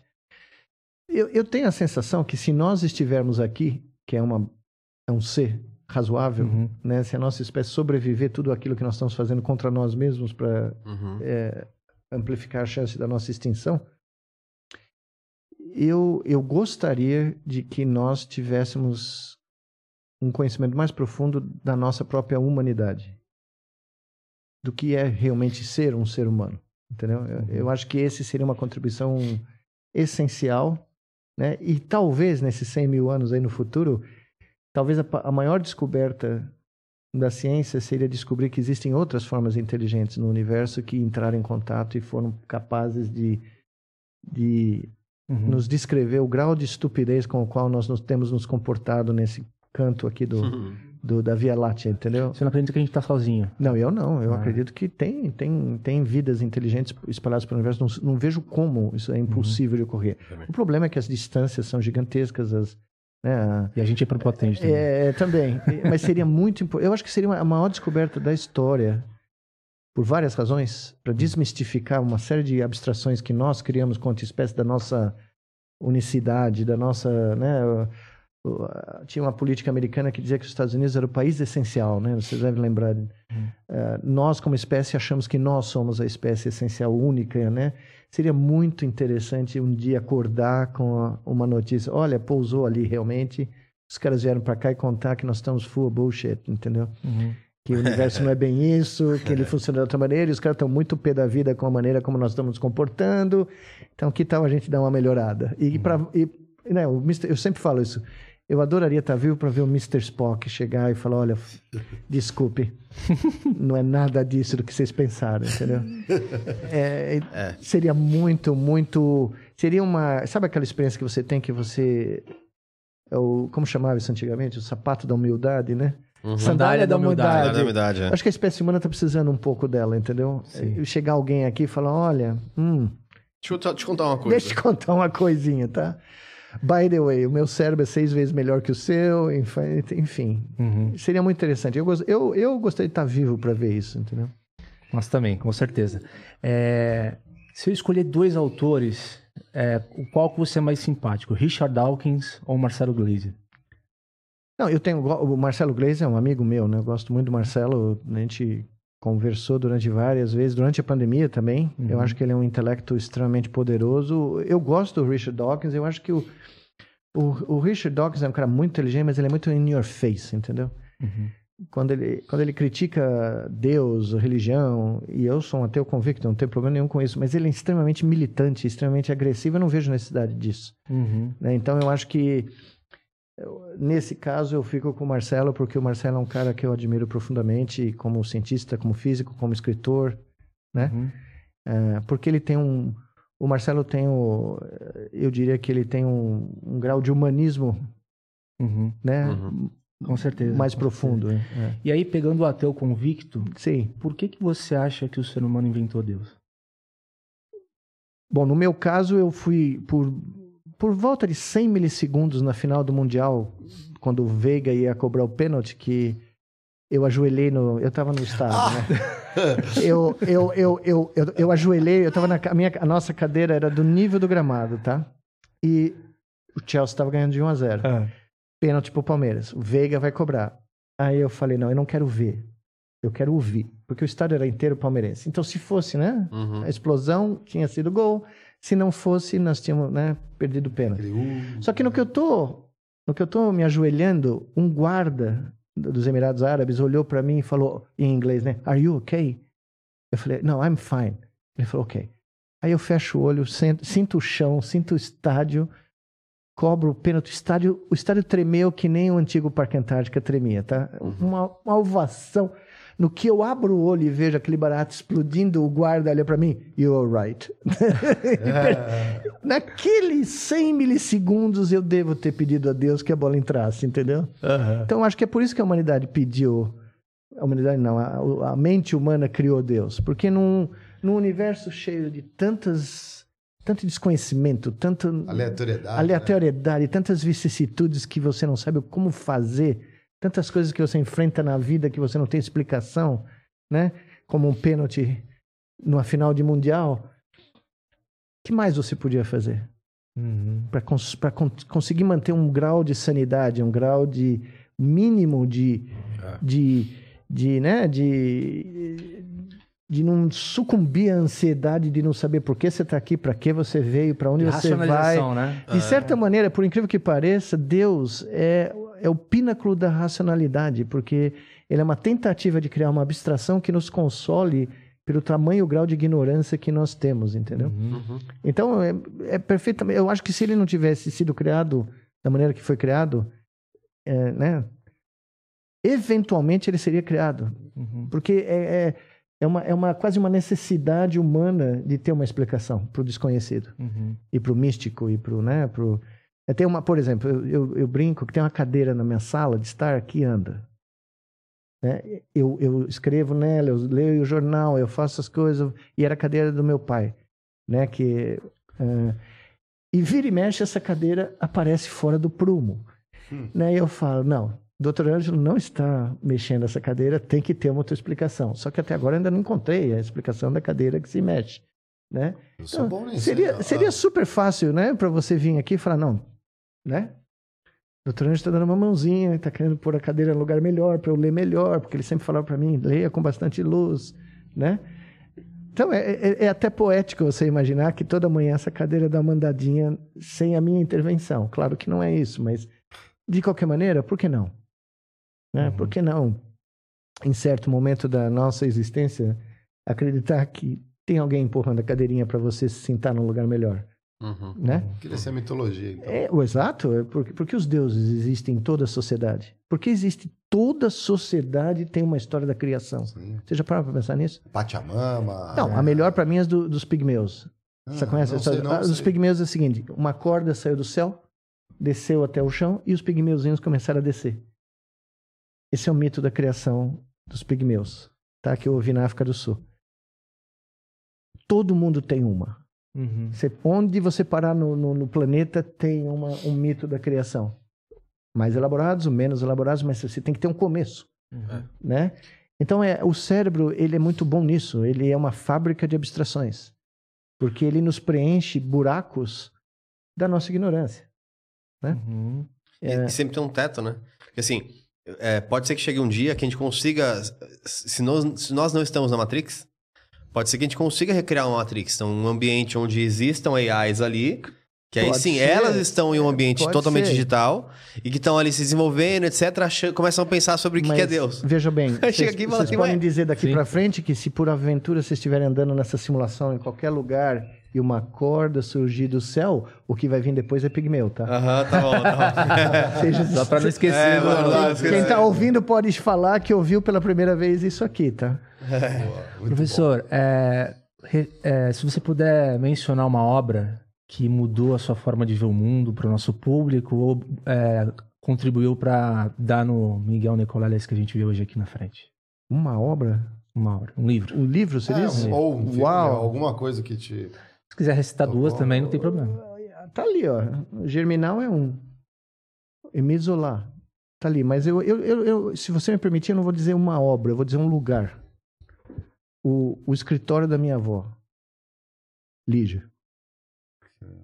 Porque, imagine, você está em Moema, antes de Moema ser o que é, tá? Era só mato, era só chácara. Você está numa vila.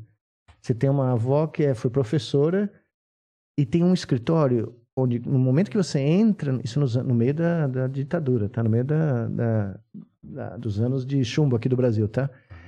Num lugar onde a porta abria e lá dentro eu podia ler o que eu quisesse. O que tivesse ali, não tinha nenhuma proibição, nenhuma censura. No, o crime do Padre Amaro, eu li.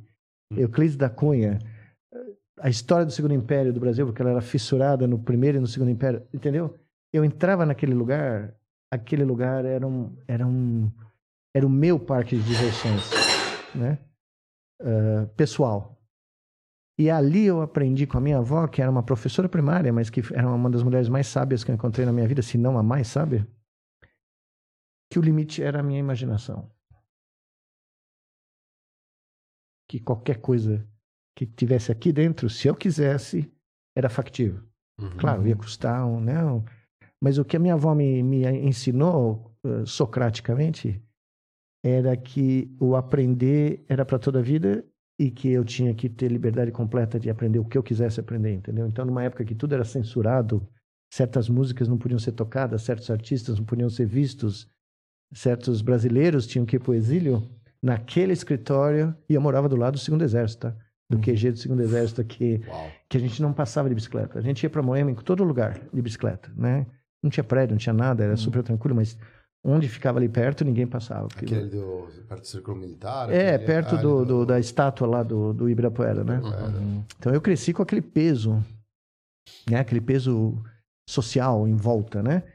Naquele escritório era que nem Alice no País das Maravilhas, sabe? Você ia no buraco que o coelho te mostrou e o que tinha ali dentro eram tesouro, tesouros infinitos. Uhum. Né?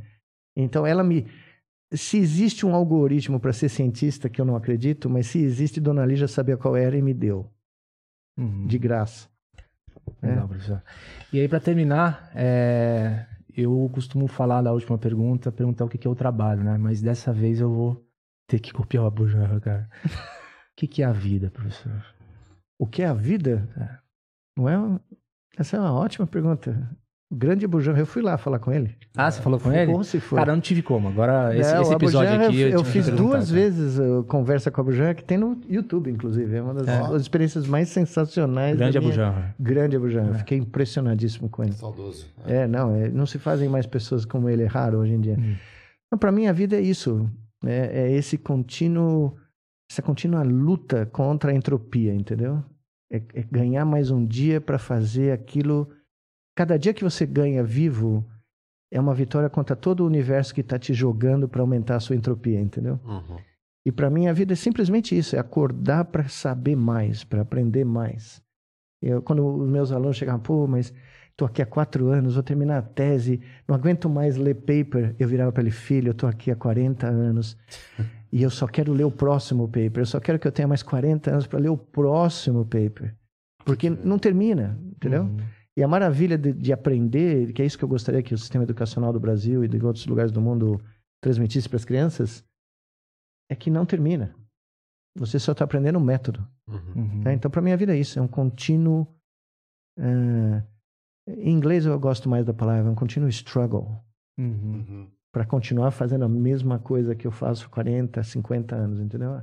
Tentar conseguir mais uma, uma gota de, de poeira do que é isso que está aqui fora, entende? Uhum. Nós não vamos chegar na resposta nunca. Isso nem nos 100 mil, 2 milhões de anos não vai acontecer nada. Mas o exercício de buscar é, é o que move a gente, entendeu? Eu acho pra mim a vida Obrigado é aí, viu, pela... Maravilhoso episódio, né? Eu tenho certeza que a turma tá no meu top tanto quanto a gente, né? Top 3 tranquilo aqui. Aí, ó, maravilhoso. Muito obrigado. Muito obrigado, obrigado a vocês pelo convite. Não, foi muito bom. Que isso, quer deixar as redes sociais pra galera? Se, Se eu lembrar, mas é... eu, eu era do Twitter, mas o Twitter foi assassinado pelo meu agora grande é amigo. Agora é X. X. Então, agora é X. Eu, eu sou... E o mascote é o X Tudo. X Tudo. Que eu, que eu... X-Burger... X-Tudo, X-Burger do Chico Hambúrguer da Avenida Ibirapuera, eu recomendo. Não, é, é, do, do Chico ah, esse aqui é o logo que meu filho Chico Hambúrguer mudou de endereço. Mudou de endereço, mas é na mesma avenida. Ah. Eu sou fund, sócio fundador do Chico Hambúrguer da Avenida Ibirapuera. Sério mesmo? Ah, é? Sou, porra, eu fui na, na abertura, eu vi Dona Giselda. Eles estão mudando de local agora, né? Eles mudou, mudaram, mudaram, mudaram, mudaram, mas a, o cozinheiro é o mesmo. Ah, tá. É a mesma coisa. Olha Faz 60 anos que é igual. Esse aqui é o logo do meu novo instituto, feito pelo meu filho mais novo, que é um Computer Graphics Designer. Que legal. em Nova York. Ele fez com inteligência artificial. Não, Não, sacanagem. não, ele fez a mão, porque eu falei que se ele fizesse inteligência artificial com o chat GPT, eu não pagava ele. Então ele fez.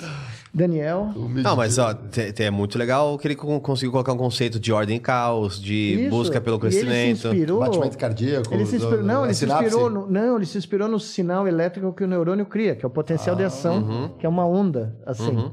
Tá? Muito legal. Muito E legal. como o instituto vai estar, ele ele não tem, não está num lugar só, ele vai estar distribuído pelo mundo inteiro. Eu gostei da, da ideia dele de abrangência, entendeu? Uhum. É uma onda que vai abranger o planeta todo. Tem Muito legal. fronteiras. Muito legal, professor. É Uma honra Muito obrigado, aqui? Muito Uma obrigado. honra, portas abertas no Critique. Galera, amanhã nós, a mesa vai estar em peso, hein? ó. Vai ter um atleta olímpico aqui, o Thiagão Pereira, que cola com a gente, vai contar novidades. Tem spoiler, então já garanto para vocês, vai estar me ajudando a entrevistar outro Thiago, né? Thiago Reis ali da Suno. Vamos falar de La Plata, grana e falar com um desses expoentes nacionais aqui que trabalham com research, agora fala de investimento. Vamos entender um pouco do cenário financeiro no Brasil. A gente sempre traz essa galera também na mesa. Vamos falar que os Faria Limers estão fazendo, aprontando e pegar umas dicas, quem sabe, para sobreviver nesse mundo caótico e entrópico, né? Quem sabe a gente não consegue uma linha de financiamento para pesquisa. Busquem conhecimento, busquem conhecimento. Busque conhecimento, né? É isso. Prazer estar com vocês de novo aí, galera. ET Bilu, né? Cara, na verdade, na verdade assim, não vai entrar numa outro, numa outra esfera, mas se, você- se as pessoas são religiosas ou não, desde a, da épocas bíblicas, né? Adão e Eva era buscar conhecimento, que era maçã. A analogia era essa, né? Pecado. Mas era o conhecimento, esse é o ponto. O conhecimento é pecado. Qual o sabor da maçã? Enfim. Como maçã, né? Um médico Como de- maçã, um isso é também, como maçã. diria É, isso, suco como de maçã. É, O sabor é suco de maçã. Isso aí, um abraço para todo mundo que acom- acompanhou a gente nessa linda noite. Para vocês que mandaram o superchat, sua doação ajuda a gente a fornecer no mínimo água para os nossos convidados. E um beijo a todos os médicos do Brasil. Estamos bem acompanhados essa noite aqui.